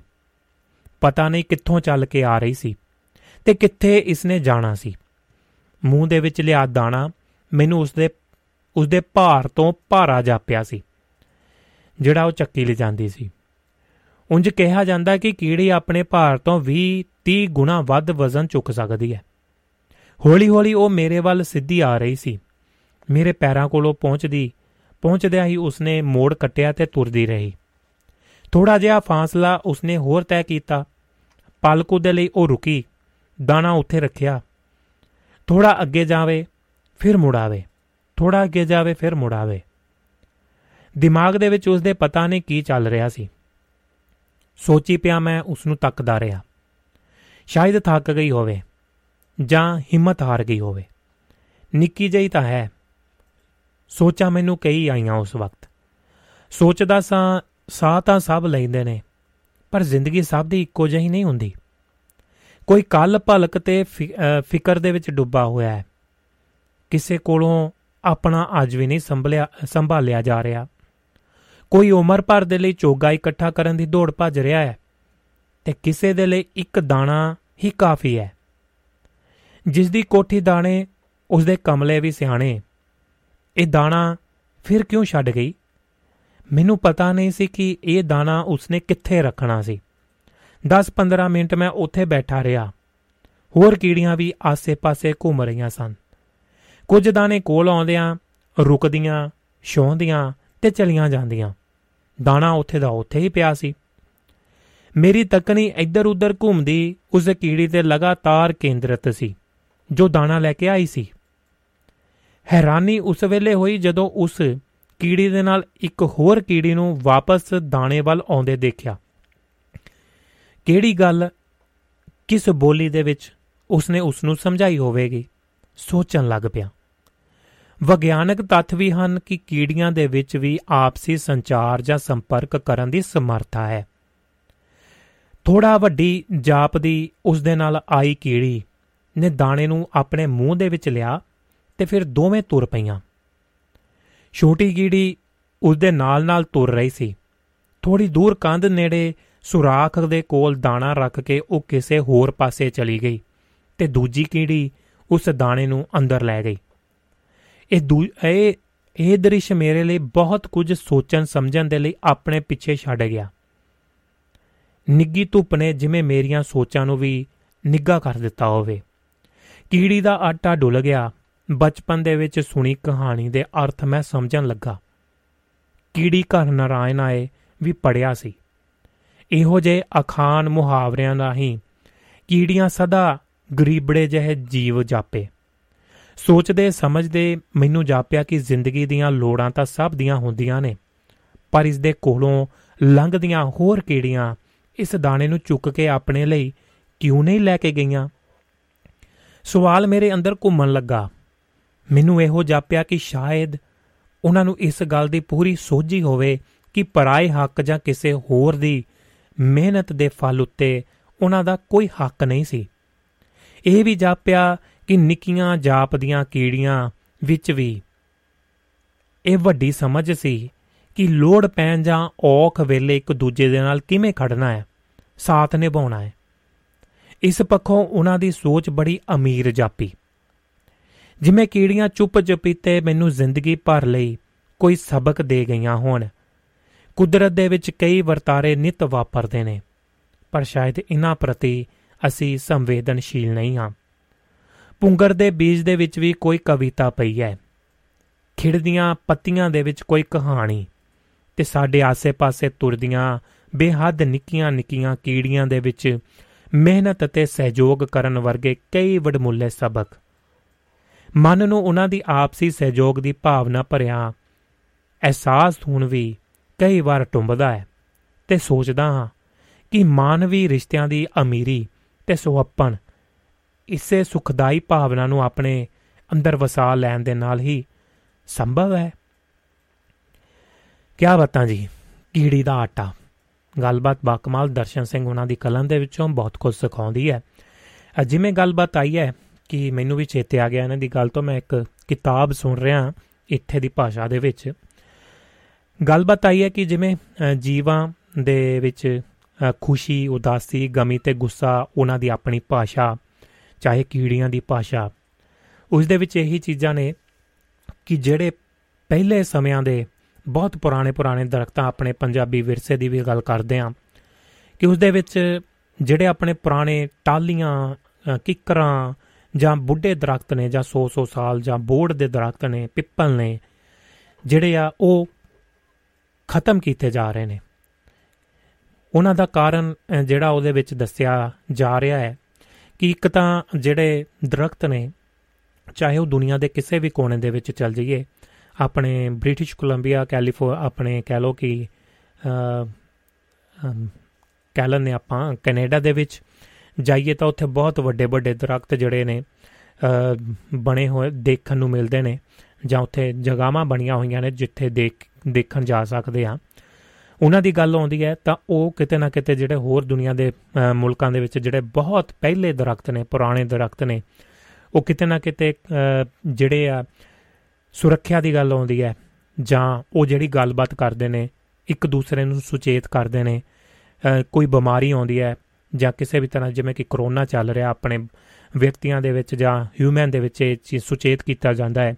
ਇਸੇ ਤਰ੍ਹਾਂ ਦਰਖਤਾਂ ਦੀ ਵੀ ਇੱਕ ਭਾਸ਼ਾ ਹੈ ਪੌਦਿਆਂ ਦੀ ਵੀ ਇੱਕ ਭਾਸ਼ਾ ਹੈ ਜੇ ਉਹਨਾਂ ਦੇ ਵਿੱਚ ਕੋਈ ਬਿਮਾਰੀ ਫੈਲ ਰਹੀ ਹੈ ਤਾਂ ਜਿਹੜੇ ਬਜ਼ੁਰਗ ਪੌਦੇ ਨੇ ਵੱਡੇ ਪੌਦੇ ਨੇ ਅ, ਦਰਖਤ ਨੇ ਉਹ ਉਹਨਾਂ ਨੂੰ ਬਾਕੀਆਂ ਨੂੰ ਸੁਚੇਤ ਕਰਦੇ ਨੇ ਕਿਸੇ ਤਰੀਕੇ ਦੇ ਨਾਲ ਅ, ਇੱਕ ਤਰ੍ਹਾਂ ਦਾ ਮੈਸੇਜ ਦਿੰਦੇ ਨੇ ਆਪਣੀ ਬੋਲੀ ਦੇ ਵਿੱਚ ਚਾਹੇ ਉਹ ਬ- ਪੱਤਿਆਂ ਦੀ ਹਿਲਜੁਲ ਹੋਵੇ ਜਾਂ ਇੱਕ ਦੂਸਰੇ ਦੇ ਨਾਲ ਖਹਿਬਾਜੀ ਹੋਵੇ ਜਾਂ ਜੜਾਂ ਦੇ ਰਾਹੀਂ ਕੋਈ ਤਰੰਗਾਂ ਭੇਜਦੇ ਨੇ ਜਾਂ ਫੀਲਿੰਗਸ ਜਿਹੜੀਆਂ ਨੇ, ਉਹਨਾਂ ਨੂੰ ਉਸੇ ਤਰ੍ਹਾਂ ਆਉਂਦੀਆਂ ਨੇ। ਅਹ ਤੇ ਇਹ ਚੀਜ਼ਾਂ ਦੀ ਜਿਹੜੀ ਗੱਲਬਾਤ ਪਿਛਲੇ ਸਮੇਂ ਤੋਂ ਮੈਂ ਇੱਕ ਸੁਣਨ ਨੂੰ ਮਿਲ ਰਹੀ ਹੈ ਤੇ ਉਸ ਦੇ ਵਿੱਚ ਮੈਂ ਅਜੇ ਕੰਪਲੀਟ ਨਹੀਂ ਕੀਤੀ, ਪੂਰੀ ਜਦੋਂ ਕੰਪਲੀਟ ਕਰੂੰਗਾ ਤੇ ਸਪਸ਼ਟ ਕਰਾਂਗੇ ਫਿਰ। ਪਰ ਇਹੋ ਜਿਹੀਆਂ ਚੀਜ਼ਾਂ ਬਿਲਕੁਲ ਜਿਹੜਾ ਵੀ ਇਸ ਦੁਨੀਆ ਦੇ ਉੱਤੇ ਜੋ ਵੀ ਚੀਜ਼ ਉਪਜੀ ਹੈ, ਉਹ ਚਾਹੇ ਉਹ ਇੰਨਾ ਸੋਚ ਸਕਦੀ ਨਹੀਂ ਹੈ, ਤੇ ਪਰ ਉਹ ਮਹਿਸੂਸ ਜਾਂ ਇੱਕ ਦੂਸਰੇ ਦੁਸ਼ਮਣ ਤੋਂ ਬਚਾ ਜਾਂ ਹਰ ਚੀਜ਼ ਦੀਆਂ ਚੀਜ਼ਾਂ ਦੇ ਨਾਲ ਅ, ਛੋ ਵੱਡਾ ਦਰਖਤ ਛੋਟੇ ਦਰਖਤ ਦੇ ਲਈ ਖੜਦਾ ਹੈ ਅੜਦਾ ਹੈ ਜਾਂ ਕਿਸੇ ਵੀ ਤਰ੍ਹਾਂ ਚਾਹੇ ਉਹ ਹਿੱਲ ਜੁਲ ਨਹੀਂ ਸਕਦਾ ਪਰ ਆਪਣਾ ਪੂਰਾ ਯੋਗਦਾਨ ਜਿਸ ਤਰ੍ਹਾਂ ਵੀ ਉਹਨਾਂ ਦੀ ਅ, ਰੋਜ਼ੇਮਾ ਹੋਵੇਗਾ ਜਾਂ ਉਹ ਦੇਖਣ ਨੂੰ ਮਿਲ ਸਕਦਾ ਹੈ ਜਾਂ ਦੇਖ ਸਕਦੇ ਆ ਜਦੋਂ ਤੁਸੀਂ ਫੋਰੈਸਟ ਦੇ ਵਿੱਚ ਜਾਓਗੇ ਤਾਂ ਕੁਝ ਪਲ ਬਿਤਾਓ ਤੇ ਕੁਝ ਚੀਜ਼ਾਂ ਸਪਸ਼ਟ ਹੋਣਗੀਆਂ। ਹਰ ਅ, ਸ਼ੈ ਜਿਹੜੀ ਹੈ ਉਹ ਆਪਣਾ ਬਚਾ ਆਪ ਕਰ ਸਕਦੀ ਹੈ ਇੰਨੀ ਕੁ ਖੂਬੀ ਜਿਹੜੀ ਕੁਦਰਤ ਨੇ ਉਸ ਦੇ ਵਿੱਚ ਭਰੀ ਹੈ। ਤੇ ਕੀੜੀ ਦੀ ਗੱਲ ਹੋਈ ਸੀ ਤੇ ਕੀੜੀ ਦੀ ਜਿਹੜੀ ਗੱਲ ਤੁਹਾਡੇ ਨਾਲ ਸਾਂਝੀ ਕੀਤੀ ਹੈ ਕੀੜੀ ਦਾ ਆਟਾ ਤੇ ਜਿਹੜੀ ਲੁੱਟ ਖੋ ਆਪਣੇ ਇਨਸਾਨਾਂ ਦੇ ਵਿੱਚ ਚੱਲ ਰਹੀ ਹੈ ਇੱਕ ਦੂਸਰੇ ਨੂੰ ਮਾਰ ਕੇ ਉਸ ਦਾ ਹੱਕ ਖੋਹਣ ਦੀ ਰਿਸ਼ਵਤਖੋਰੀ ਦੀ ਜਾਂ ਹੋਰ ਬਹੁਤ ਸਾਰੀਆਂ ਚੀਜ਼ਾਂ ਚੱਲ ਰਹੇ ਨੇ ਇਹ ਦੂਸਰੇ ਨੂੰ ਛੋਟਾ ਦਿਖਾ ਕੇ ਆਪ ਵੱਡਾ ਬਣਨ ਦੀ ਇਹੋ ਜੀ ਚੀਜ਼ ਇੱਕ ਕੀੜੀ ਤੋਂ ਵੀ ਸਿੱਖੀ ਜਾ ਸਕਦੀ ਹੈ। ਇੱਕ ਦੂਸਰੇ ਦੀ ਅ, ਬੁਰਕੀ ਖੋ ਕੇ ਆਪਣੇ ਮੂੰਹ 'ਚ ਪਾਈ ਜਾ ਰਹੀ ਹੈ। ਉਹ ਜਿਹਾ ਚੀਜ਼ਾਂ ਸਪਸ਼ਟ ਕਰਦੀ ਹੈ। ਕੀੜੀ ਦਾ ਆਟਾ ਇਹ ਨਿੱਕੀ ਜਿਹੀ ਕਹਾਣੀ। ਤੇ ਹਰਵਿੰਦਰ ਕੌਰ ਜੋਹਲ ਜੀ ਜੁੜ ਚੁੱਕੇ ਨੇ ਆਪਣੇ ਨਾਲ। ਉਹਨਾਂ ਦੇ ਨਾਲ ਕਰਦੇ ਹਾਂ ਸੰਪਰਕ। ਸਤਿ ਸ਼੍ਰੀ ਅਕਾਲ ਜੀ। ਜੀਆਂ ਨੂੰ ਜੀ ਨਿੱਘਾ ਸਵਾਗਤ ਹੈ। ਜੋਲ ਭੈਣ ਜੀ। ਹਾਂਜੀ ਸਤਿ ਸ਼੍ਰੀ ਅਕਾਲ ਜੀ ਸਤਿ ਸ਼੍ਰੀ ਅਕਾਲ। ਜੀ। ਮੈਚ ਬਹੁਤ ਵਧੀਆ ਸੀ ਕੱਲ ਹਾਂਜੀ। ਬਿਲਕੁਲ ਜੀ ਬਿਲਕੁਲ ਜੀ। ਮੈਂ ਸਾਡੇ ਪਹਿਲੇ ਮੈਚ ਨਾ 11 ਵਜੇ ਹੁੰਦੇ ਨੇ ਜੀ ਬੱਚੇ ਹਮੇਸ਼ਾ 11 11 ਕਰੀ ਜਾਂਦੇ ਸੀ ਤੇ ਮੈਨੂੰ ਜਦ ਤੁਹਾਡਾ ਮੈਂ ਮੈਸੇਜ ਪੜਿਆ ਉਦੋਂ ਬਾਅਦ ਮੈਨੂੰ ਜਦ ਹੀ ਛੋਟੇ ਦਾ ਬੇਟਾ ਕੰਮ ਤੇ ਸੀ ਉਹਦਾ ਮੈਨੂੰ ਸੁਮੀਤ ਉਹਦਾ ਮੈਨੂੰ ਆਇਆ ਕਹਿੰਦਾ ਮੈਚ ਤਾਂ ਚੱਲਿਆ ਹੋਇਆ ਮੈਂ ਕਿਹਾ ਅੱਛਾ। ਜੀ ਜੀ ਮੈਂ ਜਦੋਂ ਪੋਸਟ ਪਾਈ ਸੀ ਮੈਂ ਕਿਹਾ ਮੈਚ ਸ਼ੁਰੂ ਹੋ ਗਿਆ ਜੀ ਬਾਕੀਆਂ ਨੂੰ ਵੀ ਸੁਚੇਤ ਕਰਦੇ ਆ ਕਿਉਂਕਿ ਸਮਾਂ ਹਾਂਜੀ ਹਾਂਜੀ। ਵੱਖਰਾ ਹੁੰਦਾ ਹੈ। ਸਾਡੇ ਹਮੇਸ਼ਾ ਬਾਕੀ ਮੈਚ ਸਾਰੇ 11 ਵਜੇ ਆਉਂਦੇ ਸੀ ਹਾਂਜੀ। ਮੈਂ ਵੀ ਸੋਚਦਾ ਸੀ ਇੱਥੇ ਨਹੀਂ ਤਾਂ ਨਾਰਮਲੀ 7-8 ਵਜੇ ਸ਼ੁਰੂ ਹੁੰਦਾ ਸੀ ਰਾਤ ਨੂੰ ਤੇ ਉਹ 4:30 4:30 ਵਜੇ 4 ਵਜੇ ਕੇ 50 ਮਿੰਟ ਤੇ ਸ਼ੁਰੂ ਹੋਇਆ। ਉਧਰੋਂ ਮਹਿਫਲ ਮਿੱਤਰਾਂ ਦੀ ਸ਼ੁਰੂ ਹੋ ਗਿਆ ਤੇ ਮੈਂ ਕਿਹਾ ਹੁਣ ਨਾਲ ਇਹ ਵੀ ਸੁਣਦੇ ਆ ਤੇ ਨਾਲ ਇਹ ਵੀ ਦੇਖਦੇ ਆ ਹਾਂਜੀ ਹਾਂਜੀ। ਜੀ। ਪਰ ਬਹੁਤ ਵਧੀਆ ਸੀ ਬਹੁਤ ਵਧੀਆ ਪਰਫਾਰਮੈਂਸ ਕੀਤੀ ਆ ਦੋਨਾਂ ਹੀ ਟੀਮਾਂ ਨੇ। ਬਿਲਕੁਲ ਜੀ ਬਿਲਕੁਲ ਸਹਿਮਤ ਹਾਂ ਜੀ। ਟਫ ਸੀ ਮੈਚ ਜੀ। ਮਤਲਬ ਕਿ ਜਿੱਤ ਹਾਰ ਤਾਂ ਵੱਖਰੀ ਗੱਲ ਆ ਪਰ ਪਲੇਅਰਾਂ ਨੇ ਕਈ ਕਮਾਲ ਕਰਤਾ। ਜੀ ਪਹਿਲਾਂ ਥੋੜਾ ਜਿਹਾ ਸਟਾਰਟਿੰਗ ਦੇ ਵਿੱਚ ਲੱਗਦਾ ਸੀ 20 ਕੁ ਮਿੰਟ ਜਾਂ ਬੋਰਿੰਗ ਆ ਕੋਈ ਇੰਟਰਸਟ ਨਹੀਂ ਬਣ ਰਿਹਾ ਸੀ ਦੇਖਣ ਵਾਲਿਆਂ ਦਾ ਕਿ ਸ਼ਾਇਦ ਤੁਸੀਂ ਵੀ ਫੀਲ ਕੀਤਾ। ਤੇ ਬਾਅਦ ਦੇ ਵਿੱਚ ਤਾਂ ਐਨ ਫਸਮਾ ਹੋ ਗਿਆ ਜੀ ਬਿਲਕੁਲ ਐਨ ਜਿੱਦਾਂ ਕਿ ਨੀਦਰਲੈਂਡ ਦੇ ਨਾਲ ਗੇਮ ਹੋਈ ਸੀ ਤੇ ਕੁਰੇਸ਼ ਆਪਣੇ ਇਹਨਾਂ ਦੀ ਫਰਾਂਸ ਦੀ ਤੇ ਉਸੇ ਤਰ੍ਹਾਂ ਦਾ ਮਾਹੌਲ ਫਿਰ ਇਹਨਾਂ ਦੀ ਅਰਜنٹਾਈਨਾ ਦੀ ਤੇ ਨੀਦਰਲੈਂਡ ਦੀ ਉਹੀ ਮਾਹੌਲ ਫਿਰ ਬਣ ਗਿਆ ਹਾਂ ਇਹ ਫਿਰ ਜਿਹੜਾ ਐਕਚੁਅਲੀ ਇਹ ਐਂਡ ਤੇ ਜਿਹੜਾ ਟਾਈਮ ਵੀ ਦੇ ਗਏ ਨੇ ਐਕਚੁਅਲੀ ਪਰਫਾਰਮੈਂਸ ਤਾਂ ਜਦੋਂ ਥੋੜਾ ਰੀਅਲ ਮੈਚ ਹੁੰਦਾ ਉਦੋਂ ਹੀ ਦੇਖੀ ਜਾਂਦੀ ਹੈ। ਬਿਲਕੁਲ ਜੀ ਬਿਲਕੁਲ ਜੀ ਹਾਂ, ਬਾਅਦ ਚ ਤਾਂ ਕਈ ਵਾਰੀ ਮਿਸ ਚਲੋ ਹੋ ਹੀ ਜਾਂਦੇ ਨੇ ਜਿਹੜੇ ਪਲੰਟੀ ਕਾਰਨਰ ਜਿਹੜੇ ਨੇ ਜਾਂ ਸ਼ੋ ਦਿੰਦੇ ਨੇ ਇਹ ਹਨ ਇਹਦੇ ਵਿੱਚ ਭੈਣ ਜੀ ਇਹ ਵੀ ਸਾਹਮਣੇ ਆਇਆ ਕਿ ਉਹਨਾਂ ਦੇ ਹਾਰਨ ਦਾ ਕਾਰਨ ਜਾਂ ਸਟਰੋਂਗ ਨਹੀਂ ਸੀ ਜੋ ਉਹਨਾਂ ਦੀ ਫਰਾਂਸ ਦੀ ਅੱਜ ਇੱਥੇ ਦੇ ਮੀਡੀਆ ਨੇ ਵੀ। ਖਬਰਾਂ ਨਸ਼ਰ ਕੀਤੀਆਂ ਨੇ ਕੁਝ ਕਿ ਕੁਝ ਜਿਹੜੇ ਉਹਨਾਂ ਦੇ ਟੀਮ ਦੇ ਮੈਂਬਰ ਸੀ ਉਹਨਾਂ ਦੇ ਵਿੱਚ ਉੱਥੇ ਕਤਰ ਦੇ ਵਿੱਚ ਕੋਈ ਕੈਮਲ ਦੀ ਮਤਲਬ ਕਿ ਜਿਹੜੇ ਆਪਣੇ ਊਂਠ ਹੁੰਦੇ ਨੇ ਉਹਨਾਂ ਦੀ ਬਿਮਾਰੀ ਦੇ ਕੋਈ ਵਾਇਰਸ ਵਗੈਰਾ ਕਾਰਨ ਉਹਨਾਂ ਨੂੰ ਜਿਹੜਾ ਠੀਕ ਨਹੀਂ। ਸੀਗੇ ਤੇ ਉਹਨਾਂ ਨੂੰ ਕੋਈ ਵਾਇਰਸ ਵਗੈਰਾ। ਹੋਈ ਸੀ ਤਾਂ ਕਰਕੇ ਵੀ ਤਿੰਨ ਚਾਰ ਬੰਦੇ ਜਿਹੜੇ ਉਹ ਬਾਹਰ ਰਹੇ ਨੇ ਜੀ ਟੀਮ ਦੇ ਵਿੱਚ ਜਿਹੜੇ ਚੰਗੇ ਖਿਡਾਰੀ ਸੀ ਜੀ। ਫਿਰ ਵੀ ਆਪ ਓਵਰਆਲ ਬਹੁਤ ਵਧੀਆ ਬਹੁਤ ਵਧੀਆ ਸੀ। ਦੋਨਾਂ ਟੀਮਾਂ ਦੀ ਬਹੁਤ ਵਧੀਆ ਸੀ ਬਿਲਕੁਲ ਤਾਂ ਜਿਹੜੀ ਤੁਸੀਂ ਗੱਲ ਕਰਦੀ ਸੀ ਅੱਜ ਮੈਂ ਸਾਰਾ ਪ੍ਰੋਗਰਾਮ ਤੁਹਾਡਾ ਸੁਣਿਆ ਨਹੀਂ ਹੈਗਾ ਮੈਂ ਬਾਹਰ ਸੀ। ਜੀ। ਜੀ ਤੇ ਆ ਪਰ ਜਿਹੜੇ ਕੀੜੀਆਂ ਵਾਲੀ ਇਹ ਵਾਲਾ ਤੁਸੀਂ ਪਾਈ ਹੈ ਬਹੁਤ ਵਧੀਆ ਸੀਗੀ ਹਨਾ ਜੀ? ਤੇ ਉਹ ਜਿਵੇਂ ਤੁਸੀਂ ਕਹਿੰਦੇ ਸੀਗੇ ਵੀ ਟਰੀਜ਼ ਨੇ ਗੱਲਾਂ ਕਰਦੇ ਨੇ ਉਹ ਆਪਣੇ ਇੱਕ ਉਹ ਹੁੰਦੀ ਨਹੀਂ ਚੂਈ ਮੂਈ ਜਿਹੜੀ ਹੁੰਦੀ ਹੈ ਟਰੀ ਪੌਦਾ ਹੁੰਦਾ ਹੈ ਹਾਂਜੀ। ਇੰਡੀਆ 'ਚ ਉਹਨੂੰ ਉਹ ਹੱਥ ਲਾਓ ਤੇ ਦੇਖੋ ਕਿਵੇਂ ਉਹ ਪੱਤੇ ਲੈਂਦਾ ਹੈ ਨਾ ਜੀ ਉਹ ਵੀ ਹਾਂਜੀ। ਮਤਲਬ ਕਿ ਸੈਂਸ ਤਾਂ ਇਹਨਾਂ ਦੇ ਵਿੱਚ ਟਰੀ ਦੇ ਵਿੱਚ ਹੈਗੀ ਹਾਂਜੀ ਹਨਾ? ਬਿਲਕੁਲ ਬਿਲਕੁਲ। ਬ੍ਰੇਨ ਵੀ ਹੈ ਜੀ ਇਹ ਵੀ ਸਾਰਾ ਕੁਝ ਉਹਨਾਂ ਨੇ ਲੱਭਿਆ ਹੋਇਆ ਹੀ ਹੈ। ਹਾਂਜੀ। ਬਿਲਕੁਲ ਜੀ। ਮਹਿਸੂਸ ਤਾਂ ਕਰਦੇ ਹੀ ਨੇ। ਇੱਕੋ ਜਿਹੜੀ ਇੱਕ ਆਪਣੇ ਪੰਜਾਬ 'ਚ ਤਾਂ ਨਹੀਂ ਹੁੰਦੀ ਪਰ ਹਿਮਾਚਲ 'ਚ ਹੁੰਦੀ ਆ ਉਹ ਜਿਹੜੀ ਇੱਕ ਬੂਟੀ ਹੁੰਦੀ ਆ ਜਾਂ ਪੌਦਾ ਹੁੰਦਾ ਉਹਨੂੰ ਜਿਵੇਂ ਹੱਥ ਲਾਓ ਤਾਂ ਖਾਜ ਦੇਖੋ ਕਿੰਨੀ ਆਉਂਦੀ ਆ ਉਹਦੀ। ਆਪਣੇ। ਆਪਣੇ ਸਾਡੇ ਬਹੁਤ ਹੈ ਜੀ ਇੱਥੇ ਉਹ ਉਹਦੇ ਸੈਲਡ ਵਗੈਰਾ ਵੀ ਬਣਾ ਲਈਦਾ ਵੈਸੇ ਤਾਂ ਪਰ ਉਹ ਗਲਵਜ਼ ਵਗੈਰਾ ਪਾ ਕੇ ਫਿਰ ਵੀ ਉਹ ਲੜਦੀ ਬਹੁਤ ਆ ਸਮਰ ਨੂੰ ਬਹੁਤ ਹੁੰਦੀ ਆ ਸਾਡੇ ਇੱਥੇ ਜੀ। ਅੱਛਾ ਜੀ ਅੱਛਾ। ਲੜਦੀ ਮੈਨੂੰ ਬਹੁਤ ਆ, ਅਸੀਂ ਇੱਕ ਵਾਰ ਮਨੀਕਰਨ ਗਏ ਤੇ ਉਹ ਛੋਟੇ ਬੇਟੇ ਨੇ ਨਾ ਉੱਥੇ ਸੀਗੀ ਉਹਨੂੰ ਰਾਹ 'ਚ ਜਾਂਦੇ ਖੜੇ ਤਾਂ ਰੋਕ ਕੇ ਹੱਥ ਲਾ ਲਿਆ ਉਹਦੇ ਤਾਂ ਬਹੁਤ ਖਾਜ। ਉਹਦੇ ਨਾਲ ਹੋਇਆ ਤੇ ਸਾੜ ਬਹੁਤ ਪਾਉਂਦੀ ਆ ਤੇ ਉਹ ਮਤਲਬ ਕਿ ਖਾਜ ਆਉਂਦੀ ਰਹਿੰਦੀ ਹੈ ਕਾਫੀ ਦੇਰ ਤੱਕ ਹਾਂਜੀ ਹਾਂਜੀ ਹਾਂਜੀ ਬਿਲਕੁਲ। ਜੀ ਪਰ ਆ ਦੇਖੋ ਤੁਸੀਂ ਹੁਣ ਜਿਹੜੀ ਬੱਚਿਆਂ ਦੀ ਦੇਖੋ ਸਿਖਾਇਆ ਤਾਂ ਇਹਨਾਂ ਨੇ ਇਹਨਾਂ ਨੇ ਜਿਵੇਂ ਬੱਚਿਆਂ ਨੂੰ ਵੀ ਆ ਵੀ ਹਰ ਚੀਜ਼ ਨੂੰ ਤੁਸੀਂ ਕਿਸੇ ਨੂੰ ਵੀ ਤੁਸੀਂ ਟੌਰਚਰ ਨਾ ਕਰੋ। ਜਿਵੇਂ ਹੁਣ ਆਹ ਬੱਚਿਆਂ ਨੇ ਟੌਏ ਸਟੋਰੀ ਆਈਆਂ ਸੀਗੀਆਂ ਜਿਹੜੀਆਂ ਮੂਵੀ ਆਈਆਂ ਨੇ ਦੇਖੋ ਉਹ ਟੌਇਜ਼ ਨੇ ਪਰ ਬੱਚਿਆਂ ਨੂੰ ਕਿਵੇਂ ਸੁਚੇਤ ਕੀਤਾ ਵੀ ਇਹ ਇਹਨਾਂ ਦੇ ਵਿੱਚ ਵੀ ਜਾਨ ਆ ਬਿਲਕੁਲ। ਮਾਰੋ। ਇਹਨਾਂ ਨੂੰ ਤੁਸੀਂ ਟੌਰਚਰ ਨਾ ਕਰੋ ਇਹਨਾਂ ਨੂੰ ਸਿੱਟੋ ਨਾ। ਉਹ ਵੀ ਇੱਕ ਬਹੁਤ ਵਧੀਆ ਮੈਨੂੰ ਉਹ ਮੂਵੀ ਦਾ ਮੈਸੇਜ ਆ ਵਧੀਆ ਲੱਗਦਾ ਕਿ ਬੱਚੇ ਨੂੰ ਹਰ ਚੀਜ਼ ਦੇ ਲਈ ਸੋਚਣਾ ਚਾਹੀਦਾ ਸੈਂਸਿਟਿਵ ਹੋਣਾ ਚਾਹੀਦਾ ਵੀ ਨਹੀਂ ਮੈਂ ਕਿਸੇ ਚੀਜ਼ ਨੂੰ ਵੀ ਹਨਾ? ਤੇ ਜੀ। ਉਹ ਮਤਲਬ ਉਹ ਉਹਦਾ ਥੀਮ ਵਧੀਆ ਲੱਗਿਆ ਮੂਵੀ ਦਾ ਹਨਾ। ਬਿਲਕੁਲ ਜੀ। ਇਸੇ ਤਰ੍ਹਾਂ ਜੇ ਬੱਚੇ ਇਹੀਆਂ ਚੀਜ਼ਾਂ ਤੋਂ ਟੌਇਸ ਤੋਂ ਹੀ ਪਹਿਲਾਂ ਸਿੱਖਣਗੇ ਤਾਂ ਹੀ ਉਹ ਬਾਅਦ ਚ ਟਰੀਜ਼ ਨੇ ਜਾਂ ਬੀਇੰਗ ਉਹਨਾਂ ਲਈ ਉਹਨਾਂ ਦੇ ਮਨ ਦੇ ਵਿੱਚ ਇਸ ਤਰ੍ਹਾਂ ਦੀਆਂ ਫੀਲਿੰਗ ਆਉਣਗੀਆਂ ਵੀ ਅਸੀਂ ਕਿਸੇ ਹਰਟ ਨਹੀਂ ਕਰਨਾ ਬਿਲਕੁਲ ਜੀ। ਕਿਸੇ ਦਾ ਹਾਂਜੀ ਹਾਂਜੀ। ਜੀ। ਕਿਉਂਕਿ ਜਿਵੇਂ ਆਪਣੇ ਹੁਣ ਮੁਲਕਾਂ 'ਚ ਵੀ ਦੇਖੋ ਤਾਂ ਕਦੇ ਵੀ ਦਰਖਤ ਜਿਹੜਾ ਨਾ ਉਹ ਜਿੱਥੇ ਚਾਹੇ ਉਹ ਅ, ਜੜ੍ਹਾਂ ਉਹਦੀਆਂ ਹਮੇਸ਼ਾ ਹੀ ਮਤਲਬ ਕਿ ਪਾਣੀ ਆਪੇ ਲੱਭਣ ਤੁਰ ਪੈਂਦੀਆਂ ਜਿੱਧਰ ਨੂੰ ਪਾਣੀ ਜ਼ਿਆਦਾ ਆ। ਉਹ ਉਧਰ ਨੂੰ ਚੱਲਣਾ ਉਧਰ ਨੂੰ ਆਪੇ ਹੀ ਤੁਰ ਪੈਂਦੀਆਂ। ਬਿਲਕੁਲ ਜੀ। ਤੇ ਉਹ ਬ੍ਰੇਨ ਵੀ ਜਿਹੜਾ ਇੱਥੇ ਤੱਕ ਪਿੱਛੇ ਜੇ ਇੱਕ ਆਰਟੀਕਲ ਸਾਂਝਾ ਕੀਤਾ ਸੀ ਕਿ ਜਿਹੜਾ ਬ੍ਰੇਨ ਕਹਿ ਲੋ ਅਸਲ ਦੇ ਵਿੱਚ ਦਰਖਤ ਦਾ ਕਿਹਾ ਜਾਂਦਾ ਕਿ ਉਹਨਾਂ ਦੀਆਂ ਜਿਹੜੀਆਂ ਜੜ੍ਹਾਂ ਨੇ ਨਾ ਜੀ ਉਹ ਹੀ ਕੰਟਰੋਲ ਕਰਦੀਆਂ ਨੇ। ਬ੍ਰੇਨ ਉਹਨਾਂ ਨੂੰ ਕਿਹਾ ਜਾਂਦਾ ਦੇਖੋ ਤਾਂ ਹੀ ਆਪਾਂ ਇੱਕ ਵੀ ਜੜ ਨੂੰ ਆਪਾਂ ਜੇ ਕਿਸੇ ਮੇਨ ਕੱਟੀ ਜਾਵੇ ਜਾਂ ਕੁਝ ਹੋਵੇ ਤਾਂ। ਦਰਖਤ ਉਸ ਪਾਸੇ ਸੁੱਕਣ ਲੱਗ ਜਾਂਦਾ ਹਨਾ? ਇੱਥੇ ਤੱਕ ਕੀ ਭੈਣ ਜੀ ਸਾਡੇ ਨਾ ਫੈਂਸ ਲੱਗੀ ਹੋਈ ਆ ਜਿਹੜੇ ਇੱਕ, ਮਤਲਬ ਕਿ ਕ੍ਰਿਸਮਸ ਟਰੀ ਕਹਿ ਲੈਂਦੇ ਆ ਪਰ ਉਹਨਾਂ ਨੂੰ ਵੱਡੇ ਨਹੀਂ ਹੋਣ ਦੇਈਦਾ। ਹਾਂਜੀ।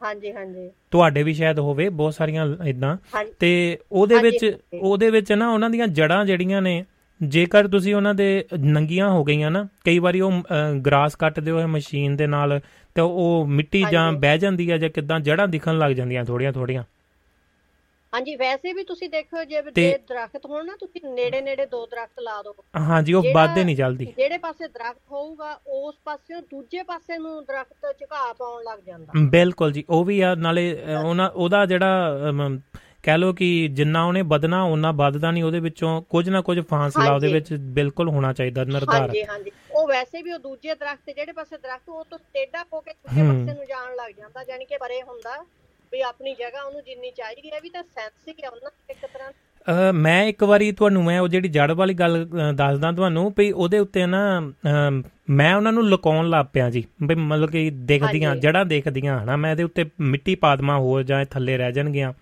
ਤਾਂ ਉਹ ਕੀ ਹੋਇਆ? ਅਗਲੇ ਸਾਲ ਨਾ ਅਗਲੇ ਸੀਜ਼ਨ ਜਦੋਂ ਉਹਨੂੰ ਉਹਦੀ ਟ੍ਰਿਮਿੰਗ ਕਰਨੀ ਸੀ ਤਾਂ ਉਹ ਬਰਾਊਨ ਹੋਣ ਲੱਗ ਗਿਆ ਪਹਿਲਾਂ ਹੀ।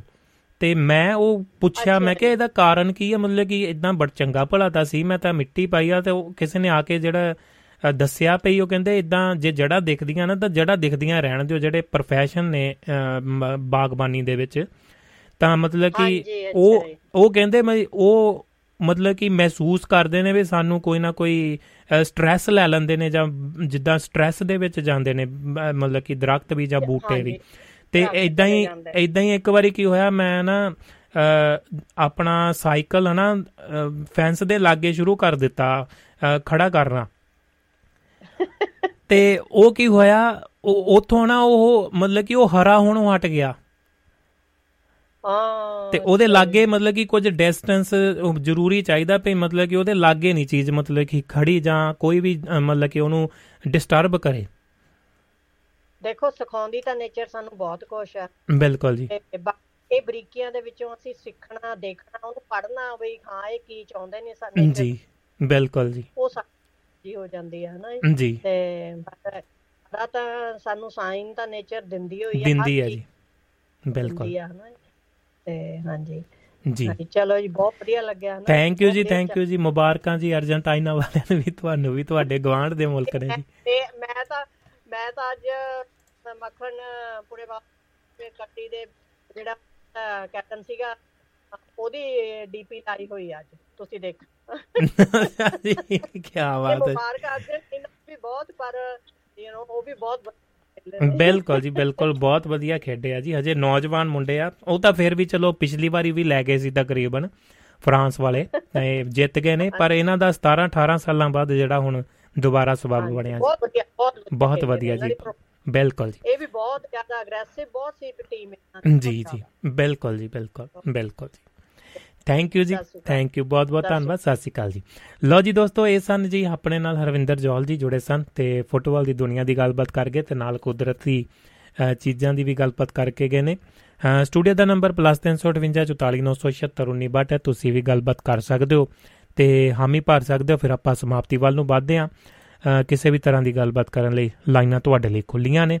+358 ਸਟੂਡੀਓ ਦਾ ਨੰਬਰ ਹੈ ਤੇ ਇਸ ਦੇ ਨਾਲ ਹੀ ਤੁਹਾਡੇ ਸੁਨੇਹਾਂ ਵੱਲ ਵੀ ਝਾਤ ਮਾਰ ਲੈਂਦੇ ਆ ਜੇ ਕਿਸੇ ਦੋਸਤ ਦਾ ਕੋਈ ਸੁਨੇਹਾ ਆਇਆ ਹੋਵੇ ਸੋਮਵਾਰ ਦਾ ਦਿਨ ਹੈ ਤੇ ਕ੍ਰਿਸਮਸ ਦੀਆਂ ਛੁੱਟੀਆਂ ਦਾ ਮਾਹੌਲ ਬਣਿਆ ਹੋਇਆ ਹੈ। ਸਭ ਵਿਅਸਤ ਹਨ ਜੀ ਤੇ ਇਹਨਾਂ ਸਮਿਆਂ ਦੇ ਵਿੱਚ ਜਿਹੜਾ ਇਹਨਾਂ ਮੁਲਕਾਂ ਦੇ ਵਿੱਚ ਯੂਰਪੀ ਤੇ Scandinavia America Canada Australia New Zealand ਇਹਨਾਂ ਮੁਲਕਾਂ ਦੇ ਵਿੱਚ ਕ੍ਰਿਸਮਸ ਦਾ ਮਾਹੌਲ ਜਿਹੜਾ ਅ, ਤੇਜ਼ੀ ਦੇ ਨਾਲ ਮੰਨਿਆ ਜਾਂਦਾ ਹੈ।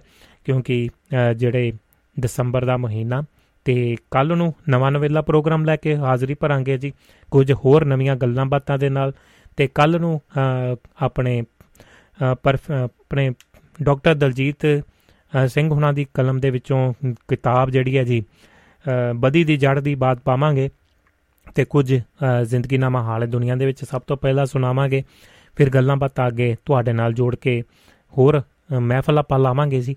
ਤੇ ਸਟੂਡੀਓ ਦਾ ਨੰਬਰ ਕਿਸੇ ਵੀ ਤਰ੍ਹਾਂ ਦਾ ਸੁਨੇਹਾ ਕਿਸੇ ਵੀ ਤਰ੍ਹਾਂ ਦੀ ਜਾਣਕਾਰੀ ਅ, ਸਾਂਝੀ ਕਰਨੀ ਚਾਹੋਗੇ ਤਾਂ ਤੁਸੀਂ ਬਾਅਦ ਦੇ ਵਿੱਚ ਵੀ ਜਿਹੜਾ ਰਿਕਾਰਡਡ ਮੈਸੇਜ ਭੇਜ ਸਕਦੇ ਹੋ ਵੌਇਸ ਮੈਸੇਜ ਮੈਨੂੰ ਦਿਓ ਜੀ ਅ, ਸਾਨੂੰ ਜਿਹੜਾ ਸਪੋਰਟ ਕੀਤਾ ਹੈ ਹਰਵਿੰਦਰ ਜੋਲ ਭੈਣ ਜੀ ਸੁਮਿਤ ਜੋਲ ਜੀ ਬਲਵੀਰ ਸਿੰਘ ਸੈਣੀ ਸਰ ਸਕੰਦਰ ਸਿੰਘ ਗੋਜਰਾ ਸੁਰਿੰਦਰ ਕੌਰ ਮਾਲ ਜੀ ਨਾਰ ਸਿੰਘ ਸੋਈ ਸਾਹਿਬ ਯਾਦਵਿੰਦਰ ਵਿਦੇਸ਼ਾ ਉਹਨਾਂ ਦਾ ਤੇ ਜਗਦੇਵ ਸੰਧੂ ਬਾਈ ਜੀ ਦਾ ਧੰਨਵਾਦ ਹੈ।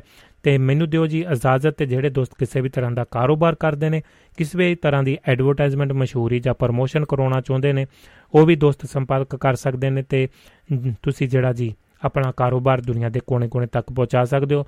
ਬਹੁਤ ਹੀ ਵਾਜਬ ਤੇ ਸਹੀ ਕੀਮਤਾਂ ਦੇ ਉੱਤੇ ਜਿਹੜੀ ਸੁਵਿਧਾ ਤੁਹਾਡੇ ਲਈ ਦਿੱਤੀ ਗਈ ਹੈ ਤੇ ਇਸ ਦਾ ਪੂਰਾ ਪੂਰਾ ਲਾਭ ਉਠਾ ਸਕਦੇ ਹੋ ਤੇ ਕਾਰੋਬਾਰ ਦੁਨੀਆ ਦੇ ਕੋਨੇ-ਕੋਨੇ ਤੱਕ ਪਹੁੰਚਾ ਸਕਦੇ ਹੋ।